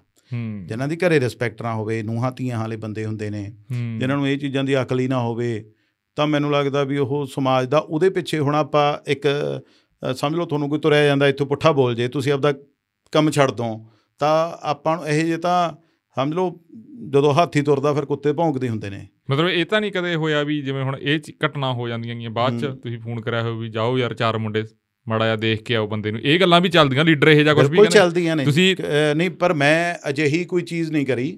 ਠੀਕ ਹੈ ਨਾ? ਪਰ ਮਨ 'ਚ ਜ਼ਰੂਰ ਆ। ਅੱਛਾ। ਹਾਂ। ਜਿੱਦਨੇ ਕਦੇ ਐ ਮੇਰੇ 'ਚ ਘੱਟ ਹਜੇ। ਮੇਰੀ ਵਾਈਫ ਦੇ ਮਨ 'ਚ ਬਹੁਤ ਆ। ਤੇ ਮੈਂ ਤਾਂ ਹਜੇ ਚਾਹੇ ਫੇਰ ਛੱਡਦਾ। ਹੂੰ ਵੀ ਤੁਸੀਂ ਜਵਾਬ ਦੇਣਾਗਾ। ਨਹੀਂ ਜਵਾਬ ਵੀ ਨਹੀਂ ਦੇਣਾ ਹੁਣ ਇਹ ਜਿਹਦਾ ਹੱਲ ਕੀ ਹੈ ਰਤਨਦੀਪ ਵੀਰੇ? ਹਾਂ। ਤੁਹਾਡੇ ਕੋਈ ਉਲਟ ਤੁਹਾਨੂੰ ਕੋਈ ਗਾਲਾਂ ਕੱਢੀ ਜਾਂਦਾ ਤੇ ਤੁਹਾਨੂੰ ਅਸੀਂ ਸ਼ਾਬਾਸ਼ੀ ਦੇ ਰਹੇ ਹਾਂ। ਹੂੰ। ਠੀਕ ਹੈ ਨਾ? ਤਾਂ ਇਹ ਜਿਹਾ ਨੂੰ ਤਾਂ ਪ੍ਰਮਾਤਮਾ ਹੀ ਸਮਤ ਬਖਸ਼ ਸਕਦਾ। ਹੂੰ। ਹੋਰ ਤਾਂ ਇਹਦਾ ਕੋਈ ਹੱਲ ਨਹੀਂ। ਹੁਣ ਸਮਝ ਲਓ ਮੈਂ ਉਹਦੇ ਨਾਲ ਲੜ ਵੀ ਪਵਾਂ ਜਾ ਕੇ। ਹੂੰ। ਵੀ ਵੈਸੇ ਤੁਸੀਂ ਦਿਮਾਗ 'ਚ ਗੱਲ ਆ ਤੁਹਾਡੇ ਐਂ ਹਾਂ ਵੀ ਗੁੱਸਾ ਤਾਂ ਰਹਿੰਦਾ ਹੀ ਆ ਨਾ। ਗੁੱਸਾ ਤਾਂ ਬੰਦੇ ਦੇ ਰਹੂਗਾ। ਉਹਨੂੰ ਗੁੱਸੇ ਨੂੰ ਆਪਾਂ ਕਿਵੇਂ। ਇਗਨੋਰ ਕਰ ਸਕਦੇ ਹਾਂ ਵੀ ਵੀ ਜਿਹੜਾ ਆਹ ਲੈਵਲ ਤੱਕ ਗਏ ਗਏ ਹੋਣ ਜਾਂ। ਇਹੋ ਜੀਆਂ ਹਰਕਤਾਂ ਕਰੀਆਂ ਹੋਣ ਹੁਣ ਉਹਨਾਂ ਦੇ ਘਰੇ ਵੀ ਬੱਚੀਆਂ ਹੋਣਗੀਆਂ ਉਹਨਾਂ ਦੀ ਬੇਟੀ ਕਿਤੇ ਨਾ ਕਿਤੇ ਵਿਆਹੀ ਹੋਊਗੀ। ਉਹਨਾਂ ਦੀਆਂ ਨੂੰਹਾਂ ਹੋਣਗੀਆਂ ਉਹਨਾਂ ਦੀਆਂ ਕੁੜੀਆਂ ਹੋਣਗੀਆਂ ਉਹ ਐ ਸਿੱਧਾ ਤਾਂ ਰੱਬ ਤੋਂ ਆਇਆ ਨਹੀਂ ਹੋਣਾ। ਆਪਦੀ ਮਾਂ ਦੇ ਢਿੱਡ ਚੋਂ ਜਨਮ ਲੈ ਕੇ ਆਇਆ ਹੋ। ਉਹਨੇ ਵੀ ਕੋਈ ਕੁੜੀ ਨੂੰ ਜਨਮ ਦਿੱਤਾ ਉਹ ਉਹਦੀ ਵੀ ਘਰ ਵਾਲੀ ਹੋਊਗੀ। ਕੋਈ ਇਹ ਤਾਂ ਹੁੰਦਾ ਨਹੀਂ ਤਾਂ ਉਹਨਾਂ ਨੂੰ ਆਪਦੇ ਟੱਬਰ ਵੱਲ ਨੂੰ ਸੋਚਣਾ ਤਾਂ ਚਾਹੀਦਾ ਨਾ ਵੀ ਅਸੀਂ ਯਾਰ ਇਹ ਸਾਡੇ ਕਹੇ ਹੋਏ ਸ਼ਬਦ ਜਾ ਕਿੱਧਰ ਨੂੰ ਰਹੇ ਨੇ। ਹੂੰ। ਗੁੱਸਾ ਤਾਂ ਹੈਗਾ ਪਰ ਉਹੇ ਜਿਹੇ ਨੂੰ ਹੁਣ ਬਈ ਜੇ ਮਾਰਾਂਗੇ ਕੁੱਟਾਂਗੇ ਇਹਦਾ ਤਾਂ ਮੈਨੂੰ ਤਾਂ ਲੱਗਦਾ ਨਹੀਂ ਵੀ ਕੋਈ ਬਹੁਤਾ ਇਹ ਹੱਲ ਹੋਊਗਾ ਕੋਈ ਇਸ ਚੀਜ਼ ਦਾ। ਠੀਕ ਹੈ ਨਾ? ਬਾ ਗੁੱਸਾ ਜ਼ਰੂਰ ਆ। ਤੁਹਾਨੂੰ ਲੱਗਦਾ ਕਈ ਲੀਡਰਾਂ ਨੇ ਜਿਹੜੀ ਇਹ ਮਾਣ ਮਰਿਆਦਾ ਵਾਲੀ ਗੱਲ ਆ ਜਾਂ ਸੱਭਿਅਕ ਭਾਸ਼ਾ ਵਾਲੀ ਗੱਲ ਆ? ਜਿਵੇਂ ਅਸੀਂ ਵੀ ਕਹਿੰਦੇ ਹੁੰਦੇ ਵੀ ਕਮੈਂਟ ਕਰੋ ਜੇ ਹੁਣ ਤੁਹਾਡੇ ਖਿਲਾਫ ਅੱਜ ਮੈਨੂੰ ਲੱਗਦਾ ਵੀ ਕਮੈਂਟ ਆਉਣਗੇ। ਕਿਉਂਕਿ ਸਾਡਾ ਇਹ ਪਹਿਲਾ ਹੈਗਾ ਅਸੀਂ ਦੇਖ ਸਾਡੇ ਲਈ। ਵੀ ਰੁਚੀ ਆ ਵੀ ਪੋਲੀਟੀਕਲ ਬੰਦੇ ਦਾ ਪਹਿਲਾ ਕਰਿਆ ਪੌਡਕਾਸਟ ਕੀ ਆ? ਅਸੀਂ ਕਹਿੰਦੇ ਹੁੰਦੇ ਵੀ ਸੱਭਿਅਕ ਭਾਸ਼ਾ 'ਚ ਹੋ। ਸਵਾਲ ਜਿਹੜਾ ਮਰਜ਼ੀ ਪੁੱਛ ਲਓ ਕੋਈ ਨਹੀਂ। ਗੁੱਸੇ ਕਿਹੜੇ ਹੁੰਦੇ ਆ? ਆਪਾਂ ਨਾ ਦੇਖੋ ਕਿਸੇ ਨਾਲ ਲੜਾਈ ਝਗੜੇ 'ਚ ਤਾਂ ਤੁਸੀਂ ਕੋਈ ਹੱਲ ਕਰ ਨਹੀਂ ਸਕਦੇ। ਹੁਣ ਤੁਸੀਂ ਜਾ ਕੇ ਤੁਸੀਂ ਮੈਂ ਤੁਹਾਡੇ ਅਗੇਂਸਟ ਬੋਲਦਾ ਹੁਣ ਤੁਸੀਂ ਮੈਨੂੰ ਜਿਹੜਾ ਸਿਆਣਾ ਬੰਦਾ ਹੁੰਦਾ ਉਹ ਉਹ ਪਾਸਾ ਵੱਟ ਜਾਂਦਾ। ਹੂੰ। ਠੀਕ ਹੈ ਨਾ? ਨਹੀਂ। ਤੁਸੀਂ ਅੱਜ ਕੱਲ ਦੀ ਭਾਸ਼ਾ ਦੇਖਿਓ ਕੀ ਕੁਝ ਲਿਖਦੇ ਨੇ ਹੇਠਾਂ ਕੀ ਕੁਝ ਬੋਲਦੇ ਨੇ। ਠੀਕ ਹੈ ਨਾ? ਮੈਨੂੰ ਲੱਗਦਾ ਕਿ ਇਹ ਥੋੜੀ ਫਰਸਟ੍ਰੇਸ਼ਨ ਵੀ ਕਿਤੇ ਨਾ ਕਿਤੇ ਹੈਗੀ ਆ। ਗੁੱਸਾ ਬੰਦਾ ਕਿਸੇ ਦਾ ਹੁੰਦਾ ਕਿਸੇ ਕਿਸੇ ਚੀਜ਼ ਤੇ ਹੁੰਦਾ। ਉਹ ਥੱਲੇ ਯਾਨੀ ਕਿ ਕਮੈਂਟ ਤੁਹਾਡੇ ਤੇ ਲਿਖੀ ਜਾਂਦਾ ਹੁੰਦਾ। ਹੂੰ। ਬਹੁਤ ਬੰਦੇ ਫ੍ਰੀ ਹੁੰਦੇ ਨੇ ਜਿਹੜੇ ਫालतू ਇਹ ਜਿਹੀਆਂ ਚ ਇੱਕ ਦੋ ਬੰਦਿਆਂ ਨੂੰ ਯਾਨੀ ਕਿ ਜਿਵੇਂ ਮੈਂ ਰਿਪਲਾਈ ਕਰਦਾ ਵੀ ਬਾਈ ਜੀ ਮੈਂ ਤੁਹਾਡਾ ਕੀ ਮਾੜਾ ਕਰਿਆ ਜਿਵੇਂ। ਉਹ ਅਗਲਾ ਕਹਿੰਦਾ ਵੀ ਤੂੰ ਨਹੀਂ ਕਰਿਆ ਪਰ ਤੁਹਾਡੀ ਪਾਰਟੀ ਇਹੀ ਜੀ ਆ। ਉਹ ਫਿਰ ਮੈਨੂੰ ਸਿੱਧੂ ਮੂਸੇ ਵਾਲਾ ਗੀਤ ਯਾਦ ਆ ਜਾਂਦਾ। ਹੂੰ। ਸਕੇਪਗੋਟ ਜਿਹਦੇ ਚ ਉਹਨੇ ਕਿਹਾ ਵੀ ਵੀ ਕੋਈ ਬੰਦਾ ਮੈਨੂੰ ਕਹਿੰਦਾ ਵੀ ਤੇਰੀ ਪਾਰਟੀ ਨਹੀਂ ਸਹੀ। ਹੂੰ। ਠੀਕ ਹੈ ਨਾ? ਸੋ ਇਹ ਬਹੁਤ ਸਾਰੀਆਂ ਚੀਜ਼ਾਂ ਇਹ ਇਹ ਰਾਜਨੀਤੀ ਕੋਈ ਸੌਖੀ ਨਹੀਂ ਹੈਗੀ। ਇਹ ਲੱਗਦਾ ਬੜੀ ਦਲੇਰੀ ਵਾਲਾ ਕੰਮ। ਜਿਹੜੇ ਪੁਰਾਣੇ ਲੀਡਰ ਆ ਚਾਹੇ ਤੁਹਾਡੀ ਪਾਰਟੀ ਦੇ ਅਕਾਲੀ ਦਲ ਉਹਨਾਂ ਨੇ ਵੀ ਪਿਰਤ ਪਾਤੀ ਵੀ ਆਏ ਤੂੰ ਤੜਾ ਕਰਕੇ ਜਾਂ ਮਰਾਦਾ ਤੋਂ। ਇਹ ਗਲਤ ਹੋ ਗਿਆ ਸਟੇਜਾਂ ਤੇ ਇਹ ਬਹੁਤ ਗਲਤ। ਹੋ ਗਿਆ ਬਈ। ਖੈਰ ਇਹ ਕਿਸੇ ਨੂੰ ਅੱਗੇ ਦੀ ਅੱਗੇ ਫੋਲੋ ਕਰਦੇ ਕਰਦੇ ਉਹ ਉਸ ਰਸਤੇ ਨੂੰ ਜਾ ਰਹੇ ਹਾਂ ਆਪਾਂ। ਮੈਨੂੰ ਲੱਗਦਾ ਕਿ ਆਪਾਂ ਨੂੰ ਸਾਰਿਆਂ ਨੂੰ ਫੋਲੋ ਕਰਨਾ ਬੰਦ ਕਰਕੇ ਉਹ ਚਾਹੇ ਕੋਈ ਵੀ ਕੁਝ ਬੋਲੇ ਤੁਸੀਂ ਆਪਦੇ ਉੱਪਰ ਕੰਟਰੋਲ ਰੱਖੋ। ਤੁਸੀਂ ਆਪਾਂ ਆਪਾਂ ਵੀ ਜੇ ਉਹੇ ਜੀ ਬਣ ਗਏ ਹੁਣ ਕਿਸੇ ਹੂੰ। ਕਾਮਲੇ ਨੇ ਮੇਰੇ ਰੋੜਾ ਮਾਰਿਆ ਕਹਾ ਮੈਂ ਦੋ ਮਾਰਾਂ। ਹੂੰ। ਉਹਦਾ ਹੱਲ ਤਾਂ ਹੈ ਨਹੀਂ ਕੋਈ। ਹੂੰ। ਵੀ ਇਹ ਤਾਂ ਜੇ ਆਪਾਂ ਪਾਸਾ ਵੱਟ ਲਾਂਗੇ ਆਪਾਂ ਕਿਉਂਕਿ ਪਹਿਲੀ ਗੱਲ ਜਿੱਥੋਂ ਸ਼ੁਰੂ ਹੋਈ ਆ ਜਿਹੜੀ ਆਪਣੀ ਪਹਿਲੀ ਗੱਲ ਸੀਗੀ ਹੂੰ। ਵੀ ਇਹ ਜਿਹੜਾ ਅ, ਲੀਡਰਾਂ ਤੋਂ ਵਿਸ਼ਵਾਸ ਉੱਠਣਾ ਨਾ ਉਹਦੇ ਚ ਆ ਕਾਰਨ ਵੀ ਬਹੁਤ ਨੇ। ਹੂੰ। ਵੀ ਐਂ ਨਹੀਂ ਪਤਾ ਤੁਹਾਡੇ ਬਾਰੇ ਉਹ ਹੂੰ। ਵਿਮਨ ਦੀ ਤੁਸੀਂ ਰਿਜ਼ਰਵੇਸ਼ਨ ਤਾਂ ਕਰਾਈ ਜਾਂਦੇ ਹੋ। ਕਿਹੜਾ ਆਪਦੀ ਲੇਡੀ ਨੂੰ ਅੱਗੇ ਬਈ ਹੁਣ ਸਰਪੰਚ ਨੇ ਕਿ 50% ਰਿਜ਼ਰਵੇਸ਼ਨ ਆ। ਐਮਸੀ ਨੇ 50% ਕਿ- ਕਿਹੜੀ ਵਿਚਾਰੀ ਸਾਡੀ ਭੈਣ ਜਾ ਕੇ ਐਮਸੀ ਦੀ ਮੀਟਿੰਗ ਅਟੈਂਡ ਕਰਦੀ ਹੈ ਕਿਹੜੀ ਸਾਡੀ ਭੈਣ ਹੂੰ, ਸਰਪੰਚ ਹਾਂ। ਨਹੀਂ ਜਾ ਕੇ ਹੂੰ, ਮੀਟਿੰਗ ਅਟੈਂਡ ਕਰਦੀ ਆ? ਜਿਤਨੇ ਇਹ ਮਾਹੌਲ ਸਿਰਜਿਆ ਜਾਊਗਾ ਉਤਨੇ ਉਹ ਜਾਣਗੀਆਂ। ਹੂੰ। ਉਤਨੇ ਉਹ ਜਾਣਗੀਆਂ। ਹੂੰ, ਇਹ ਚੀਜ਼ ਬੜੇ ਗੰਭੀਰ ਵਿਸ਼ੇ ਨੇ। ਇਹ ਕੋਈ ਅੱਜ ਠੀਕ ਹੋ ਜਾਣ ਇਹ ਨਹੀਂ ਹੋ ਸਕਦਾ। ਇਹ ਲੰਬਾ ਸਮਾਂ ਲੱਗੂਗਾ ਤੇ ਤੇ ਆਪਾਂ ਇਹਦੇ ਲੜਾਈ ਲੜ ਰਹੇ ਹਾਂ ਤੇ ਮੈਨੂੰ ਕੋਈ ਇਹਦੇ ਚ ਗੁਰੇਜ਼ ਹੈ ਨਹੀਂ ਵੀ ਆਪਾਂ ਨੂੰ ਲੜਾਈ ਲੜਨੀ ਚਾਹੀਦੀ ਆ। ਕਿਸੇ ਨੂੰ ਤਾਂ ਖੜਨਾ ਪਊਗਾ ਨਾ। ਪੰਜਾਬ ਦੀ ਰਾਜਨੀਤੀ ਦੇ ਵਿੱਚ ਤੁਹਾਨੂੰ ਕਿਹੜਾ ਬੰਦਾ ਲੱਗਦਾ ਵੀ ਇਹ ਇਹ ਰਾਜਨੀਤਿਕ ਤੌਰ ਦੇ ਉੱਤੇ ਸਾਰੀ ਉਹ ਜੋੜ ਤੋੜ ਵਾਲੇ ਪੈਮਾਨਿਆਂ 'ਚ ਵੀ ਸਹੀ ਬੈਠਿਆ ਉਹਦੀ ਭਾਸ਼ਾ ਵੀ ਅਪ ਟੂ ਡੇਟ ਉਵੇਂ ਰਹੀ ਤੇ ਲੋਕਾਂ ਦੇ ਵਿੱਚ ਵੀ ਉਹਦਾ ਇੱਕ ਤਬਕੇ ਦੇ ਵਿੱਚ ਗ੍ਰਾਫ ਬਣਿਆ ਰਿਹਾ। ਕੋਈ ਲੱਗਿਆ ਇਹ ਜਿਹਾ ਲੀਡਰ ਚਾਹੇ ਪਹਿਲਾਂ ਵਾਲਾ ਚਾਹੇ ਤੁਸੀਂ ਨਹੀਂ ਵਿਚਰੇ ਉਹਨਾਂ ਨਾਲ ਚਾਹੇ ਪਹਿਲਾਂ ਵਾਲੇ ਕੋਈ ਜਿਹਦੀ ਸ਼ਖਸੀਅਤ ਬਾਰੇ ਤੁਸੀਂ ਪੜ੍ਹਿਆ ਹੋਵੇ ਕੋਈ ਹੈਗਾ ਬੰਦਾ ਇਹ ਜਿਹਾ? ਦੇਖੋ ਮੈਂ ਹੁਣ ਦੀ ਗੱਲ ਨਹੀਂ ਕਰਾਂਗਾ ਮੈਂ ਪੁਰਾਣੇ ਬੰਦਿਆਂ ਦੀ ਗੱਲ ਕਰਾਂਗਾ ਠੀਕ ਹੈ ਨਾ ਜਿੰਨਾ ਕਿ ਮੈਂ ਦੇਖਿਆ। ਪ੍ਰਕਾਸ਼ ਸਿੰਘ ਬਾਦਲ ਹੋਰੀ ਹੂੰ। ਚਾਹੇ ਉਹਨਾਂ ਨੂੰ ਲੋਕ ਬੁਰਾ ਕਹਿੰਦੇ ਨੇ ਚੰਗਾ ਕਹਿੰਦੇ ਨੇ ਪਰ ਕੋਈ ਨਾ ਕੋਈ ਕੁਆਲਿਟੀ ਤਾਂ ਹੋਊਗੀ ਨਾ ਜਿਹੜਾ ਬੰਦਾ ਪੰਜ ਵਾਰ ਮੁੱਖ ਮੰਤਰੀ ਰਿਹਾ। ਹੂੰ। ਉਹਨਾਂ ਨੇ ਕਦੇ ਮੈਂ ਉਹਨਾਂ ਦੇ ਮੂੰਹ ਚੋਂ ਉੱਚੀ ਆਵਾਜ਼ ਜਾਂ ਕੋਈ ਗਾਲ ਗੱਪਾ ਨਹੀਂ ਸੀ ਸੁਣਿਆ। ਇਸੇ ਤਰੀਕੇ ਨਾਲ ਕੈਪਟਨ ਅਮਰਿੰਦਰ ਮੈਂ ਉਹਦੇ ਮੂੰਹ ਚੋਂ ਵੀ ਕਦੇ ਕੋਈ ਤਲਖੀ ਨਹੀਂ ਸੀ ਸੁਣੀ। ਹੂੰ। ਵੀ ਕੋਈ ਉਸ ਤਰੀਕੇ ਵਾਲੀ ਉਹਨਾਂ ਨੇ ਬੋਲਣ ਦੇ ਵਿੱਚ ਉਹਨਾਂ ਨੇ ਕੋਈ ਡਿਸਪਲਿਨ ਕਦੇ ਵੀ ਉਹਨਾਂ ਦੇ ਚਾਹੇ ਕੋਈ ਮੂਰੇ ਜਿੰਨਾ ਮਰਜ਼ੀ ਤੁਹਾਨੂੰ ਕੁਝ ਗੁੱਸਾ ਦਵਾਉਣ ਦੀ ਕੋਸ਼ਿਸ਼ ਕਰ ਰਿਹਾ। ਇਹ ਬੰਦਿਆਂ ਨੇ ਕਦੇ ਗੁੱਸਾ ਨਹੀਂ ਕਰਿਆ। ਇਹ ਇਗਨੋਰ ਹੀ ਕਰਿਆ। ਮਨ ਚ ਤਾਂ ਹਰੇਕ ਦੇ ਹੁੰਦਾ ਜਿਵੇਂ ਮੈਂ ਤੁਹਾਨੂੰ ਕਿਹਾ ਵੀ ਮੇਰੇ ਵੀ ਮਨ ਚ ਹੈਗਾ ਪਰ ਬਟ ਅਸਲੀ ਲੀਡਰ ਤਾਂ ਉਹੀ ਹੈ ਜਿਹੜਾ ਇਹਨੂੰ ਕਾਮ ਕਰਕੇ ਰੱਖੇ ਆਪਦੇ ਮਨ ਨੂੰ ਸ਼ਾਂਤ ਰੱਖੇ ਤੇ ਉਹਦੇ ਨਾਲ ਅੱਧੇ ਕ ਮਸਲੇ ਮੈਨੂੰ ਲੱਗਦਾ ਵੈਸੇ ਹੀ ਹੱਲ ਹੋ ਜਾਂਦੇ ਨੇ। ਜਦੋਂ ਤੁਸੀਂ ਕੋਈ ਗੱਲ ਕਰਦੇ ਹੋ ਤਾਂ ਤੁਸੀਂ ਪਿਆਰ ਨਾਲ ਗੱਲ ਕਰਦੇ ਹੋ। ਮੈਨੂੰ ਯਾਦ ਆ ਕਿ ਇਨਸੀਡੈਂਟ ਕਿ ਵੱਡੇ ਬਾਦਲ ਸਾਹਿਬ ਨੂੰ ਅਸੀਂ ਨੇ ਘੇਰ ਲਿਆ। ਹੂੰ। ਤੂਰੀ ਅੱਛਾ ਜੀ। ਉਹ ਕੋਈ ਫੇਰੀ ਦੌਰਾਨ ਆਏ ਹੋਏ ਸੀ ਤੇ ਅਸੀਂ ਉਦੋਂ ਮੈਂ ਯੂਥ ਕਾਂਗਰਸ ਸੀਗਾ। ਹੂੰ। ਤੇ ਹੁੰਦਾ ਹੀ ਆ ਪ੍ਰੋਟੈਸਟ ਕਰਨਾ ਰਾਈਟ ਬਣਦਾ। ਜੀ। ਤੇ ਉਹਨਾਂ ਨੇ ਆਪ ਸਾਨੂੰ ਥਾਣੇ ਚੋਂ ਛੜਾਤਾ ਕਹਿੰਦੇ ਯਾਰ ਮੁੰਡੇ ਨੇ ਛੱਡੋ ਇਹਨਾਂ ਨੂੰ ਕਹਿੰਦੇ ਕਿਉਂ ਫੜਿਆ? ਮੁੱਖ ਮੰਤਰੀ ਸੀ ਮੌਜੂਦਾ ਉਹ? ਹਾਂ। ਹੂੰ। ਸਾਡੇ ਜੈਨਪੁਰ ਪਿੰਡ ਸੀਗਾ ਉੱਥੇ ਦੀ ਘਟਨਾ ਇਹ। ਹੂੰ। ਤੇ ਚਲੋ ਇਹ ਇੱਕ ਵਾਰ doctor Manmohan Singh JNU university ਗਏ। ਹੂੰ। ਉੱਥੇ ਉਹਨਾਂ ਦੇ ਅਗੇਂਸਟ ਬਹੁਤ ਬੋਲੇ। ਉਹ ਮੁੰਡੇ ਫੜ ਵੀ ਲਏ ਤੇ ਮਨਮੋਹਨ ਸਿੰਘ ਜੀ ਨੇ ਆਪ ਛੜਾਏ ਵੀ ਨਹੀਂ ਯਾਰ ਇਹ ਜੇ ਅੱਜ ਨਹੀਂ ਬੋਲਣਗੇ ਆਪਦੇ ਲੀਡਰ ਸਾਹਮਣੇ ਆਪਾਂ ਇਹਨਾਂ ਦੀ ਆਵਾਜ਼ ਨਹੀਂ ਦੱਬ ਸਕਦੇ। ਉਹਦੇ ਉਲਟ ਜੇਐਨਯੂ ਚ ਤੁਸੀਂ ਨੇ ਪਿੱਛੇ ਦੇਖਿਆ ਹੋਣਾ ਬੱਚਿਆਂ ਨੂੰ ਕਿਸ ਤਰੀਕੇ ਨਾਲ ਸਜ਼ਾਵਾਂ ਦਿੱਤੀਆਂ ਗਈਆਂ। ਸੋ ਜੇ ਆਪਾਂ ਡੈਮੋਕ੍ਰੈਟਿਕ ਕੰਟਰੀ 'ਚ ਰਹਿਣੇ ਆ ਤਾਂ ਇਹਦੇ ਤੇ ਪਹਿਰਾ ਦੇਣਾ ਵੀ ਜ਼ਰੂਰੀ ਆ ਤੇ ਇਹ ਕਹਿਣਾ ਬਹੁਤ ਸੌਖਾ ਆਪਾਂ ਦੋਨੇ ਬੈਠੇ ਗੱਲਾਂ ਕਰੀ ਜਾਂਦੇ ਆ। ਹੂੰ। ਪਰ ਕਰਨਾ ਬਹੁਤ ਔਖਾ। ਬਹੁਤ ਔਖਾ। ਬਹੁਤ ਔਖਾ। ਕਿਸੇ ਨਾ ਕਿਸੇ ਨੂੰ ਸਟੈਪ ਕਰਨਾ ਪਊਗਾ ਕੁਝ ਨਾ ਕੁਝ ਹੌਲੀ ਹੌਲੀ ਹੋਊਗਾ। ਜਿੰਨੀਆਂ ਆਪਾਂ ਨੇ ਗੱਲਾਂ ਕਰੀਆਂ ਕਰ ਰਹੇ ਹਾਂ। ਇਹ ਕੋਈ ਐ ਤਾਂ ਹੈ ਨਹੀਂ ਵੀ ਅੱਜ ਆਪਾਂ ਜਾ ਕੇ ਕੋਈ ਆਪਣੇ ਹੱਥ 'ਚ ਕੋਈ ਜਾਦੂ ਆ ਜਾਂ ਆਪਾਂ ਬਾਹਰ ਜਾ ਕੇ ਠੀਕ ਕਰ ਦਾਂਗੇ। ਇਹ ਤਾਂ ਜੇ ਸਾਰੇ ਦਿਮਾਗ ਉਸ ਤਰੀਕੇ ਪੱਲ ਨੂੰ ਕੰਮ ਕਰਨਗੇ ਹੁਣ ਜਿਵੇਂ ਆਪਾਂ ਜਾ ਕੇ ਐਂ ਕਰਾਂਗੇ ਵੀ ਇਹ ਤਾਂ ਕੋਈ ਗੱਲ ਨਹੀਂ ਵੀ ਛੱਡ ਪਰਾਂ ਆਪਾਂ ਤਾਂ ਐਂ ਠੀਕ ਲੱਗਦਾ ਆਪਾਂ ਤਾਂ ਐਂ ਕਰਾਂਗੇ। ਹੂੰ। ਵੱਡੇ ਬਾਦਲ ਸਾਹਿਬ ਨੂੰ ਨਿੱਜੀ ਤੌਰ ਤੇ ਮਿਲੇ ਸੀ ਤੁਸੀਂ? ਨਹੀਂ ਮੈਂ ਨਹੀਂ ਮਿਲਿਆ ਉਹਨਾਂ ਨੂੰ ਇਸ। ਤਰੀਕੇ ਨਾਲ। ਵੀ ਕੋਈ ਬਹੁਤੀ ਲੰਬੀ ਚੌੜੀ ਉਹਨਾਂ ਨਾਲ ਕੋਈ ਗੱਲ ਨਹੀਂ ਮੇਰੀ ਹੋਈ ਕਦੇ ਵੀ। ਤੇ ਕੈਪਟਨ ਸਾਹਿਬ ਦਾ ਕੈਪਟਨ ਕੋਈ ਸਾਹਿਬ ਨੂੰ ਮੈਂ ਮਿਲਿਆ। ਬਹੁਤਾ ਨਹੀਂ ਮਿਲਿਆ। ਐ ਨਹੀਂ ਹੈਗਾ ਵੀ। ਵੀ ਜਿੰਨਾ ਕੁ ਮਿਲਿਆ ਯਾਨੀ ਕਿ ਵੀ ਉਹ ਫਰਮ ਵੀ ਉਹਨਾਂ ਜਿਆਦੇ ਵੀ ਮੈਂ ਉਹਨਾਂ ਨੂੰ ਕੋਈ ਆਪਦੀ ਉਸ ਤਰੀਕੇ ਵਾਲੀ ਤੁਸੀਂ ਗੱਲ ਨਹੀਂ ਕਹਿ ਸਕਦੇ। ਹੱਕ ਵਾਲੀ ਗੱਲ ਯਾਨੀ ਕਿ।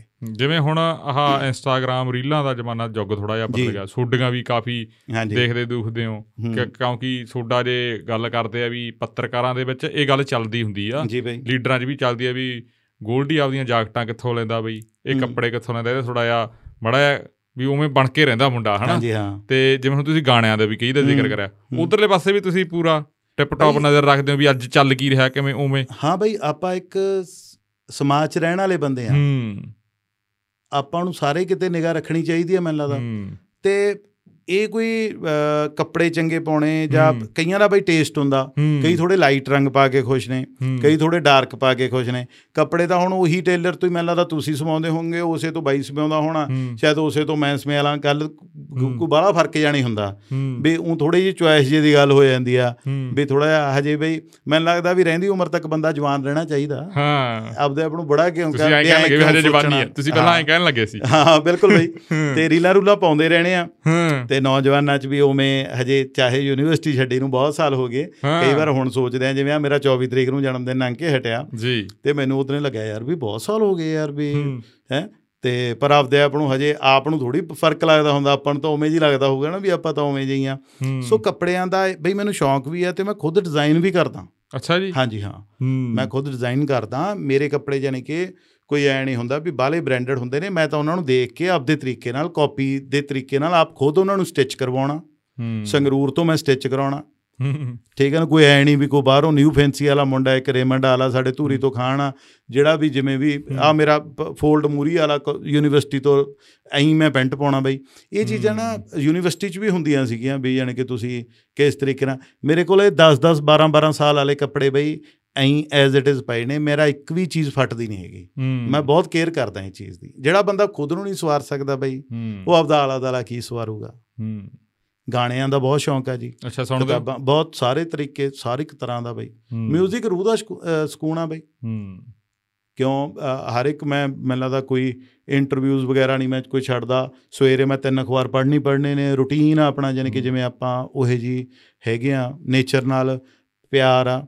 ਜਦੋਂ ਮੈਂ ਤੁਹਾਨੂੰ ਇਹਦੇ ਨਾਲ ਮਿਲਦੀ ਜੁਲਦੀ ਗੱਲ ਸੁਣਾਉਣਾ ਮੈਂ ਇੱਕ ਕੰਪੇਨ ਸ਼ੁਰੂ ਕਰੀ ਵੀ ਹਰੇਕ ਪਿੰਡੋ ਪਿੰਡੀ ਜਦੋਂ 550 ਸਾਲਾ ਮਨਾ ਰਹੇ ਸੀ ਨਾ ਆਪਾਂ ਜੀ। ਤੇ ਉਦੋਂ ਮੈਂ ਪਿੰਡੋ ਪਿੰਡੀ ਮੈਂ ਕਿਹਾ ਹਰੇਕ ਘਰੇ ਬੂਟਾ ਭੇਜੀਏ। ਹੂੰ। ਤੇ ਬੂਟਾ ਜਵਾਕਾਂ ਨੂੰ ਦੇਣਾ।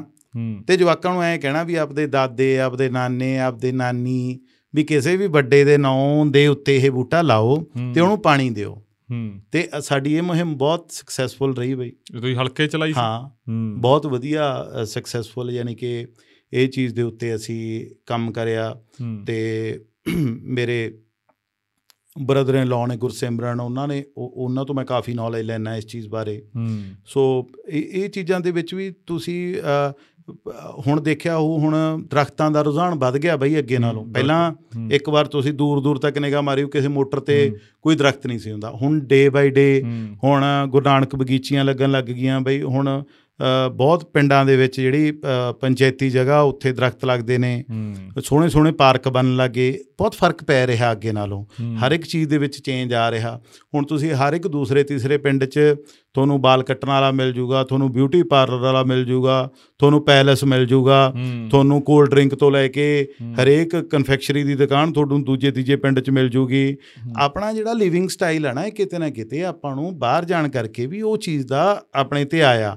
ਹੁਣ ਜੇ ਆਪਾਂ ਥੋੜਾ ਜਿਹਾ ਵੱਧ ਡਿਵੈਲਪ ਹੋ ਗਏ ਤਾਂ ਆਪਾਂ ਨੂੰ ਕਈ ਸਕੀਮਾਂ ਦੇ ਵਿੱਚ ਸੈਂਟਰ ਇਸੇ ਕਰਕੇ ਨਹੀਂ ਸਕੀਮ ਦਿੰਦੀ ਜੇ ਕੱਚੇ ਘਰਾਂ ਦੀ ਗੱਲ ਕਰੀਏ ਵੀ ਇੱਥੇ ਤਾਂ ਝੌਂਪੜੀ ਤਾਂ ਹੈ ਹੀ ਨਹੀਂ। ਹੂੰ, ਇਹ ਤਾਂ ਇੱਟ ਬਾਲਿਆਂ ਤੇ ਘਰ ਆ। ਹੂੰ, ਇਹ ਵੀ ਤਰਾਸਦੀ ਆ ਆਪਣੀ। ਹੂੰ, ਕਿਉਂਕਿ ਉਹ ਸੈਂਟਰ ਦੀਆਂ ਸਕੀਮਾਂ ਦੇ ਹਿਸਾਬ ਨਾਲ ਬਣਿਆ ਹੁੰਦਾ ਸਾਰਾ ਸਿਸਟਮ। ਹੂੰ, ਉਹ ਉਹੋ ਜਿਹਾ ਮਾਹੌਲ ਦੇਖਦੇ ਨੇ। ਹੁਣ ਆਪਣੇ ਤਾਂ ਉਹੋ ਜਿਹਾ ਮਾਹੌਲ ਹੋ- ਹੈ ਨਹੀਂ। ਚਾਹੇ ਮਿਹਨਤ ਕਰਦੇ ਨੇ ਆਪਣੇ ਲੋਕ ਬਈ। ਹੂੰ, ਚਾਹੇ ਘਾਟਾ ਚਾਹੇ ਵਾਧਾ ਪੰਜਾਬੀ ਮਿਹਨਤ ਇਹ ਤਾਂ ਆਪਾਂ ਸਾਰਾ ਦਿਨ ਯਾਰ ਡਰੱਗ ਡਰੱਗ ਦੇ ਉੱਤੇ ਗੱਲ ਕਰੀ ਜਾਂਦੇ ਆ ਕੈਨੇਡਾ ਦੇ ਵਿੱਚ ਜਾਂ ਬਾਹਰਲੇ ਦੇਸ਼ਾਂ ਦੇ ਵਿੱਚ। ਬਾਈ ਜੀ ਤੁਹਾਨੂੰ ਤੁਸੀਂ ਨੇ ਵੀ ਸੁਣਿਆ ਹੋਣਾ ਵੀ ਕਈ ਜਗ੍ਹਾ ਤੇ ਗਾਈਡ ਕਰਦੇ ਨੇ ਵੀ ਤੁਸੀਂ ਡਰੱਗ ਕੰਜ਼ਿਊਮ ਕਿਵੇਂ ਕਰਨਾ। ਸਕੂਲਾਂ ਦੇ ਵਿੱਚ ਵੀ ਚੱਲ ਪਿਆ ਉੱਥੇ। ਹਾਂ ਵੀ ਤੁਸੀਂ ਕੰਜ਼ਿਊਮ ਕਿਵੇਂ ਕਰਨਾ।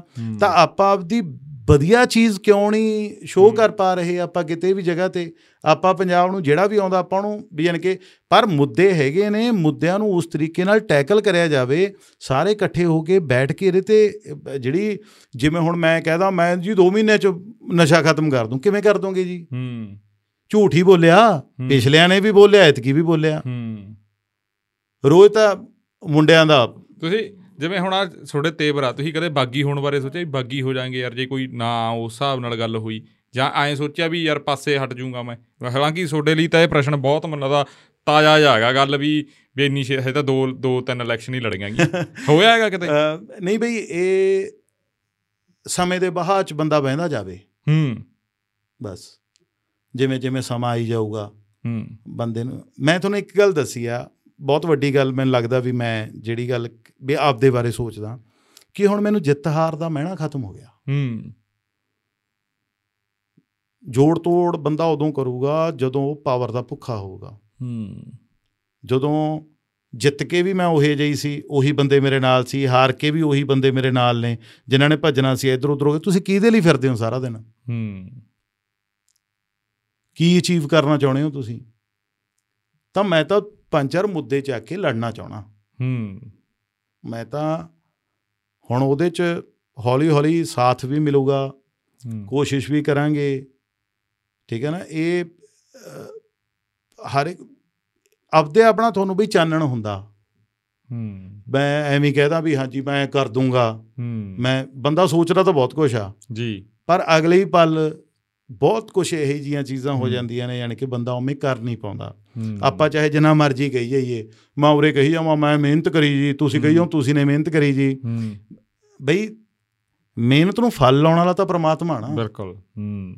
ਥੋੜੀ ਨੀਤ ਸਹੀ ਹੋਣੀ ਚਾਹੀਦੀ ਆ। ਜੇ ਉਹਨੂੰ ਪਤਾ ਵੀ ਥੋੜੀ ਨੀਤ ਸਹੀ ਆ ਤਾਂ ਆਪਾਂ ਤੋਂ ਕੁਝ ਗਲਤ ਨਹੀਂ ਕਰਾਉਣਾ ਉਹਨੇ ਬਾਹ ਫੜੀ ਆਪਦੇ ਆਪ ਲਈ ਜਾਣਾ। ਹੂੰ। ਤੇ ਆਪਾਂ ਇਸ ਚੀਜ਼ ਦੇ ਉੱਤੇ ਹੂੰ। ਸਾਰਾ ਇਹ- ਇਹ ਦਿਨ ਚੀਜ਼ ਤੇ ਡੋਰ ਆ। ਆਪਾਂ ਸਿੱਧਾ।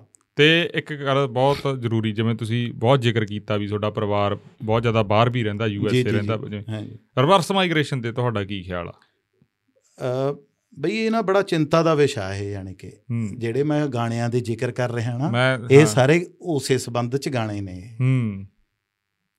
ਤੇ ਹੁਣ ਸਾਡੇ ਚਾਹੇ ਕਿਸੇ ਨੂੰ ਤੁਸੀਂ ਹੱਥ ਨੇ ਮਿਸ ਤਾਂ ਕਰਦੇ ਹੋ ਯਾਰ ਸਾਰਿਆਂ ਨੂੰ। ਹੂੰ। ਕਈ ਜਗ੍ਹਾ ਤੇ ਤੁਸੀਂ ਉਹਨਾਂ ਦੀ ਦਿਨ ਹੁੰਦਾ ਆਪਣੀ ਰਾਤ ਹੁੰਦੀ ਹੈ ਤੁਸੀਂ ਇੱਧਰ ਕੰਮ ਚ ਹੁੰਦੇ ਹੋ, ਉਹਨਾਂ ਨਾਲ ਤੁਸੀਂ ਗੱਲ ਵੀ ਨਹੀਂ ਕਰ ਪਾਉਂਦੇ। ਹੂੰ। ਤੇ ਕਿਤੇ ਨਾ ਕਿਤੇ ਇਹਦੇ ਚ ਨਾ ਮੇਰਾ ਬਈ ਰਲਮਾ ਮਿਲਮਾ ਜਾ ਹੋਆ। ਹੂੰ। ਹੁਣ ਮੈਂ ਲੀਡਰ ਹਾਂ ਸਮਝ ਲਓ। ਹੂੰ। ਮੇਰਾ ਹੀ ਸਮਝ ਲਓ ਚਾਚਾ ਜੀ ਮੇਰੇ ਕਜ਼ਨ ਮੇਰੇ ਭੈਣ ਭਰਾ ਹੁਣ ਗਾਹਾਂ ਭਾਂਜਾ ਭਾਂਜੀ ਉਹ ਹੂੰ। ਬਾਹਰ ਜਾਣ ਦੀ ਸੋਚਦੇ ਨੇ। ਹੂੰ। ਮੈਂ ਕੌਣ ਉਹਨਾਂ ਨੂੰ ਰੋਕਣ ਵਾਲਾ? ਹੂੰ। ਜਾਂ ਤਾਂ ਮੈਂ ਉਹਨਾਂ ਲਈ ਉਰੇ ਸਿਸਟਮ ਉਹ ਜਿਹਾ ਬਣਾ ਕੇ ਦਵਾਂ ਵੀ ਬੇਟਾ ਤੁਹਾਨੂੰ ਬਾਹਰ ਜਾਣ ਦੀ ਜ਼ਰੂਰਤ ਨਹੀਂ। ਹੂੰ। ਜਾਂ ਤਾਂ ਮੈਂ ਉਰੇ ਉਹ ਚੀਜ਼ ਤੁਸੀਂ ਇਹ ਕਰਕੇ ਸੋਚਦੇ ਹੋ ਵੀ ਪੰਜਾਬ ਦੇ ਵਿੱਚ ਥੋੜਾ ਜਿਹਾ ਖਰਾਬ ਆ ਕਿਉਂਕਿ ਬਾਹਰ ਵੀ ਡਰੱਗ ਬਹੁਤ ਆ ਗੈਂਗਸਟਰ ਕਲਚਰ ਬਹੁਤ ਆ ਜਿਵੇਂ ਹੁਣ ਵਧੀਆ ਘਰਾਂ ਦੇ ਜਿਵੇਂ ਵਧੀਆ ਫੈਮਲੀਆਂ ਖਾਸ ਕਰਕੇ ਲੀਡਰਾਂ। ਲੀਡਰਾਂ ਦੀ ਇਹ ਗੱਲ ਆ ਮੈਨੂੰ ਕਿਸੇ ਨੇ ਦੱਸਿਆ ਵੀ ਬਹੁਤ ਜਿਹੜੇ ਗਿਣਤੀ 'ਚ ਲੀਡਰ ਆ ਉਹ ਉਹਦੇ ਬੱਚਿਆਂ ਨੂੰ ਪੜਾਉਣ ਚਾਹੇ ਬਾਹਰ ਪਰ ਉਹ ਬੱਚੇ ਇੱਥੇ ਹੀ ਆਉਂਦੇ ਕਿਉਂਕਿ ਬਾਹਰਲਾ ਸਿਸਟਮ ਹਾਂ ਉਹ ਉਨਾ ਸੇਫ ਵੀ ਨਹੀਂ ਜਿਹੋ ਜਿਹਾ ਬਿਲਕੁਲ। ਲੱਗਦਾ ਠੀਕ ਆ ਪੈਸੇ ਕਮਾਉਣ। ਨੂੰ ਉਵੇਂ ਠੀਕ ਆ ਪਰ ਪਿੱਛੇ ਤੁਸੀਂ ਕਰ ਕੀ ਕਰ ਰਹੇ ਹੋ? ਕਿਉਂਕਿ ਇੰਗਲੈਂਡ ਦੇ ਵਿੱਚ ਤੀਜੀਆਂ ਚੌਥੀਆਂ ਪੀੜ੍ਹੀਆਂ ਤਾਂ ਸਾਡੀਆਂ ਖਤਮ ਹੋ ਰਹੀਆਂ। ਬਿਲਕੁਲ ਬਈ। ਉਹਨਾਂ ਨੂੰ ਤਾਂ ਪਤਾ ਹੀ ਨਹੀਂ ਪੰਜਾਬ ਬਾਰੇ। ਇਹਦੇ 'ਚ ਨਾ ਦੋ ਕਾਰਨ ਨੇ। ਇੱਕ। ਮਜਬੂਰੀ ਹੂੰ। ਇੱਕ ਇੱਕ ਦੂਸਰੇ ਨੂੰ ਦੇਖ ਦੇਖ ਕੇ। ਹਾਂ। ਇੱਕ ਤਾਂ ਮਜਬੂਰੀ ਆ। ਮੇਰਾ ਉਰੇ ਕੁਝ ਬਣ ਨਹੀਂ ਰਿਹਾ। ਮੇਰੇ ਕੋਲ ਡੂਢ ਕਿੱਲਾ ਜ਼ਮੀਨ ਆ। ਸਾਰਾ ਟੱਬਰ ਸੋਚਦਾ ਵੀ ਚਲੋ ਯਾਰ ਕੋਸ਼ਿਸ਼ ਕਰਦੇ ਆ ਹੂੰ। ਵੀ ਕਿਤੇ ਪੈਰ ਲੱਗ ਜਾਣ। ਹੂੰ। ਤੇ ਇੱਕ ਕੋਲੇ ਸਭ ਕੁਝ ਆ। ਹੂੰ। ਉਰੇ ਵੀ ਉਹ ਚੰਗੇ ਸਾਰਾ ਕੁਝ ਆ। ਮੈਨੂੰ ਲੱਗਦਾ ਵੀ ਇਹ ਇਹਦੇ ਤੇ ਵੀ ਹੁਣ ਹਜੇ ਮੈਨੂੰ ਇੰਨੀ ਸੋਝੀ ਨਹੀਂ ਹੈਗੀ ਵੀ ਮੈਂ ਇਹਦੇ ਤੇ ਹੂੰ। ਬਾਹਲਾ ਆਪਦਾ ਪ੍ਰਤੀਕਰਮ ਦੇ ਦਾਂ ਵੀ ਪਰ ਮੈਂ ਇਸ ਚੀਜ਼ 'ਚ ਅੱਧ ਵਿਚਾਲੇ ਜੇ ਆ ਵੀ ਯਾਰ ਇਹ ਚੀਜ਼ ਹੋਣੀ ਚਾਹੀਦੀ ਹੈ ਕਿ ਨਹੀਂ ਹੋਣੀ। ਹੁਣ ਮੇਰੇ ਕਈ ਦੋਸਤ ਨੇ। ਮੇਰੇ ਗਾਣੇ ਲਿਖਦਾ ਮੁੰਡਾ ਗੈਵੀ ਹੂੰ। ਮੇਰੇ ਤੇ ਦੋਨੇ ਤਿੰਨੇ ਗੀਤ ਉਹਨੇ ਲਿਖੇ ਨੇ ਬਹੁਤ। ਸੋਹਣਾ ਲਿਖਦਾ। ਉਹਦਾ ਸ਼ੌਂਕ ਸੀਗਾ ਸਿੰਗਿੰਗ ਲਾਈਨ ਦੇ ਵਿੱਚ ਆਉਣ ਦਾ। ਤਾਂ ਹੁਣ ਜਦੋਂ ਉਹਦੇ ਨਾਲ ਗੱਲ ਹੁੰਦੀ ਆ ਯਾਨੀ ਕਿ ਉਹ ਵੀ ਐਂ ਕਹਿਣਾ ਵੀ ਇੱਕ ਦਿਨ ਤਾਂ ਬਾਈ ਇੱਥੇ ਆਵਾਂਗੇ। ਹੂੰ। ਮੇਰਾ ਕਜ਼ਨ ਆ ਮੇਰਾ ਛੋਟਾ ਚਾਚੇ ਦਾ ਮੁੰਡਾ ਕੈਨੇਡਾ ਉਹ ਵੀ ਐਂ ਕਹਿਣਾ ਵੀ ਬਾਈ ਇੱਕ ਦਿਨ ਇੱਥੇ ਹੀ ਆਵਾਂਗੇ। ਜਿੰਨੇ ਵੀ ਮੇਰੇ ਚਾਚਾ ਜੀ ਦਾ ਬੇਟਾ ਛੋਟਾ ਯੂ ਐਸ ਏ ਆ ਬਣੀ। ਉਹਦੇ ਨਾਲ ਵੀ ਜਦੋਂ ਗੱਲ ਹੁੰਦੀ ਹੈ ਯਾਨੀ ਕਿ ਵੀ ਉਹਨਾਂ ਦੇ ਦਿਲ 'ਚ ਵੀ ਐ ਨਹੀਂ ਪਰ ਠੀਕ ਆ ਹੁਣ ਜਦੋਂ ਬੰਦਾ ਉਧਰ ਚਲਿਆ ਗਿਆ ਤਾਂ ਅੱਜ ਦੇ ਸਮੇਂ ਦੇ ਵਿੱਚ ਯਾਨੀ ਕਿ ਇਹ ਮੈਨੂੰ ਲੱਗਦਾ ਹੈ ਕਿ ਸਭ ਤੋਂ ਵੱਡੀ ਗੱਲ ਆ ਪੰਜਾਬ ਲਈ ਇਹ। ਹੂੰ। ਹੁਣ ਤੁਸੀਂ ਇੰਜੀਨੀਅਰਿੰਗ ਕਾਲਜ ਦੇਖੋ ਖਾਲੀ ਪਏ ਨੇ। ਯੂਨੀਵਰਸਿਟੀਆਂ ਦੇ ਵਿੱਚ ਐਡਮਿਸ਼ਨ ਲੈਣ ਨੂੰ ਸੀਟਾਂ ਖਾਲੀ ਰਹਿ ਰਹੀਆਂ ਨੇ। ਜਾਂ ਪ੍ਰਵਾਸੀ ਜ਼ਿਆਦਾ ਆ ਰਹੇ ਨੇ ਬਾਹਰਲੇ ਜਾਂ ਬਾਹਰਲੇ ਉਰੇ ਆ ਕੇ ਕੰਟਰੋਲ ਤੇ ਨੇ ਤੁਹਾਡੇ। ਹਰ ਇੱਕ ਸਿਸਟਮ ਤੇ। ਠੀਕ ਹੈ ਜੀ ਇਹਦੇ ਇਹ ਗੱਲ ਉਦੋਂ ਤੈਅ ਹੋ ਸਕੂਗੀ ਜਦੋਂ ਨੌਜਵਾਨ ਆਪਦਾ ਪੱਖ ਰੱਖ ਸਕਣ। ਜਦੋਂ ਚੁਣੇ ਹੋਏ ਹਰੇਕ ਕਾਲਜ ਦੇ ਨੁਮਾਇੰਦੇ ਹਰ ਇੱਕ ਮਹੀਨੇ ਛਮਾਹੀ 2 ਮਹੀਨਿਆਂ ਬਾਅਦ ਮੁੱਖ ਮੰਤਰੀ ਸਾਹਿਬ ਨਾਲ ਬੈਠ ਕੇ ਗੱਲ ਕਰਨ ਵੀ ਨੌਜਵਾਨ ਆਹ ਚੀਜ਼ ਸੋਚ ਰਹੇ ਨੇ। ਇਸ ਤਰੀਕੇ ਨਾਲ ਗੱਲ ਹੋ ਰਹੀ ਆ। ਬਹੁਤ ਸਾਰੇ ਹੱਲ ਨਹੀਂ ਇਹਨਾਂ ਨੇ ਤਾਂ ਕਿਹਾ ਵਾ ਕਿ ਕਹਿੰਦੇ ਵੀ ਆਉਣਗੇ ਗੋਰੇ ਵੀ ਆਉਣਗੇ ਉਧਰੋਂ। ਕਿਹਾ ਬਾਈ ਬਸ ਤੁਹਾਨੂੰ ਪਤਾ ਹੀ ਆ ਹੁਣ ਸਾਰੀ ਗੱਲਬਾਤ ਬੜੇ ਟਰੋਲ ਚੱਲਦੇ ਨੇ ਇਹ ਗੱਲ ਤੇ। ਹੂੰ। ਠੀਕ ਹੈ ਨਾ ਵੀ ਐ ਕਿਵੇਂ ਹੋ ਜਾਊਗਾ। ਕਿਉਂਕਿ ਹੁਣ ਆਪਾਂ ਦੇਖਿਆ ਹੀ ਆ ਸਾਰਾ ਜਿਹੜਾ ਨਹੀਂ ਸਿਸਟਮ ਮਤਲਬ ਹੋਇਆ। ਇਹ ਗੱਲ ਕਿਉਂ ਆ? ਜਿਵੇਂ ਮੈਂ ਆ ਗੱਲ ਕਰੀ ਆ ਮੁੰਡਾ। ਹੱਸ ਪਿਆ ਉਹ ਹੱਸ ਪਿਆ ਤੁਸੀਂ ਵੀ ਹੱਸ ਪਏ। ਇਹ ਗੱਲ ਕਿਉਂ ਹੋ ਜਾਂਦੀ? ਇਹ ਸੀਰੀਅਸ ਕਿਉਂ ਨਹੀਂ ਗੱਲ? ਇਹ ਚੱਕਰ ਕਿਉਂ ਆ? ਬਾਲੇ ਲੀਡਰ ਹੱਸਣ ਲੱਗ ਜਾਂਦੇ ਉਹਨੂੰ ਕੋਈ ਗੱਲ ਪੁੱਛੋ ਹੱਸਣ ਲੱਗ ਜਾਂਦੇ ਆ। ਨਹੀਂ ਹੱਸਣ ਨਹੀਂ ਬਈ। ਜਿਹੜੀ ਆ ਗੱਲ ਇਹ ਤਾਂ ਬਹੁਤ ਵੱਡਾ ਗੱਪ ਆ ਨਾ ਵੀ ਆਪਾਂ ਬਾਹਰਲੇ ਬੰਦੇ ਉਰੇ ਬੁਲਾ ਦਾਂਗੇ। ਵੀ। ਯਾਨੀ ਕਿ ਪੰਜਾਬ 'ਚ ਉਹ ਕੰਮ ਕਰਨ ਆਉਣਗੇ। ਹੂੰ। ਠੀਕ ਹੈ ਨਾ? ਤੇ ਕਿੱਥੇ ਬੰਦਾ ਕੰਮ ਕਰਨ ਜਾਊਗਾ ਬਈ? ਹੂੰ। ਆਪਾਂ ਆਪਾਂ ਉਰੇ ਆ ਅੱਜ। ਹੂੰ। ਅੱਜ ਰਾਮਪੁਰਾ ਬੈਠੇ ਆ ਆਪਾਂ। ਹੂੰ। ਅਗਲਾ ਸਟੈਪ ਥੋੜਾ ਚੰਡੀਗੜ੍ਹ ਹੋਊ ਜਾਂ ਦਿੱਲੀ ਹੋਊ ਜਾਂ ਬੰਬੇ ਹੋਊ। ਜਿੱਥੇ ਤੁਹਾਨੂੰ ਜ਼ਿਆਦਾ ਥੋੜਾ ਦਿਖੂਗਾ ਵੀ ਮੈਂ ਇਹਦੇ ਨਾਲੋਂ ਬੈਸਟ ਕਰ ਸਕਦਾ। ਹੁਣ ਜੇ ਆਪਣਾ ਸਾਰਾ ਸਟੇਟ ਤਾਂ ਆਪਣੀ ਕੈਨੇਡਾ ਅਮਰੀਕਾ ਆਸਟ੍ਰੇਲੀਆ ਵੱਲ ਨੂੰ ਜਾ ਰਹੀ ਆ ਵੀ ਉੱਥੇ ਜ਼ਿਆਦਾ ਵਧੀਆ। ਤਾਂ ਉਹਨਾਂ ਦੇ ਬੰਦੇ ਇੱਥੇ ਕਿਵੇਂ ਆਉਣਗੇ? ਨਹੀਂ ਪਰ ਉਹ ਤਾਂ ਕਹਿ ਰਹੇ ਆ ਨਾ ਵੀ 50000 ਕਰੋੜ ਅਸੀਂ ਕਰਜ਼ਾ ਚਾਹੇ ਚੱਕਿਆ ਪਰ ਅਸੀਂ ਕੱਲੇ ਕੱਲੇ ਪੈਸੇ ਦਾ ਹਿਸਾਬ ਵੀ ਦੇਵਾਂਗੇ। ਅਸੀਂ ਕਰਜ਼ਾ ਲਾ ਵੀ ਰਹੇ ਹਾਂ ਇਸ ਤਾਂ ਬਹੁਤ ਕੁਝ ਕਰ। ਕਿੰਨੀਆਂ ਨੌਕਰੀਆਂ ਦੇਤੀਆਂ। ਹੁੱਡੇ ਦਾ ਧੂਰੀ ਬੋਰਡ ਬਹੁਤ ਵੱਡੇ ਲੱਗੇ ਆ। ਸਾਰੇ ਪੰਜਾਬ ਤੋਂ ਵੱਡੇ ਬੋਰਡ ਤਾਂ ਹੁੱਡੇ ਏਰੀਏ 'ਚ ਹੀ ਆ। ਬਈ ਇਹ ਨਾ ਤੁਸੀਂ ਮੈਨੂੰ ਤਾਂ ਪੜਦੇ ਨਹੀਂ ਬਾਈ ਹਾਂ ਇਹ ਬਈ ਕਮੀ ਰਹਿ ਜਾਂਦੀ ਆ ਅਸਲ ਕਈ ਵਾਰ। ਹਾਂ। ਤੇ ਵੀ ਆਪਾਂ ਨੂੰ ਇਧਰ ਨੂੰ ਧਿਆਨ ਦੇਣਾ ਚਾਹੀਦਾ ਵੀ ਕਿਹੜੇ ਕਿਹੜੇ ਇਹਨਾਂ ਨੇ ਬੋਰਡ ਲਾ ਰੱਖੇ ਨੇ। ਮਨ ਜ਼ਰੂਰ ਦੁਖੀ ਹੋਇਆ। ਹੂੰ। ਮਨ ਜ਼ਰੂਰ ਦੁਖੀ ਹੋਇਆ। ਹੂੰ। ਇੱਕ 22 ਸਾਲ ਬੰਦੇ ਨੇ ਮਿਹਨਤ ਕਰੀ ਹੋਵੇ ਉਹਨੂੰ ਦੋ ਗੇੜੇ ਵਾਲਾ ਬੰਦਾ ਆ ਕੇ ਹਰਾ ਜੇ ਉਹਦੇ ਮਨ 'ਚ ਵਿਜ਼ਨ ਹੋਵੇ ਮੈਂ ਕਰ ਦੂੰ ਮੈਂ ਕਰ ਦੂੰ ਮੈਂ ਆ ਕਰਨਾ ਅੱਗੇ ਦੋ ਗੇੜਿਆਂ 'ਚ ਉਹ ਹਾਰ ਕੇ ਘਰੇ ਬੈਠ ਜੇ। ਤਾਂ ਉਹ ਫਿਰ ਤਾਂ ਹੀ ਸ਼ਾਂਤ ਰਹੂਗਾ ਵੀ ਬਈ ਹੁਣ ਮੈਂ ਕੀ ਕਰ ਸਕਦਾ ਤੁਸੀਂ ਖੁਦ ਤਾਂ ਚੁਣਿਆ। ਹੂੰ। ਹੁਣ ਮੈਂ ਕੀ ਕਰ ਸਕਦਾ। ਹੂੰ। ਇਹ ਬਹੁਤ ਵੱਡੀ ਜਿਹੜੀ ਲੋਕਾਂ ਦੀ ਸਮੱਸਿਆ ਆ ਨਾ। ਹੁਣ ਬਈ ਮੈਂ ਤੁਹਾਡੀ ਆਵਾਜ਼ ਹੀ ਬੰਦ ਕਰੀ ਜਾਵਾਂ ਤੁਹਾਨੂੰ ਬੋਲਣ ਹੀ ਨਹੀਂ ਦੇਣਾ। ਹੂੰ। ਜ਼ਰੂਰੀ ਥੋੜੀ ਵੀ ਤੁਸੀਂ ਮੇਰਾ ਵਿਰੋਧ ਕਰ ਰਹੇ ਹੋ। ਕੀ ਪਤਾ ਤੁਸੀਂ ਉਸ ਵਿਰੋਧ ਦੇ ਵਿੱਚ ਮੈਨੂੰ ਕਿੰਨੀ ਕੁ ਚੰਗੀ ਗੱਲ ਕਹਿ ਦੋ। ਹੂੰ।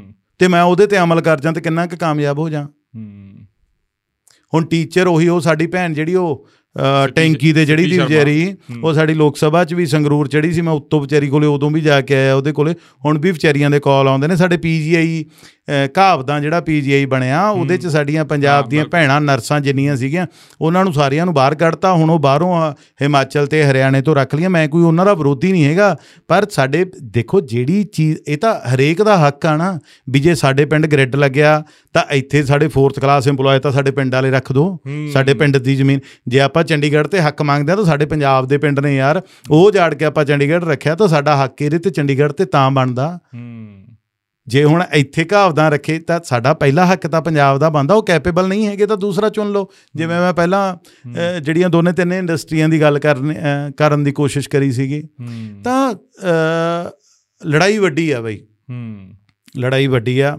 ਹੁਣ ਤੁਸੀਂ ਇੱਕ ਇੱਕ ਲੀਡਰ ਦੀ ਗੱਲ ਹੁੰਦੀ ਆ ਵੀ ਕੋਈ ਬੋਲਦਾ ਤਾਂ ਲੋਕ ਖੜ ਜਾਂਦੇ ਨੇ। ਹੂੰ। ਪਿੰਨ ਡ੍ਰੌਪ ਸਾਇਲੈਂਸ ਹੁੰਦੀ ਆ। ਹੂੰ। ਉਹਦੀ ਗੱਲ ਸੁਣਦੇ ਨੇ। ਹੁਣ ਜਦੋਂ ਕੋਈ ਐਂ ਕਹਦੇ ਵੀ ਇਹ ਐਂ ਬੋਲੀ ਜਾਂਦੇ ਨੇ ਉਹਨਾਂ ਨੂੰ ਕੋਈ ਸੁਣੇ ਹੀ ਨਾ। ਉਹ ਆਪਦੀ ਵਾਹ ਵਾਹੀ ਕਰੀ ਜਾਂਦੇ ਨੇ। ਠੀਕ ਹੈ ਨਾ ਤਾਕਤ ਉਹਨਾਂ ਕੋਲੇ ਆ ਸਾਰਾ ਕੁਝ ਉਹਨਾਂ ਕੋਲੇ ਆ ਜੋ ਕੁਝ ਮਰਜ਼ੀ ਕਰੀ ਜਾਣ। ਅਸਲੀ ਲੋਕਾਂ ਦੇ ਦਿਲਾਂ ਤੇ ਰਾਜ ਤਾਂ ਨਹੀਂ ਕਰ ਰਹੇ। ਕਰ ਸਕਦੇ ਨੇ ਟਾਈਮ ਹੈਗਾ।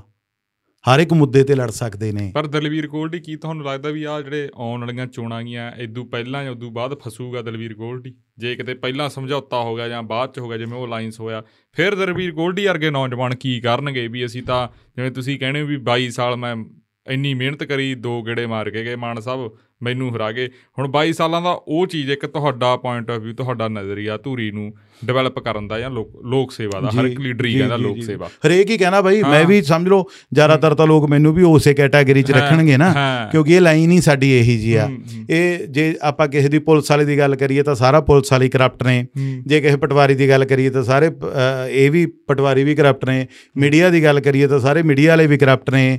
ਹਰ ਇੱਕ ਯਾਨੀ ਕਿ ਬਰਾਬਰ ਦਾ ਕਈ ਵਾਰ ਤਾਂ ਹੱਥ ਨੇ ਫਿਲਮ ਦੇਖ ਕੇ ਬਈ ਟੀਵੀ ਬੰਦ ਕਰਨਾ ਪੈ ਜਾਂਦਾ ਉਹਦੇ 'ਚ ਲੀਡਰ ਤੇ ਪੁਲਿਸ ਵਾਲਿਆਂ ਦੀ ਇੰਨੀ ਸੈਟਿੰਗ ਦਿਖਾਈ ਹੁੰਦੀ ਹੈ ਵੀ ਮੇਰੇ ਜਵਾਕਾਂ ਤੇ ਗਲਤ ਪ੍ਰਭਾਵ ਨਾ ਪੈ ਜੇ। ਹੂੰ।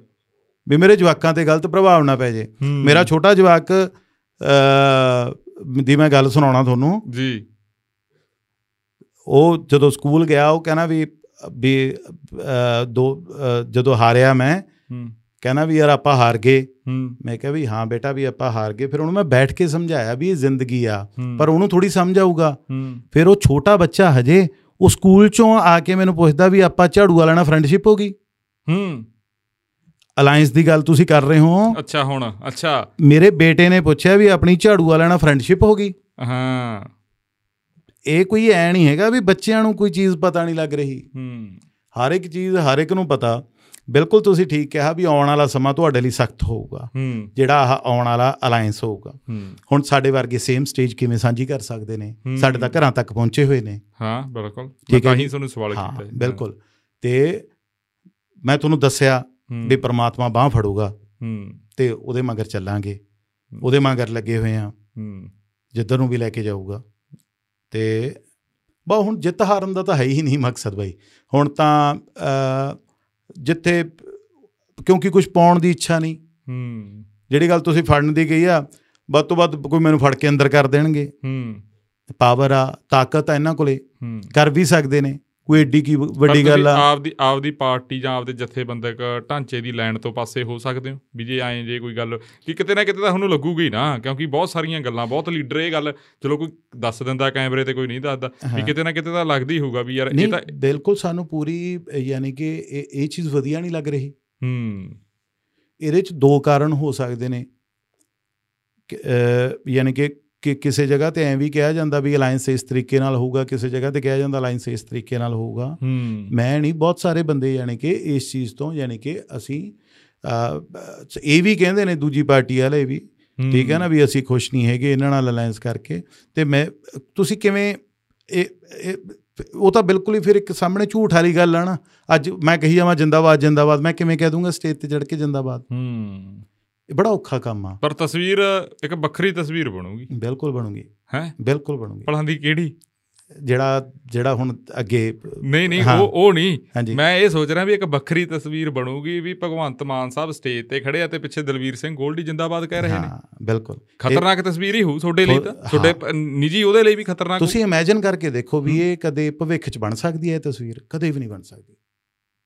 ਨਹੀਂ ਸਾਨੂੰ ਤਾਂ ਲੋਕ ਇਹ ਦੱਸ ਰਹੇ ਵੀ ਰਾਜਨੀਤੀ 'ਚ ਕੁਝ ਵੀ ਹੋ ਜਾਂਦਾ। ਇੱਕ ਗੱਲ ਮੈਂ ਤੁਹਾਨੂੰ ਹੋਰ ਕਹੂੰਗਾ। ਹਾਂਜੀ। ਜਿੱਦਨੇ ਉਹ ਪੰਜਾਬ ਦੇ ਮੁੱਦਿਆਂ ਲਈ ਤੁਰ ਪਏ ਹਾਂ। ਮੈਂ ਜਿੰਦਾਬਾਦ ਕਹੂੰਗਾ।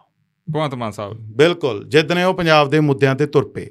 ਪਰ ਉਹ ਤਾਂ ਕਹਿੰਦੀ ਹੈ 70 ਸਾਲਾਂ ਵਾਲਾ ਗੰਦ ਸਾਫ਼ ਉਹ ਕਰ ਰਹੇ ਤਾਂ ਨੇ। ਉਹ ਤਾਂ ਹੁਣ ਤੁਹਾਨੂੰ ਵੀ ਪਤਾ ਉਹ ਮੈਨੂੰ ਵੀ ਪਤਾ ਅੱਜ ਤੁਹਾਨੂੰ ਵੀ ਹਕੀਕਤ ਪਤਾ ਤੇ ਮੈਨੂੰ ਵੀ ਪਤਾ ਵੀ ਆਪਾਂ ਕੀ ਕਰ ਰਹੇ ਹਾਂ। ਸਿਰਫ ਇਸ਼ਤਿਹਾਰਬਾਜ਼ੀ ਕਰਨ ਨਾਲ ਆਪਾਂ ਗੰਦ ਥੋੜੀ ਹੁੰਜ ਰਹੇ ਹਾਂ। ਠੀਕ ਹੈ ਨਾ ਇਹ ਇਹ ਚੀਜ਼ਾਂ ਬਹੁਤ ਔਖੀਆਂ ਨੇ ਪਰ ਤੋ ਹਰ ਇੱਕ ਬੰਦੇ ਨੂੰ ਪਤਾ ਹੈ ਇਸ ਚੀਜ਼ ਦਾ।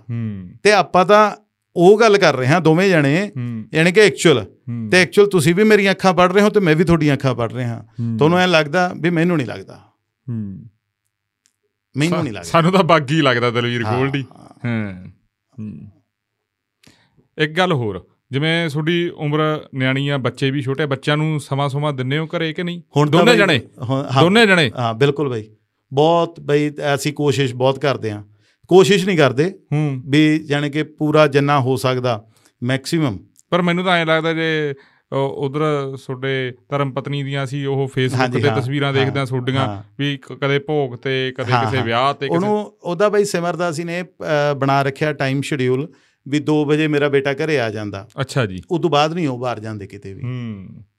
ਤੁਹਾਡੇ ਦੋ ਬੇਟੇ ਨੇ ਜੀ? ਹਾਂਜੀ ਮੇਰੇ ਦੋ ਬੇਟੇ ਨੇ। ਨੇ, ਇੱਕ। ਵੱਡਾ ਬੇਟਾ ਮੇਰਾ 9th ਚ ਆ ਜੀ। ਛੋਟਾ ਬੇਟਾ 3rd ਚ ਆ। ਹੂੰ। ਉਹ ਧੂਰੀ ਹੋਈ ਆ। ਤੇ ਇੱਕ। ਹੋਸਟਲ ਚ ਠੀਕ ਹੈ ਜੀ। ਹਾਂ ਤੇ ਸਾਡੇ ਜੁਆਇੰਟ ਫੈਮਿਲੀ ਹੈ ਜੀ ਤੇ ਭੈਣਾਂ ਆਉ- ਆਉਂਦੀਆਂ ਰਹਿੰਦੀਆਂ ਨੇ ਜਦੋਂ ਜਵਾਕ ਘਰੇ ਆ ਜਾਂਦੇ ਨੇ ਜੀ ਪੂਰਾ ਲੱਗਿਆ ਰਹਿੰਦਾ। ਵੀ ਵਧੀਆ ਤਰੀਕੇ ਨਾਲ ਕੋਈ ਲੀਡਰ ਵਾਲੀ ਗੱਲ ਨਹੀਂ ਲੀਡਰ ਮੇਰਾ ਕੋਈ ਪਿਛੋਕੜ ਫੈਮਿਲੀ ਹੈ ਹੀ ਨਹੀਂ ਲੀਡਰਾਂ ਵਾਲੀ ਬਈ। ਆ ਦੇਸੀ ਤਰੀਕੇ ਨਾਲ ਜਿਵੇਂ ਜੋ ਵੀ ਆ ਹੁਣ ਅਸੀਂ ਰਾਹ ਚ ਆਉਂਦੇ ਬਰਨਾਲੇ ਕੈਂਚੀਆਂ ਚ ਸਾਨੂੰ ਪੇਠੇ ਵਾਲਾ ਦੇਖਿਆ ਬਈ ਪੇਠਾ ਮੈਨੂੰ ਬਹੁਤ ਸਵਾਦ ਲੱਗਦਾ ਅਸੀਂ ਨੇ ਲਿਆ ਸਾਰਿਆਂ ਨੇ ਪੇਠੇ ਖਾ ਕੇ ਮੌਜ ਨਾਲ।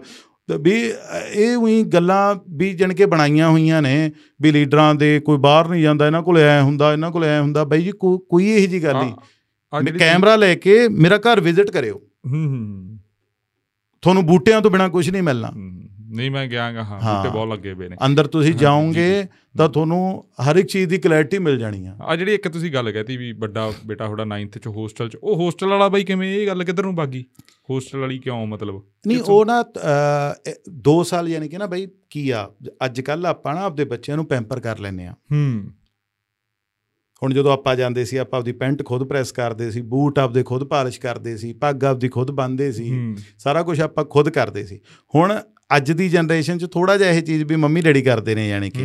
ਜਿਵੇਂ ਮੈਂ ਉਹਨੂੰ 2 ਸਾਲ ਹੋਸਟਲ 'ਚ ਇਸ ਕਰਕੇ ਰੱਖਿਆ ਵੀ ਯਾਨੀ ਕਿ ਇਹਨੂੰ ਸਾਰਾ ਆਪਦਾ ਬਿਹੇਵੀਅਰ ਤੇ ਹੋਸਟਲ ਦੀ ਜਿਹੜੀ ਲਾਈਫ ਆ ਕਿਉਂਕਿ ਮੈਂ ਐਸਡੀ ਕਾਲਜ ਹੋਸਟਲ ਰਿਹਾ ਉੱਥੇ ਬੰਦਾ ਬਹੁਤ ਸਾਰੀਆਂ ਚੀਜ਼ਾਂ ਤੁਸੀਂ ਇੱਕੋ ਜਿਹੇ ਰਹਿਣੇ ਹੋ ਇੱਕੋ ਜਿਹਾ ਖਾਣੇ ਪੀਣੇ ਹੋ ਵੀ ਕੀ ਇਹ ਇੱਕ- ਕਾਲਜ ਚ ਨਹੀਂ ਹੋ ਸਕਦਾ ਸੀ ਵੀ ਹੁਣ ਪਹਿਲੀ ਨੌਵੀਂ ਨਹੀਂ, ਦਾ ਅਹ, ਕਿ ਕਿ ਤੁਹਾਡੀ ਸੋਚ ਮਤਲਬ ਥੋੜੀ ਜੀ ਕੁਝ ਅਲੱਗ ਸੀ ਵੀ ਯਾਨੀ ਕਿ ਨਾ ਅਲੱਗ ਦੀ ਗੱਲ ਨਹੀਂ ਬਈ ਵੀ। ਸਿਰਫ ਮਕਸਦ ਇਹਦੇ ਪਿੱਛੇ ਸਿਰਫ ਇੰਨਾ ਕਾ ਵੀ ਯਾਨੀ ਕਿ ਉਹ ਐਨ ਪੂਰਾ ਵੈਲ ਬਿਹੇਵਡ ਯਾਨੀ ਕਿ ਸਾਰੇ ਪਾਸਿਓਂ ਉਹਨੂੰ ਹਰ ਇੱਕ ਘਰੇ ਫੇਰ ਵੀ ਬਈ ਬੱਚੇ ਅੱਜ ਕੱਲ ਕੀ ਨੇ? ਟੀਵੀ ਦੇਖਦੇ ਨੇ ਮੋਬਾਈਲ ਦੇਖਦੇ ਨੇ। ਹੂੰ। ਮਾਂ ਪਿਓ ਜਿੰਨਾ ਮਰਜ਼ੀ ਘੂਰੀ ਜਾਣ ਬਹੁਤ ਔਖਾ ਹੁੰਦਾ ਯਾਨੀ ਕਿ ਉਹਨਾਂ ਨੂੰ। ਰੋਕਣਾ। ਠੀਕ ਹੈ ਨਾ ਜੀ? ਹਾਸਟਲ ਦੇ ਵਿੱਚ ਹੁਣ ਬੜ ਕਿਉਂਕਿ ਵੱਡਾ ਹੋਇਆ ਉਸ ਤੋਂ ਬਾਅਦ ਭੇਜਿਆ ਬਈ ਉਹਨੂੰ 8th ਦੇ ਵਿੱਚ। ਤੇ ਉੱਥੇ ਮੋਬਾਈਲ ਨਹੀਂ ਹੁੰਦਾ। ਉੱਥੇ ਟੀਵੀ ਦਾ ਟਾਈਮ ਆ। ਉਹਨੂੰ ਤੁਹਾਨੂੰ ਪ੍ਰੋਪਰ ਟਾਈਮ ਤੇ ਖਾਣਾ ਮਿਲਣਾ ਹੁਣ ਇੱਥੇ ਤੁਸੀਂ ਘਰੇ। ਬਈ ਅੱਜ ਕੱਲ ਤਾਂ ਹਰ ਇੱਕ ਮੋੜ ਦੇ ਉੱਤੇ ਪੀਜ਼ਾ ਸ਼ਾਪ ਆ ਹਰ ਇੱਕ। ਜਗ੍ਹਾ ਦੇ ਉੱਤੇ 버ਗਰਸ ਨੇ ਆਪਣੇ ਟਾਈਮ ਤਾਂ ਇਹ ਚੀਜ਼ਾਂ ਹੁੰਦੀਆਂ ਨਹੀਂ ਸੀ। ਆਪਣੇ ਟਾਈਮ ਤਾਂ ਵੱਧ ਤੋਂ ਵੱਧ ਕੁਲਚੇ ਵਾਲੀਆਂ ਯਾਨੀ ਕਿ। ਸਿਸਟਮ ਹੁੰਦਾ ਸੀ ਜਾਂ ਛੋਲੇ ਭਟੂਰੇ ਹੁੰਦੇ ਸੀ ਤੇ ਅੱਜ ਉਹ ਜਿਹੜਾ ਸਿਸਟਮ ਹੈ ਯਾਨੀ ਕਿ ਇਹ ਚੀਜ਼ਾਂ ਤੋਂ ਕਾਫੀ ਹੱਦ ਤੱਕ ਉਹਨਾਂ ਨੂੰ ਸਵੇਰੇ ਮਾਰਨਿੰਗ 5 ਵਜੇ ਉਠਾਉਂਦੇ ਨੇ ਉਹਨਾਂ ਦਾ ਰੁਟੀਨ ਬਣਦਾ ਤੇ ਮੈਂ ਇਸ ਚੀਜ਼ ਕਰਕੇ ਕਿਉਂਕਿ ਜੇ ਮੈਂ ਕਾਲਜ 'ਚ ਗਿਆ ਤਾਂ ਮੈਨੂੰ ਲੱਗਦਾ ਹੁਣ ਵਾਲੇ ਬੱਚੇ 2-3 ਸਾਲ ਐਡਵਾਂਸ ਨੇ ਤਾਂ ਉਹਨਾਂ ਨੂੰ ਥੋੜਾ ਜਿਹਾ ਪਹਿਲਾਂ ਭੇਜ ਕੇ ਯਾਨੀ ਕਿ ਉਹਨਾਂ ਨੂੰ ਇੱਕ ਉਹਨਾਂ ਦਾ ਸਿਸਟਮ ਠੀਕ ਯਾਨੀ ਕਿ ਉਹਨੂੰ ਥੋੜਾ ਸਪੋਰਟਸ ਦਾ ਵੀ ਸ਼ੌਂਕ ਆ। ਹੂੰ। ਉਹ ਬਾਸਕਟਬਾਲ ਖੇਲਦਾ। ਅੱਛਾ ਜੀ। ਹਾਈਟ ਹੁੱਟ ਚੰਗੀ ਆ ਉਹਦੀ। ਤੇ ਮੈਨੂੰ ਐ ਵੀ ਚਲੋ ਇੱਥੇ ਜਿਵੇਂ ਧੂਰੀ 'ਚ ਸਾਡੇ ਉਸ ਤਰੀਕੇ ਵਾਲੀ ਫੈਸਿਲਿਟੀ ਨਹੀਂ ਹੈਗੀ। ਹੂੰ। ਇਹ ਇਹ ਚੀਜ਼ ਆ ਭਈ ਇਹਦੇ 'ਚ। ਇਹ ਵੀ ਆਈ ਹਾਂ। ਥੋੜਾ ਜਿਹਾ ਇਹ ਆ। ਕੋਈ ਹੋਰ ਤੁਸੀਂ ਦਿਲ ਦੀ ਗੱਲਬਾਤ ਕਰਨੀ ਹੋਵੇ ਕੋਈ ਰਹਿ ਗਈ ਹੋਵੇ ਤੁਹਾਨੂੰ ਲੱਗਦਾ ਹੋਵੇ। ਪਰ ਅਸੀਂ ਉਹ ਨਹੀਂ ਵਾਦਾ ਜਾਣਾ ਤੁਸੀਂ ਕਰਿਓ ਨਾ ਨਾ ਬਈ ਬਾਅਦ ਪੌਡਕਾਸਟ 'ਚ ਇਹ ਉਵੇਂ ਨਹੀਂ ਉਹ ਇੰਟਰਵਿਊ 'ਚ ਕਰਾਂਗੇ। ਜਿਹੜਾ ਤੁਸੀਂ ਲੋਕਾਂ ਨਾਲ ਉਹ ਵਾਦਾ ਕਰਨਾ ਹੋਵੇ ਵਾ- ਵਾਅਦੇ ਵਾਲੀਆਂ ਗੱਲਾਂ ਹੁੰਦੀਆਂ ਨੇ ਬਈ ਇਹ ਤਾਂ ਅੱਜ ਮੈਂ ਉਰੋਂ ਕਹਿ ਕੇ ਉੱਠ ਜਾਊਂਗਾ ਤੇ ਕੱਲ ਨੂੰ ਹੋਣੀ ਨਹੀਂ ਉਹਦਾ ਕੋਈ ਫਾਇਦਾ ਨਹੀਂ ਹੁੰਦਾ ਇਹਦਾ ਵੀ ਯਾਨੀ ਕਿ ਅਸਲ ਨਾ ਲੋਕਾਂ ਨੂੰ ਇਹ ਪਿਕਚਰ ਛੱਡਣੀ ਚਾਹੀਦੀ ਹੈ ਵੀ ਇਹ ਲੀਡਰ ਹੈ ਕੋਈ ਜ਼ਿਆਦੇ ਉਹ ਚੀਜ਼ ਆ ਇੱਕੋ ਇੱਕੋ ਜਿਹੇ ਸੇਮ ਬੰਦੇ ਹੁੰਨੇ ਆ ਉਹੀ। ਸੇਮ ਰੁਟੀਨ ਆ। ਤੇ ਹੱਕ ਨਾਲ ਕਹੋ ਤਾਂ ਆਪਦੇ ਲੀਡਰ ਤੋਂ ਵੀ ਯਾਰ ਸਾਨੂੰ ਆਹ ਚੀਜ਼ ਚਾਹੀਦੀ ਪਰ ਜਦੋਂ ਆ ਪਾਵਰ ਦੇ ਵਿੱਚ ਆਉਂਦਾ ਕੂੰ ਕੂੰ ਕਰਦੀਆਂ ਗੱਡੀਆਂ ਉਦੋਂ ਤਾਂ ਬਾਈ ਹੋਰ ਕੁਝ। ਲੱਗਦਾ ਵੀ ਇਹ ਤਾਂ ਹੋਰ ਕੁਝ ਆ ਗਿਆ ਹਾਂ ਬਈ ਇਹ ਜ- ਜ਼ਿਆਦਾਤਰ ਪਿਕਚਰ ਇਹ ਬਣੀ ਹੋਈ ਆ ਹਰ ਇੱਕ ਜਗ੍ਹਾ ਤੇ। ਉੱਪਰ ਵੀ ਐਂ ਹੁੰਦਾ। ਵੀ ਮੈਂ ਆਪਦੀ ਮੇਰੇ ਘਰੇ ਤਾਂ ਵੀ ਕੋਈ ਦਿੱਕਤ ਵਾਲੀ ਗੱਲ ਨਹੀਂ ਹੈਗੀ ਵੀ ਜਾਣੀ ਕਿ ਕੋਈ ਮਰਜ਼ੀ ਜਾਂ ਕਿਉਂਕਿ ਵਿੱਚ ਹੀ ਦਫ਼ਤਰ ਆ ਬਈ। ਵਿੱਚ ਹੀ ਘਰ ਆ। ਠੀਕ ਹੈ ਨਾ? ਕੋਈ ਐ ਨਹੀਂ ਹੈਗਾ ਵੀ ਇੱਧਰ ਉੱਧਰ ਜਾਂ ਸਾਰਾ ਟਾਈਮ ਉਰੇ ਰਹਿਣੇ ਆ। ਮੇਰਾ ਜਾਣੀ ਕਿ ਉਦੋਂ ਵੀ ਮੈਨੂੰ ਕਈ ਲੀਡਰ ਹੱਸਣ ਲੱਗ ਜਾਂਦੇ ਵੀ ਯਾਰ ਤੂੰ ਜ਼ਿਆਦਾ ਹਲਕੇ 'ਚ ਰਹਿਣਾ ਤੇਰੇ ਕਰਕੇ ਸਾਨੂੰ ਵੀ ਉਹ ਕਰਨਾ ਪੈਂਦਾ। ਮੇਰਾ ਜਾਂਦਾ ਹੀ ਨਹੀਂ ਸੀ। ਮੈਂ ਸਿਰਫ ਇੱਕ ਦਿਨ ਮੰਗਲਵਾਰ ਵਾਲੇ ਦਿਨ ਜਿਹੜੀ ਸਾਡੀ ਵਿਧਾਨ ਸਭਾ ਕਮੇਟੀ ਦੀਆਂ ਮੀਟਿੰਗਸ ਨੇ ਉਸ ਦਿਨ ਮੈਂ ਚੰਡੀਗੜ੍ਹ ਜਾਂਦਾ ਸੀ ਬਾਈ ਜੀ। ਹੂੰ। ਅਦਰਵਾਈਜ਼ ਯਾਨੀ ਕਿ ਤਕਰੀਬਨ ਸਾਰਾ ਟਾਈਮ ਯਾਨੀ ਕਿ ਉਰੇ ਕਿਉਂਕਿ ਇਹ ਕੋਈ ਐ ਨਹੀਂ ਵੀ ਮੈਂ ਮਹਾਨ ਆ ਬਈ ਮੈਂ ਆਪਦੀ ਚੜ੍ਹਾਈ ਜੀ ਕਰੀ ਨਾ ਇਹ ਗੱਲ ਨਹੀਂ ਹੈਗੀ। ਜੇ ਤੁਸੀਂ ਲੋਕਾਂ 'ਚ ਰਹੋਗੇ ਤਾਂ ਹੀ ਲੋਕ ਤੁਹਾਨੂੰ ਪਿਆਰ ਕਰਨਗੇ ਯਾਨੀ ਕਿ ਤਾਂ ਹੀ। ਸਿਸਟਮ ਬਣੂਗਾ ਤਾਂ ਹੀ ਤੁਸੀਂ ਇਹ ਚੀਜ਼ ਕਰਨੀ ਆ ਖੇਡਦੇ ਆ ਬਈ ਪਹਿਲਾਂ ਵੀ ਮੇਲਾ ਲੱਗਿਆ ਰਹਿੰਦਾ ਤੇ ਹੁਣ ਵੀ ਹੱਥ ਨੇ 2 ਘੰਟੇ ਸ਼ੂਟਿੰਗ ਵਾਲੀਬਾਲ ਦੇ ਲਾਉਣੇ ਆ। ਅੱਜ ਵੀ ਤੁਸੀਂ ਨੇ ਮੇਰੇ ਨਾਲ ਦੇਖੇ ਨੇ ਸਾਰੇ ਅਸੀਂ ਉਸ। ਤਰੀਕੇ ਨਾਲ ਕ੍ਰਿਕਟ ਖੇਡਦੇ ਆ ਬਈ ਹੂੰ, ਜਿੱਦਨੇ ਟਾਈਮ ਮਿਲਦਾ। ਜਮੀ ਆਮ ਸਧਾਰਨ ਧੂਰੀ ਸਕੂਟਰ ਤੇ ਆਰਾਮ ਨਾਲ ਜਾ ਕੇ ਸਮੋਸੇ ਖਾਣੇ ਆ ਅਸੀਂ। ਹੁਣ ਵੀ ਸਕੂਟਰ ਜੋ ਸਾਰਾ ਕੋਈ ਦਿੱਕਤ ਵਾਲੀ ਗੱਲ ਨਹੀਂ ਬਈ ਕਿਸੇ ਤਰ੍ਹਾਂ ਦੀ। ਇਹਦਾ ਇਹ ਤਾਂ ਇੱਕ ਪਿਕਚਰ ਬਣਾ ਲੈਂਦੇ ਨੇ ਵੀ ਯਾਰ ਐ ਹੁੰਦਾ ਐ ਹੁੰਦਾ ਐ ਹੁੰਦਾ ਸਿਸਟਮ ਇਹ ਕੋਈ ਇਹੀ ਜੀ ਗੱਲ ਨਹੀਂ ਹੈਗੀ। ਇਹ। ਕੋਈ ਇਹ ਫ਼ਰਕ ਮਟਾਉਣਾ ਪੈਣਾ ਤੇ ਉਹ ਚੀਜ਼ ਕਰਨੀ ਪੈਣੀ ਹੈ ਜੀ ਤੁਸੀਂ ਕੋਈ ਪੁੱਛਣਾ? ਹਾਂ ਹਾਂ ਕਰੋ ਯਾਰ। ਕੋਈ ਵੀ ਗੱਲਬਾਤ। ਹੈ? ਕੱਪੜੇ ਕੁਪੜੇ ਪਾਉਣ ਦਾ ਸ਼ੌਂਕ ਆ ਬਈ। ਹਾਂ। ਤੇ ਉਹ ਪੂਰਾ ਤੇ ਕ- ਕਦੇ ਮੈਂ ਮੈਂ ਤੁਹਾਡੇ ਲਈ ਵੀ ਕੁਝ ਨਾ ਕੁਝ ਜਾਣੀ ਕਿ ਮੈਨੂੰ ਸ਼ੌਂਕ ਹੈ ਇਸ ਚੀਜ਼ ਦਾ। ਇਹ ਐ ਨਹੀਂ ਹੈਗਾ ਵੀ ਕੋਈ ਵੀ ਕੋਈ ਬੰਦੇ ਨੂੰ ਹਰੇਕ ਦੀ ਆਪਦੀ ਹੁਣ ਮੇਰੇ ਭਰਾ ਨੇ ਬਾਰੇ ਹੁਣ ਅੱਜ ਹੀ ਮੇਰਾ ਇੱਕ ਰਵੀ ਸ਼ੇਰ ਦੋਸਤ ਆ ਉਹਨੇ ਬਾਹਰੋਂ ਆਉਣਾ ਜੀ। ਉਹ ਕਹਿੰਦਾ ਬਾਈ ਕੀ ਲੈ ਕੇ ਆਵਾਂ? ਮੈਂ ਕਿਹਾ ਕੋਈ ਗੱਲ ਨਹੀਂ ਦੱਸ ਦਾਂਗੇ। ਹੁਣ। ਸੁਖਣਾ ਯੂਨੀਵਰਸਿਟੀ ਪੜ੍ਹੇ ਹੋਏ ਮਾਹੀ ਹੋਰੀ ਸਾਰੇ ਆਸਟ੍ਰੇਲੀਆ ਬੈਠੇ ਨੇ ਬਈ। ਠੀਕ ਹੈ ਨਾ ਸਾਰੇ ਕੈਨੇਡਾ ਆਸਟ੍ਰੇਲੀਆ। ਹੁਣ ਇੱਕ ਨਾ ਅੱਧੀ ਚੀਜ਼ ਤਾਂ ਹਰੇਕ ਵਾਰ ਮੰਗਾ ਲੈਨੇ ਆ ਹੂੰ। ਠੀਕ ਹੈ ਨਾ? ਭਰਾ ਨੂੰ ਇਹ ਰਿਲੇਸ਼ਨ ਨੇ ਬਈ ਰਿਸ਼ਤੇ ਨੇ। ਬਸ ਰਿਸ਼ਤਿਆਂ ਦੀ ਕਦਰ ਕਰੀਏ। ਰਿਸ਼ਤਿਆਂ ਦੀ ਕਦਰ ਜਿੰਨਾ ਬੰਦਾ ਕਰ ਸਕਦਾ ਤੇ ਰਿਸ਼ਤੇ ਉਹ ਨਹੀਂ ਹੁੰਦੇ ਜਿਹੜੇ ਖੂਨ ਦੇ ਹੁੰਦੇ ਨੇ। ਹੂੰ। ਰਿਸ਼ਤੇ ਉਹ ਹੁੰਦੇ ਨੇ ਯਾਨੀ ਕਿ ਜਿਵੇਂ ਆਪਣੀ ਆਹ ਟੀਮ ਆ। ਹੂੰ। ਜਿਨ੍ਹਾਂ ਨਾਲ ਤੁਸੀਂ ਸਭ ਤੋਂ ਵੱਧ ਹਰੇਕ ਗੱਲ ਜਿਹਦੇ ਨਾਲ ਤੁਸੀਂ ਕਰ ਸਕੋ। ਹੂੰ। ਜਿਹਦੇ ਨਾਲ ਤੁਸੀਂ ਆਪਦੀ ਦਿਲ ਦੀ ਹਰ ਇੱਕ ਕੋਈ ਗੱਲ ਕਰ ਸਕੋ ਉਹ ਰਿਸ਼ਤਾ ਸਭ ਤੋਂ ਉੱਤੇ ਆ। ਹੂੰ। ਹਰ ਇੱਕ ਬੰਦਾ ਆਪਦੇ ਆਪਦੇ ਤਰੀਕੇ ਨਾਲ ਆਪਦੀ ਜ਼ਿੰਦਗੀ ਜਿਉਂਦਾ। ਠੀਕ ਹੈ ਨਾ? ਪ੍ਰਮਾਤਮਾ ਕਰੇ ਕਿ ਇਹ ਸਾਰੀ ਚੀਜ਼ ਯਾਨੀ ਕਿ ਇਹ ਜਿਹੜੇ ਵਿਸ਼ੇ ਅੱਜ ਆਪਾਂ ਨੇ ਡਿਸਕਸ ਕਰੇ ਚਾਹੇ ਉਹ ਬਾਹਰ ਜਾਣ ਵਾਲਾ ਹੋ ਗਿਆ ਚਾਹੇ ਉਹ ਉਰੇ ਵਾਲਾ ਹੋ ਗਿਆ ਚਾਹੇ ਉਹ ਕਰਜ਼ੇ ਵਾਲਾ ਹੋ ਗਿਆ ਚਾਹੇ ਕਿਸੇ ਹੁਣ ਅੱਜ ਕੱਲ ਨਾ ਯਾਨੀ ਕਿ ਇਹ ਰਿਵਾਜ ਬਣ ਗਿਆ ਵੀ ਤੁਸੀਂ ਕੋਈ ਗੱਲ ਕਹੋ ਚਾਹੇ ਉਹ ਠੀਕ ਹੋਵੇ ਚਾਹੇ ਗਲਤ ਹੋਵੇ ਮੈਂ ਤੁਹਾਡੇ ਵਿਰੋਧਾਂ ਤਾਂ ਮੈਂ ਤੁਹਾਡਾ ਉਹਦਾ ਉਲਟ ਮਤਲਬ ਹੀ ਕੱਢਣਾ ਯਾਨੀ ਕਿ। ਉਹਦਾ ਸਿੱਧਾ ਮਤਲਬ ਕੱਢਣਾ ਨਹੀਂ ਹੈਗਾ ਯਾਨੀ ਕਿ ਕਿਸੇ ਵੀ ਸੰਦਰਭ ਚ ਮੰਨ ਲਈਏ ਠੀਕ ਹੈ ਨਾ?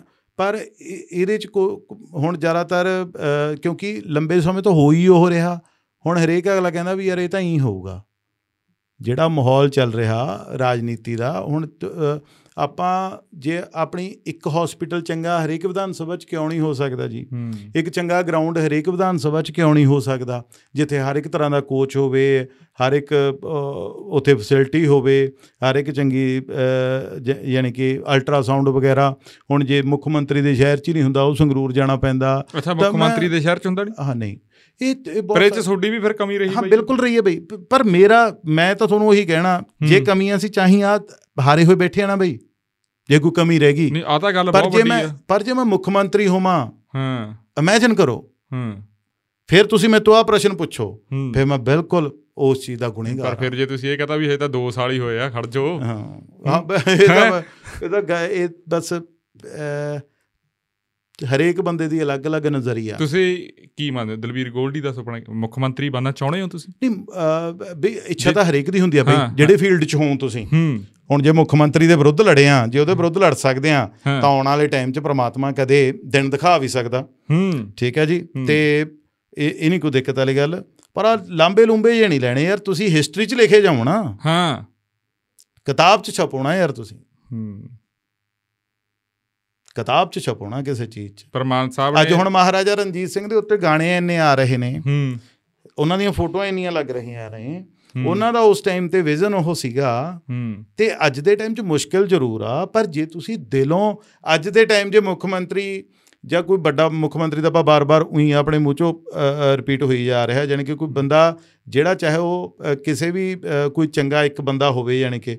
ਉਹ ਜੇ ਮੈਸੇਜ ਦਵੇ ਕਿਸੇ ਬੰਦੇ ਨੂੰ ਤਾਂ ਲੋਕ ਅੱਜ ਵੀ ਉਹਨੂੰ ਫੋਲੋ ਕਰਦੇ ਨੇ ਉਹਦੇ ਨਾਲ ਚੱਲਦੇ ਨੇ। ਪਰ ਮਾਨ ਸਾਹਿਬ ਦਾ ਲੇਟੈਸਟ ਜਿਹੜਾ ਭਾਸ਼ਣ ਆ ਰੈਲੀ ਹੋਈ ਉਹਨਾਂ ਦੀ ਪਟਿਆਲੇ ਉਹਦੇ ਚ ਉਹਨਾਂ ਨੇ ਕਿਹਾ ਵੀ ਜੇ ਤੁਸੀਂ ਅੱਜ ਕੁਝ ਚੰਗਾ ਕਰੋਗੇ ਤੁਹਾਡੀਆਂ ਆਉਣ ਵਾਲੀਆਂ ਪੀੜ੍ਹੀਆਂ ਉਹਦਾ ਨਿੱਘ ਮੰਨਣਗੀਆਂ ਜਿਵੇਂ ਦਰਖਤ ਆ ਜਿਹੜੇ ਤੁਹਾਡੇ ਦਾਦੇ ਪੜਦਾਦਿਆਂ ਦੇ। ਲਾਏ ਵੇ ਅੱਜ ਤੁਸੀਂ ਛਾਂ ਲੈ ਰਹੇ। ਵੀ ਕੀ ਪਤਾ ਉਹ ਵੀ ਐਂ ਵੀ ਕੀ ਪਤਾ ਆਉਣ ਵਾਲੇ ਸਮੇਂ ਦੇ ਵਿੱਚ 10-12 ਸਾਲਾਂ ਨੂੰ ਧੂਰੀ ਵਾਲੇ ਕਹਿਣ ਵੀ ਬਹੁਤ ਵਧੀਆ ਹੋਇਆ ਵੀ ਭਗਵੰਤ ਮਾਨ ਮੁੱਖ ਮੰਤਰੀ ਬਣਿਆ ਸੀ ਤੇ ਉਹਨੇ ਚੰਗਾ ਕੀਤਾ। ਨਹੀਂ ਜਿਤਾਇਆ ਤਾਂ ਉਹਨਾਂ ਨੂੰ ਇਸੇ ਕਰਕੇ ਸੀ ਉਹਨਾਂ ਨੂੰ ਲੱਗਦਾ ਸੀ ਜੇ ਐਮਐਲਏ ਇੰਨੇ ਕੰਮ ਕਰਾ ਸਕਦਾ ਤੇ ਮੁੱਖ ਮੰਤਰੀ ਦਾ ਆ ਕੇ ਫਿਰ ਹੂੰ। ਨੇਰੀਆਂ ਠਾ ਦੂ ਹੂੰ। ਹੁੰਦਾ ਤਾਂ ਉਮੀਦ ਤਾਂ ਹੁੰਦੀ ਵੀ ਹੈ ਨਾ ਹਰੇਕ ਤੋਂ। ਹੁਣ। ਇਹ ਤਾਂ ਵੀ ਹੁਣ ਆਉਣ ਵਾਲਾ ਸਮਾਂ ਹੀ ਦੱਸੂ। ਹੂੰ। ਇਹ ਤਾਂ ਹੁਣ ਆਉਣ ਵਾਲਾ ਸਮਾਂ ਹੀ ਦੱਸੂ। ਵੀ। ਕੀ ਹੋ ਰਿਹਾ ਜਾਂ ਕੀ ਨਹੀਂ ਹੋ ਰਿਹਾ। ਠੀਕ ਹੈ ਨਾ ਜੀ? ਸਾਡੇ ਤਾਂ ਵਿਚਾਰੇ ਜਿਹੜੇ ਇਹਨਾਂ ਦੇ ਨਾਲ ਦੇ ਸੀ ਉੱਥੇ ਇੰਚਾਰਜ ਵੀ ਸਾਡੇ ਦੋਵੇਂ ਵਿਚਾਰੇ ਬਾਹਰੋਂ ਨੇ ਜੀ ਜਿਹੜੇ ਦਫ਼ਤਰ ਇੰਚਾਰਜ ਨੇ। ਜਿਹੜੇ ਆਮ ਆਦਮੀ ਪਾਰਟੀ? ਹਾਂ। ਅੱਛਾ ਲੋਕਲ ਬੰਦਾ ਹੈ ਨਹੀਂ ਲੋਕਲ ਬੰਦੇ ਨਹੀਂ ਹੈਗੇ। ਤੇ ਠੀਕ ਆ ਬਾਲੀਆਂ ਮੈਂ ਕਮੀਆਂ ਕਮੀਆਂ ਨਹੀਂ ਕੱਢਣੀਆਂ ਚਾਹੁੰਦਾ ਬਈ ਬਈ ਠੀਕ ਆ ਜਿਵੇਂ ਚੱਲੀ ਜਾਂਦਾ ਚੱਲੀ ਜਾਣ ਦੋ।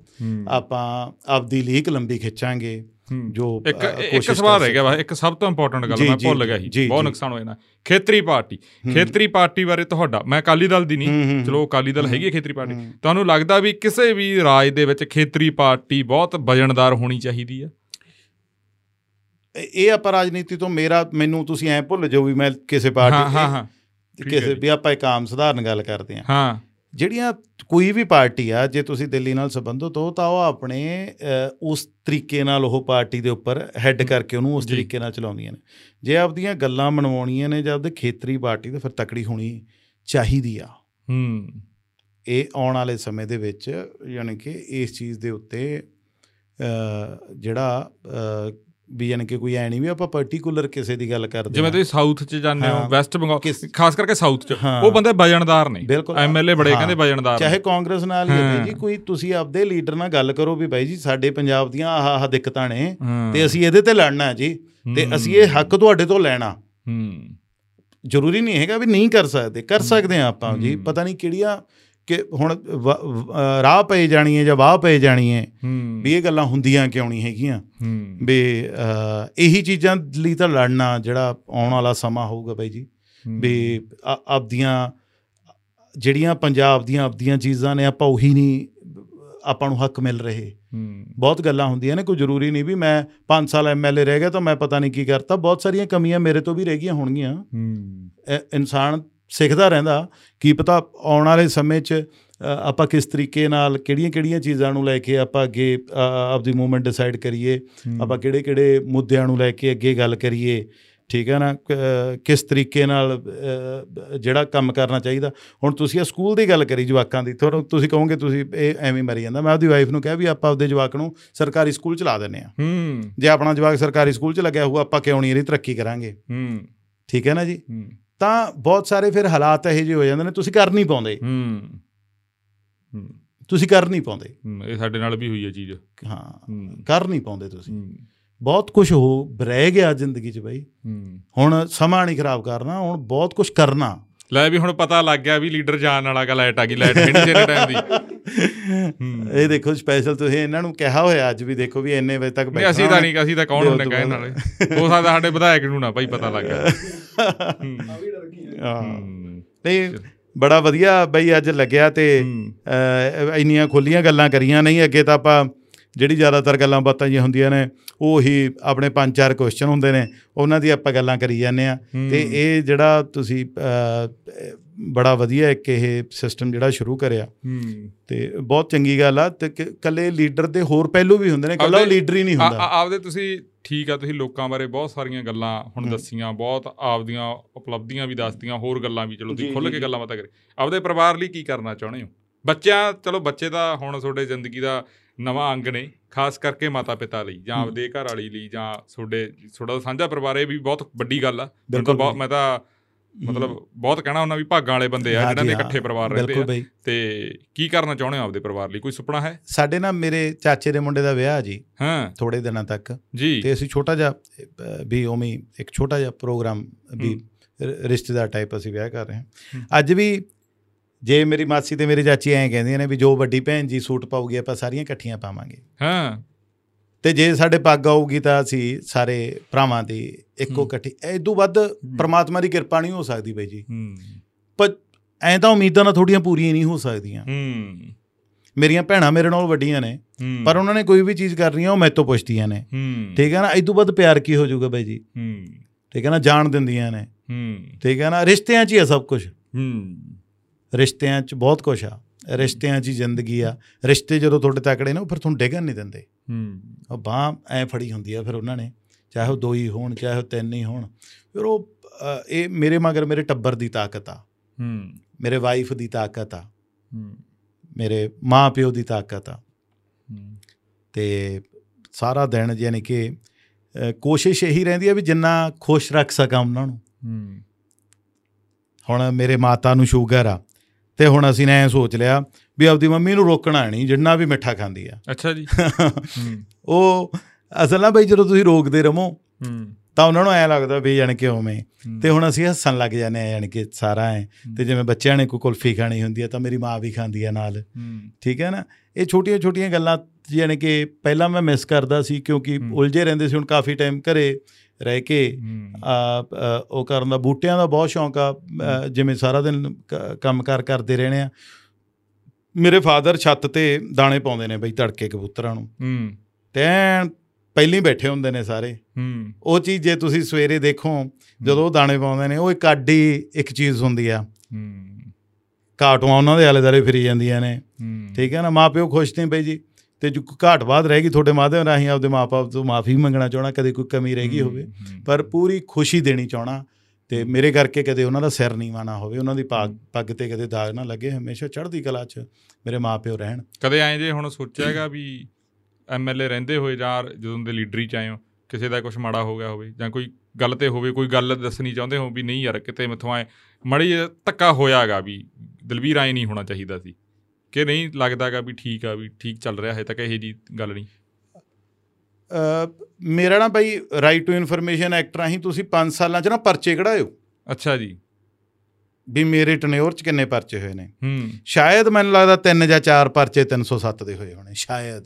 ਸਾਰੇ ਹਲਕੇ ਚ? ਤੁਸੀਂ ਮੇਰਾ ਰਿਕਾਰਡ ਕਢਾਇਓ। ਹੂੰ। ਤਾਂ ਬਈ ਆਪਦੇ ਗੁਰੂ ਦੇ ਅੱਗੇ ਕਿਵੇਂ ਜਾਓਗੇ ਤੁਸੀਂ? ਕਮੀਆਂ ਰਹਿ ਗਈਆਂ ਹੋਣਗੀਆਂ ਜਾਣੇ ਅਣਜਾਣੇ 'ਚ ਬਹੁਤ ਕਮੀਆਂ ਰਹਿ ਜਾਂਦੀਆਂ ਨੇ। ਕਈ ਬੰਦਿਆਂ ਨੂੰ ਬਹੁਤ ਉਮੀਦਾਂ ਹੁੰਦੀਆਂ ਨੇ ਵੀ ਯਾਰ ਹੁਣ ਜਿਹਨੂੰ ਜਿਹਨੂੰ ਮੈਂ ਸਰਕਾਰੀ ਨੌਕਰੀ ਤੇ ਨਹੀਂ ਲਵਾ ਸਕਿਆ ਸਮਝ ਲਓ ਜਾਂ ਕਿਸੇ ਨੂੰ ਉਹ ਉਹ- ਉਹਦੇ ਕੰਮ ਤੇ ਨਹੀਂ ਲਵਾ ਸ ਕਿਸੇ ਨੂੰ ਤੁਸੀਂ ਮੇਰੇ ਨਾਲ ਕੋਈ ਕਿਸੇ ਮਤਲਬ ਕਰਕੇ ਜੁੜਿਆ ਹੋਇਆ ਕੋਈ ਕਿਸੇ ਮਤਲਬ ਕਰਕੇ ਜੁੜਿਆ ਹੋਇਆ ਮੈਂ ਉਹਨਾਂ ਦਾ ਮੀ- ਨਹੀਂ ਪੂਰਾ ਕਰ ਸਕਿਆ ਕਿਸੇ ਕਾਰਨ ਕਰਕੇ ਚਾਹੇ ਉਹ ਕੋਈ ਵੀ ਉਹ ਹੋਵੇ ਉਹ ਬੰਦੇ ਨੂੰ ਦੁੱਖ ਤਾਂ ਲੱਗਦਾ ਹੀ ਹੈ ਨਾ ਵੀ ਯਾਰ ਵੀ। ਬੰਦੇ ਨੂੰ ਯਾਰ ਵੀ ਮੈਨੂੰ ਕਈ ਵਾਰ ਬੰਦਾ ਵੀ ਨਹੀਂ ਕਹਿ ਸਕਦਾ ਵੀ ਬਾਈ ਰਤਨ ਮੇਰੇ ਨਾਲ ਆਇਆ ਸੀ ਕਈ ਵਾਰ ਰਤਨ ਵੀ ਨਹੀਂ ਖੁੱਲ ਕੇ ਕਹਿ ਸਕਦਾ ਵੀ ਯਾਰ ਮੈਨੂੰ ਤੇਰੇ ਤੋਂ ਉਮੀਦ ਕੀ ਆ ਜਾਂ ਮੈਨੂੰ ਤੇਰੇ ਤੋਂ ਇੱਛਾ ਕੀ ਆ। ਸੋ ਉਸ ਤਰੀਕੇ ਨਾਲ ਬਹੁਤ ਕਮੀਆਂ ਹਰ ਰੋਜ਼ ਹੀ ਰਹਿੰਦੀਆਂ ਨੇ ਬਈ। ਆਪਾਂ। ਤੜਕੇ ਤੋਂ ਹੱਥਾਂ ਤੱਕ ਰਹਿੰਦੀਆਂ ਤਾਂ ਬੰਦੇ ਨੂੰ ਲੱਗਦਾ ਮੈਂ ਬਹੁਤ ਵਧੀਆ ਕਰ ਰਿਹਾ। ਪਰ ਬਹੁਤ ਕਮੀਆਂ ਰਹਿ ਜਾਂਦੀਆਂ ਨੇ ਬਹੁਤ ਕੁਝ ਰਹਿ ਜਾਂਦਾ ਬਾਈ ਜੀ ਜ਼ਿੰਦਗੀ 'ਚ। ਬਹੁਤ ਲੋਕਾਂ ਦੇ ਜਾਣੇ ਅਣਜਾਣੇ 'ਚ ਦਿਲ ਦਿਖਾ ਸਕਦੇ ਆ ਆਪਾਂ। ਰਹਿ ਗਈਆਂ ਹੋਣਗੀਆਂ ਕਮੀਆਂ। ਤੇ ਬਸ ਪ੍ਰਮਾਤਮਾ ਨੂੰ ਹਾਜ਼ਰ ਨਾਜ਼ਰ ਵੀ ਜੇ ਤਾਂ ਥੋੜੀ ਅਟੈਂਸ਼ਨ ਆ। ਤੁਸੀਂ ਜਾਣ ਬੁੱਝ ਕੇ ਕਿਸੇ ਦਾ ਦਿਲ ਦਿਖਾ ਰਹੇ ਹੋ ਫਿਰ ਇਹ ਬਹੁਤ ਮਾੜੀ ਗੱਲ ਆ। ਜਾਣੇ ਅਣਜਾਣੇ 'ਚ ਪ੍ਰਮਾਤਮਾ ਵੀ ਮਾਫ ਕਰਦਾ। ਜੀ। ਜਾਣੇ ਅਣਜਾਣੇ 'ਚ ਤੁਹਾਡਾ ਇਹ ਯਾਨੀ ਕਿ ਪ੍ਰਮਾਤਮਾ ਤੁਹਾਡਾ ਸਾਥ ਦਿੰਦਾ ਯਾਨੀ ਕਿ ਹਰ ਇੱਕ ਚੀਜ਼ ਦੇ ਵਿੱਚ। ਜੀ। ਚਲੋ ਬਾਈ ਤੁਸੀਂ ਸਾਡੇ ਕੋਲੇ ਆਏ ਤੁਹਾਡਾ ਬਹੁਤ ਬਹੁਤ ਧੰਨਵਾਦ। ਉਮੀਦ ਆ ਉਹਨੂੰ ਵਧੀਆ ਲੱਗਿਆ ਹੋਵੇ ਫਾਰਮੈਟ ਨਹੀਂ ਬਹੁਤ ਧੰਨਵਾਦ ਬਾਈ। ਤੇ ਇੰਨੇ ਵਧੀਆ ਆਪਾਂ ਜਿਹੜਾ ਤੁਹਾਡਾ ਇਹ ਸਾਰਾ ਸੈਟਅਪ ਤਿਆਰ ਕਰਿਆ ਹੋਇਆ। ਮੈਨੂੰ ਮੈਨੂੰ ਤਾਂ ਇਹ ਬਹੁਤ ਵਧੀਆ ਲੱਗਿਆ ਜਿਹੜਾ ਤੁਹਾਡੇ ਸਾਰਾ ਕਿਤਾਬਾਂ ਵਾਲਾ ਸਿਸਟਮ ਤੇ ਆਪਾਂ ਹੇਠਾਂ ਭੁੰਜੇ ਹੀ ਆਸਨ ਲਾਏ ਜਿਹੜੀ ਚਾਹ ਪੀਤੀ ਤੇ ਕੱਲਾ ਕੱਲਾ ਭੁਜੀ ਦੀ ਪਕੌੜੀ ਵੀ ਯਾਦ ਆ ਬਈ ਬੜਾ ਨਜ਼ਾਰਾ ਆਇਆ ਤੁਹਾਡੇ ਨਾਲ ਬੈਠ ਕੇ। ਚਲੋ ਧੰਨਵਾਦ। ਤੁਸੀਂ ਇਸੇ ਤਰੀਕੇ ਨਾਲ ਇੰਨੀ ਸਿੰਪਲ ਸਿਟੀ 'ਚ ਰਹੋ। ਪ੍ਰਮਾਤਮਾ ਤੁਹਾਨੂੰ ਚੜ੍ਹਦੀ ਕਲਾ ਰੱਖਣਗੇ ਇਹ ਵਿਲੱਖਣ ਤੁਸੀਂ ਵੀ। ਬਹੁਤ ਦੁੱਖ ਝੱਲ ਰਹੇ ਹੋਵੋਗੇ। ਬਹੁਤ ਚੀਜ਼ਾਂ ਇਹੋ ਜਿਹੀਆਂ ਹੁੰਦੀਆਂ ਨੇ ਆਪਾਂ ਕੰਪਰੋਮਾਈਜ਼ ਨਹੀਂ ਕਰਦੇ। ਸਿਚੁਏਸ਼ਨ ਦੇ ਅਕੋਰਡਿੰਗਲੀ ਪਰ ਤੁਹਾਡਾ ਟੀਮ ਤੁਹਾਡੇ ਨਾਲ ਆ ਤੁਹਾਡਾ ਰੱਬ ਤੁਹਾਡੇ ਨਾਲ ਆ ਤੁਹਾਡਾ ਪਰਿਵਾਰ ਤੁਹਾਡੇ ਨਾਲ ਆ ਇਹ। ਤੁਹਾਡੀ ਸਭ ਤੋਂ ਵੱਡੀ ਤਾਕਤ ਆ ਤੇ ਮੇਰੇ ਵਰਗੇ ਛੋਟੇ ਭਰਾ ਤੁਹਾਡੇ ਨਾਲ ਨੇ। ਜੀ ਪ੍ਰਮਾਤਮਾ ਤੁਹਾਨੂੰ ਹਮੇਸ਼ਾ ਚੜ੍ਹਦੀ ਕਲਾ ਰੱਖੇ। ਜੀ ਧੰਨਵਾਦ ਜੀ। ਥੈਂਕ ਯੂ ਵੀਰੇ। ਜੀ ਧੰਨਵਾਦ। ਸੋ ਇਹ ਸੀ ਦਲਵੀਰ ਸਿੰਘ ਗੋਲਡੀ। ਪਹਿਲਾ ਸਾਡਾ ਇਹ ਰਾਜਨੀਤਿਕ ਜਿਹੜਾ ਪੌਡਕਾਸਟ ਆ ਦਲਵੀਰ ਸਿੰਘ ਗੋਲਡੀ ਦੇ ਨਾਲ ਸੀ। ਬਹੁਤ ਸਾਰੀਆਂ ਗੱਲਾਂ ਤੁਸੀਂ ਸੁਣੀਆਂ ਸਮਝੀਆਂ ਗਈਆਂ ਪਰ ਇੱਕ ਫਿਰ ਉਹੀ ਬੇਨਤੀ ਜਿਹੜੀ ਅਸੀਂ ਹਰ ਇੱਕ ਵਾਰ ਕਰਦੇ ਆ ਵੀ ਜਿਹੜਾ ਤੁਹਾਡਾ ਕਮੈਂਟ ਆ ਉਹ ਇੱਕ ਸੱਭਿਅਕ ਭਾਸ਼ਾ 'ਚ ਹੋਣਾ। ਚਾਹੀਦਾ ਲੀਡਰ ਆ। ਚਾਹੇ ਕੋਈ ਵੀ ਸਾਡੇ ਸਾਹਮਣੇ ਹਮ। ਬੈਠਾਗਾ ਉਹਨੂੰ ਤੁਸੀਂ ਜਿੰਨਾ ਮਰਜ਼ੀ ਨਿੰਦ ਲਓ ਸਾਨੂੰ ਜਿੰਨਾ। ਮਰਜ਼ੀ ਨਿੰਦ ਲਓ ਚਾਹੇ ਕੋਈ ਵੀ ਪਾਰਟੀ ਦਾ ਕੱਲ ਨੂੰ ਇੱਥੇ ਬੰਦਾ ਆਵੇ ਪਰ ਇੱਕ ਸੱਭਿਅਕ ਭਾਸ਼ਾ ਦੇ ਵਿੱਚ ਜੇ ਤੁਹਾਡਾ ਉਹ ਹੋਊਗਾ ਤਾਂ ਉਹਦੇ ਵਿੱਚ ਤੁਹਾਨੂੰ ਵੀ ਇਹ ਲੱਗੂ ਵੀ ਅਸੀਂ ਇੱਕ ਸਵਾਲ ਕੀਤਾਗਾ ਤੇ ਉਹ ਕਿਤੇ ਨਾ ਕਿਤੇ ਕਿਸੇ ਨਾ ਕਿਸੇ ਸਟੇਜ ਦੇ ਉੱਤੇ ਆਪਦੇ ਸੋਸ਼ਲ ਮੀਡੀਆ ਦੇ ਉੱਤੇ ਉਹਦਾ ਜਵਾਬ ਜਾਂ ਉਹ ਚੀਜ਼ ਦਾ ਸੁਨੂ ਲੀਡਰ ਦਊਗਾ ਵੀ ਹਾਂ ਐਂ ਗੱਲ ਐਂ ਹੋਈ ਆ ਤਾਂ ਉਹਨਾਂ ਨੂੰ ਵੀ ਪਤਾ ਲੱਗੇ ਵੀ ਸਾਡੀ ਆਡੀਅנס ਕਿੰਨੀ ਸੂਝਵਾਨ ਆ ਜੀ ਹਾਂਜੀ ਬਿਲਕੁਲ ਰਤਨ ਭਾਈ ਤੇ ਜੇ ਉਸ ਤਰੀਕੇ ਨਾਲ ਕਮੈਂਟ ਆਊਗਾ ਤਾਂ ਮੈਂ 101% ਹੂੰ ਹੂੰ ਪੂਰੀ ਇਮਾਨਦਾਰੀ ਨਾਲ ਉਸ ਕਮੈਂਟ ਦਾ ਰਿਪਲਾਈ ਕਰੂੰਗਾ। ਜੀ ਜੀ ਜੀ। ਵੀ ਮੇਰੇ ਤੋਂ ਕੁਝ ਪੁੱਛਣਾ ਚਾਹੁੰਦੇ ਨੇ। ਪਰ ਜੇ ਉਹਦੀ ਭਾਸ਼ਾ ਸਹੀ ਨਹੀਂ ਹੋਊਗੀ ਤਾਂ ਆਪਾਂ ਫਿਰ ਉਹ ਚੀਜ਼ ਨੂੰ। ਆਪਾਂ ਨਹੀਂ ਡੀਲ ਕਰ ਸਕਦੇ। ਮੈਂ ਤਾਂ ਨੀਚੇ ਉਸ ਦਿਨ ਜਿਸ ਦਿਨ ਤੁਸੀਂ ਮੈਂ ਆਪਦਾ ਨੰਬਰ ਵੀ ਦੇ ਦੂੰਗਾ ਕਿਸੇ ਨੇ ਮੇਰੇ ਨਾਲ ਫੋਨ ਤੇ ਵੀ ਕੋਈ ਚੀਜ਼ ਦੀ ਇਨਕੁਆਇਰੀ ਕਰਨੀ ਹੈ। ਅਸੀਂ ਨਾ ਇੱਕ ਗੱਲ ਹਮੇਸ਼ਾ ਇੱਕ ਬਾਈ ਹੋਰ ਕਰਦੇ ਹੁੰਦੇ ਆ ਵੀ ਹੋ ਸਕਦਾ ਵੀ ਅੱਜ ਕੋਈ ਇਨਸਾਨ ਮਾੜਾ ਹੋਵੇ। ਕੱਲ। ਨੂੰ ਚੰਗਾ ਵੀ ਹੋ ਸਕਦਾ ਜੀ। ਅੱਜ ਕੋਈ ਚੰਗਾ ਉਹ ਮਾੜਾ ਵੀ ਹੋ। ਸਕਦਾ। ਇਹ ਤਾਂ ਕਿਉਂਕਿ ਖਾਸ ਕਰਕੇ ਲੀਡਰ ਤਾਂ ਬਣਾਉਣਾ ਹੀ ਲੋਕਾਂ ਦੇ ਹਿਸਾਬ ਨਾਲ ਉਹ। ਉਵੇਂ ਹੀ ਢਲਦਾ ਗਾ। ਹਾਂ। ਹੂੰ। ਲੋਕਾਂ ਤੋਂ ਬਿਨਾ ਬਈ ਅਸੀਂ ਹੈਗੇ ਕੀ ਆ? ਇੱਕ ਮਿੰਟ। ਜੀ। ਮੈਂ ਤਾਂ ਤੁਹਾਨੂੰ ਪਹਿਲਾਂ ਕਿਹਾ ਵੀ ਜੇ ਐਤਕੀ ਲੋਕਾਂ ਨੂੰ ਉਹ ਬੰਦਾ ਦੂਸਰਾ ਚੰਗਾ ਲੱਗਿਆ ਤਾਂ ਪਹਿਲਾਂ ਤਾਂ ਮੈਨੂੰ ਜ਼ਰੂਰ ਇੱਕ ਚੀਜ਼ ਹੋਈ ਪਰ ਮੈਂ ਬਾਅਦ ਸੋਚਿਆ ਵੀ ਯਾਰ ਲੋਕਾਂ ਦਾ ਫੈਸਲਾ ਹੈ ਸਾਨੂੰ ਬਹੁਤ ਲੋਕ ਇੱਕ ਸੱਚ ਸਾਨੂੰ ਬਹੁਤ। ਹੈਰਾਨੀ ਦੀ ਗੱਲ ਦੱਸਾਂ। ਬਹੁਤ ਲੋਕ ਇਹ ਮੈਸੇਜ ਕਰਦੇ ਆ ਵੀ ਭਗਵੰਤ ਮਾਨ ਸਾਹਿਬ ਦਾ ਪੌਡਕਾਸਟ ਕਰੋ। ਜੀ। ਵੀ ਅੱਜ ਉਹ ਮੈਂ ਪਹਿਲਾਂ ਹੀ ਬੋਲਣਾ ਸੀ ਮੈਂ ਭੁੱਲ ਗਿਆ ਮੈਂ ਹਾਂ। ਅਲਾਂਭਾ ਵੀ ਦੂਰ ਕਰਦਾ। ਦੇਖੋ ਭਗਵੰਤ ਮਾਨ ਸਾਹਿਬ ਦਾ ਸਾਡੇ ਉਵੇਂ ਹੈ ਨਹੀਂ ਸਾਡੇ ਹੱਥ 'ਚ ਉਵੇਂ। ਅਸੀਂ ਤਾਂ ਉਹਨਾਂ ਨੂੰ ਬੜੇ ਹਾਂ। ਬੇਨਤੀ ਕੀਤੀ ਆ। ਜੀ। ਪਰ ਜਿਹੜਾ ਬੰਦਾ ਉਹਨਾਂ ਦੇ ਖਿਲਾਫ ਚੋਣ ਲੜਿਆ ਸੀ ਉਹਦਾ ਕਰਤਾ। ਐ ਹੋ ਗਿਆ ਬਿਲਕੁਲ ਬਈ। ਹਾਂ। ਤੇ ਚਲੋ ਮੈਂ ਵੀ ਵੀ ਇਹ ਤਾਂ ਯਾਨੀ ਕਿ ਨਾ ਬਈ ਤੁਸੀਂ ਨੇ ਜਿਹੜੀ ਇਹ ਗੱਲ ਕਹੀ ਆ ਜਿੰਨਾ ਅਸੀਂ ਲੀਡਰ ਆਪਦੀ ਗੱਲ ਯਾਨੀ ਕਿ ਜੇ ਤੁਸੀਂ ਤੋਂ ਕੋਈ ਪ੍ਰਸ਼ਨ ਪੁੱਛਦੇ ਹੋ ਮੈਂ ਉਹਦਾ ਜਵਾਬ ਦਿੰਨਾ। ਜਿੰਨਾ ਅਸੀਂ ਵੱਧ ਤਰੀਕੇ ਨਾਲ ਜਵਾਬ ਦੇ ਸਕੀਏ ਤਾਂ ਉਹਨਾਂ ਅਸੀਂ ਬੰਦੇ ਦੀ ਕੁਐਸਚਨ ਨੂੰ ਜਦੋਂ ਆਪਾਂ ਆਨਸਰ ਕਰਦੇ ਹਾਂ ਉਹ ਸੈਟੀਸਫਾਈਡ ਹੁੰਦਾ ਯਾਨੀ ਕਿ। ਪਰ ਜੇ ਉਹਦੀ ਭਾਸ਼ਾ ਸਹੀ ਨਹੀਂ ਹੁੰਦੀ ਤਾਂ ਆਪਾਂ ਨਹੀਂ ਕਰ ਪਾਉਂਦੇ। ਤਾਂ ਜੇ ਇਹ ਚੀਜ਼ ਆਪਾਂ ਆਪਣੇ ਲੋਕ ਕਰਨਾ ਚਾਹੁੰਦੇ ਨੇ ਤਾਂ ਮੈਂ ਇਹਦੇ ਚ ਐਗਜ਼ਾਮਪਲ ਬਣੂੰਗਾ। ਮੈਂ ਹਰੇਕ ਬੰਦੇ ਦਾ ਰਿਪਲਾਈ। ਕਰਨ ਦੀ ਕੋਸ਼ਿਸ਼ ਕਰੂੰਗਾ ਜੀ। ਪੋਜ਼ਿਟਿਵ ਹੋ ਚਾਹੇ ਉਹ ਕਿਸੇ ਵੀ ਤਰੀਕੇ ਦਾ ਮੇਰੇ ਤੋਂ ਸਵਾਲ ਜਵਾਬ ਮੇਰੇ ਪ੍ਰਤੀ ਬਹੁਤ ਸਾਰੇ ਸਵਾਲ ਉਹਨਾਂ ਦੇ ਜ਼ਿਹਨ ਚ ਹੋਣਗੇ।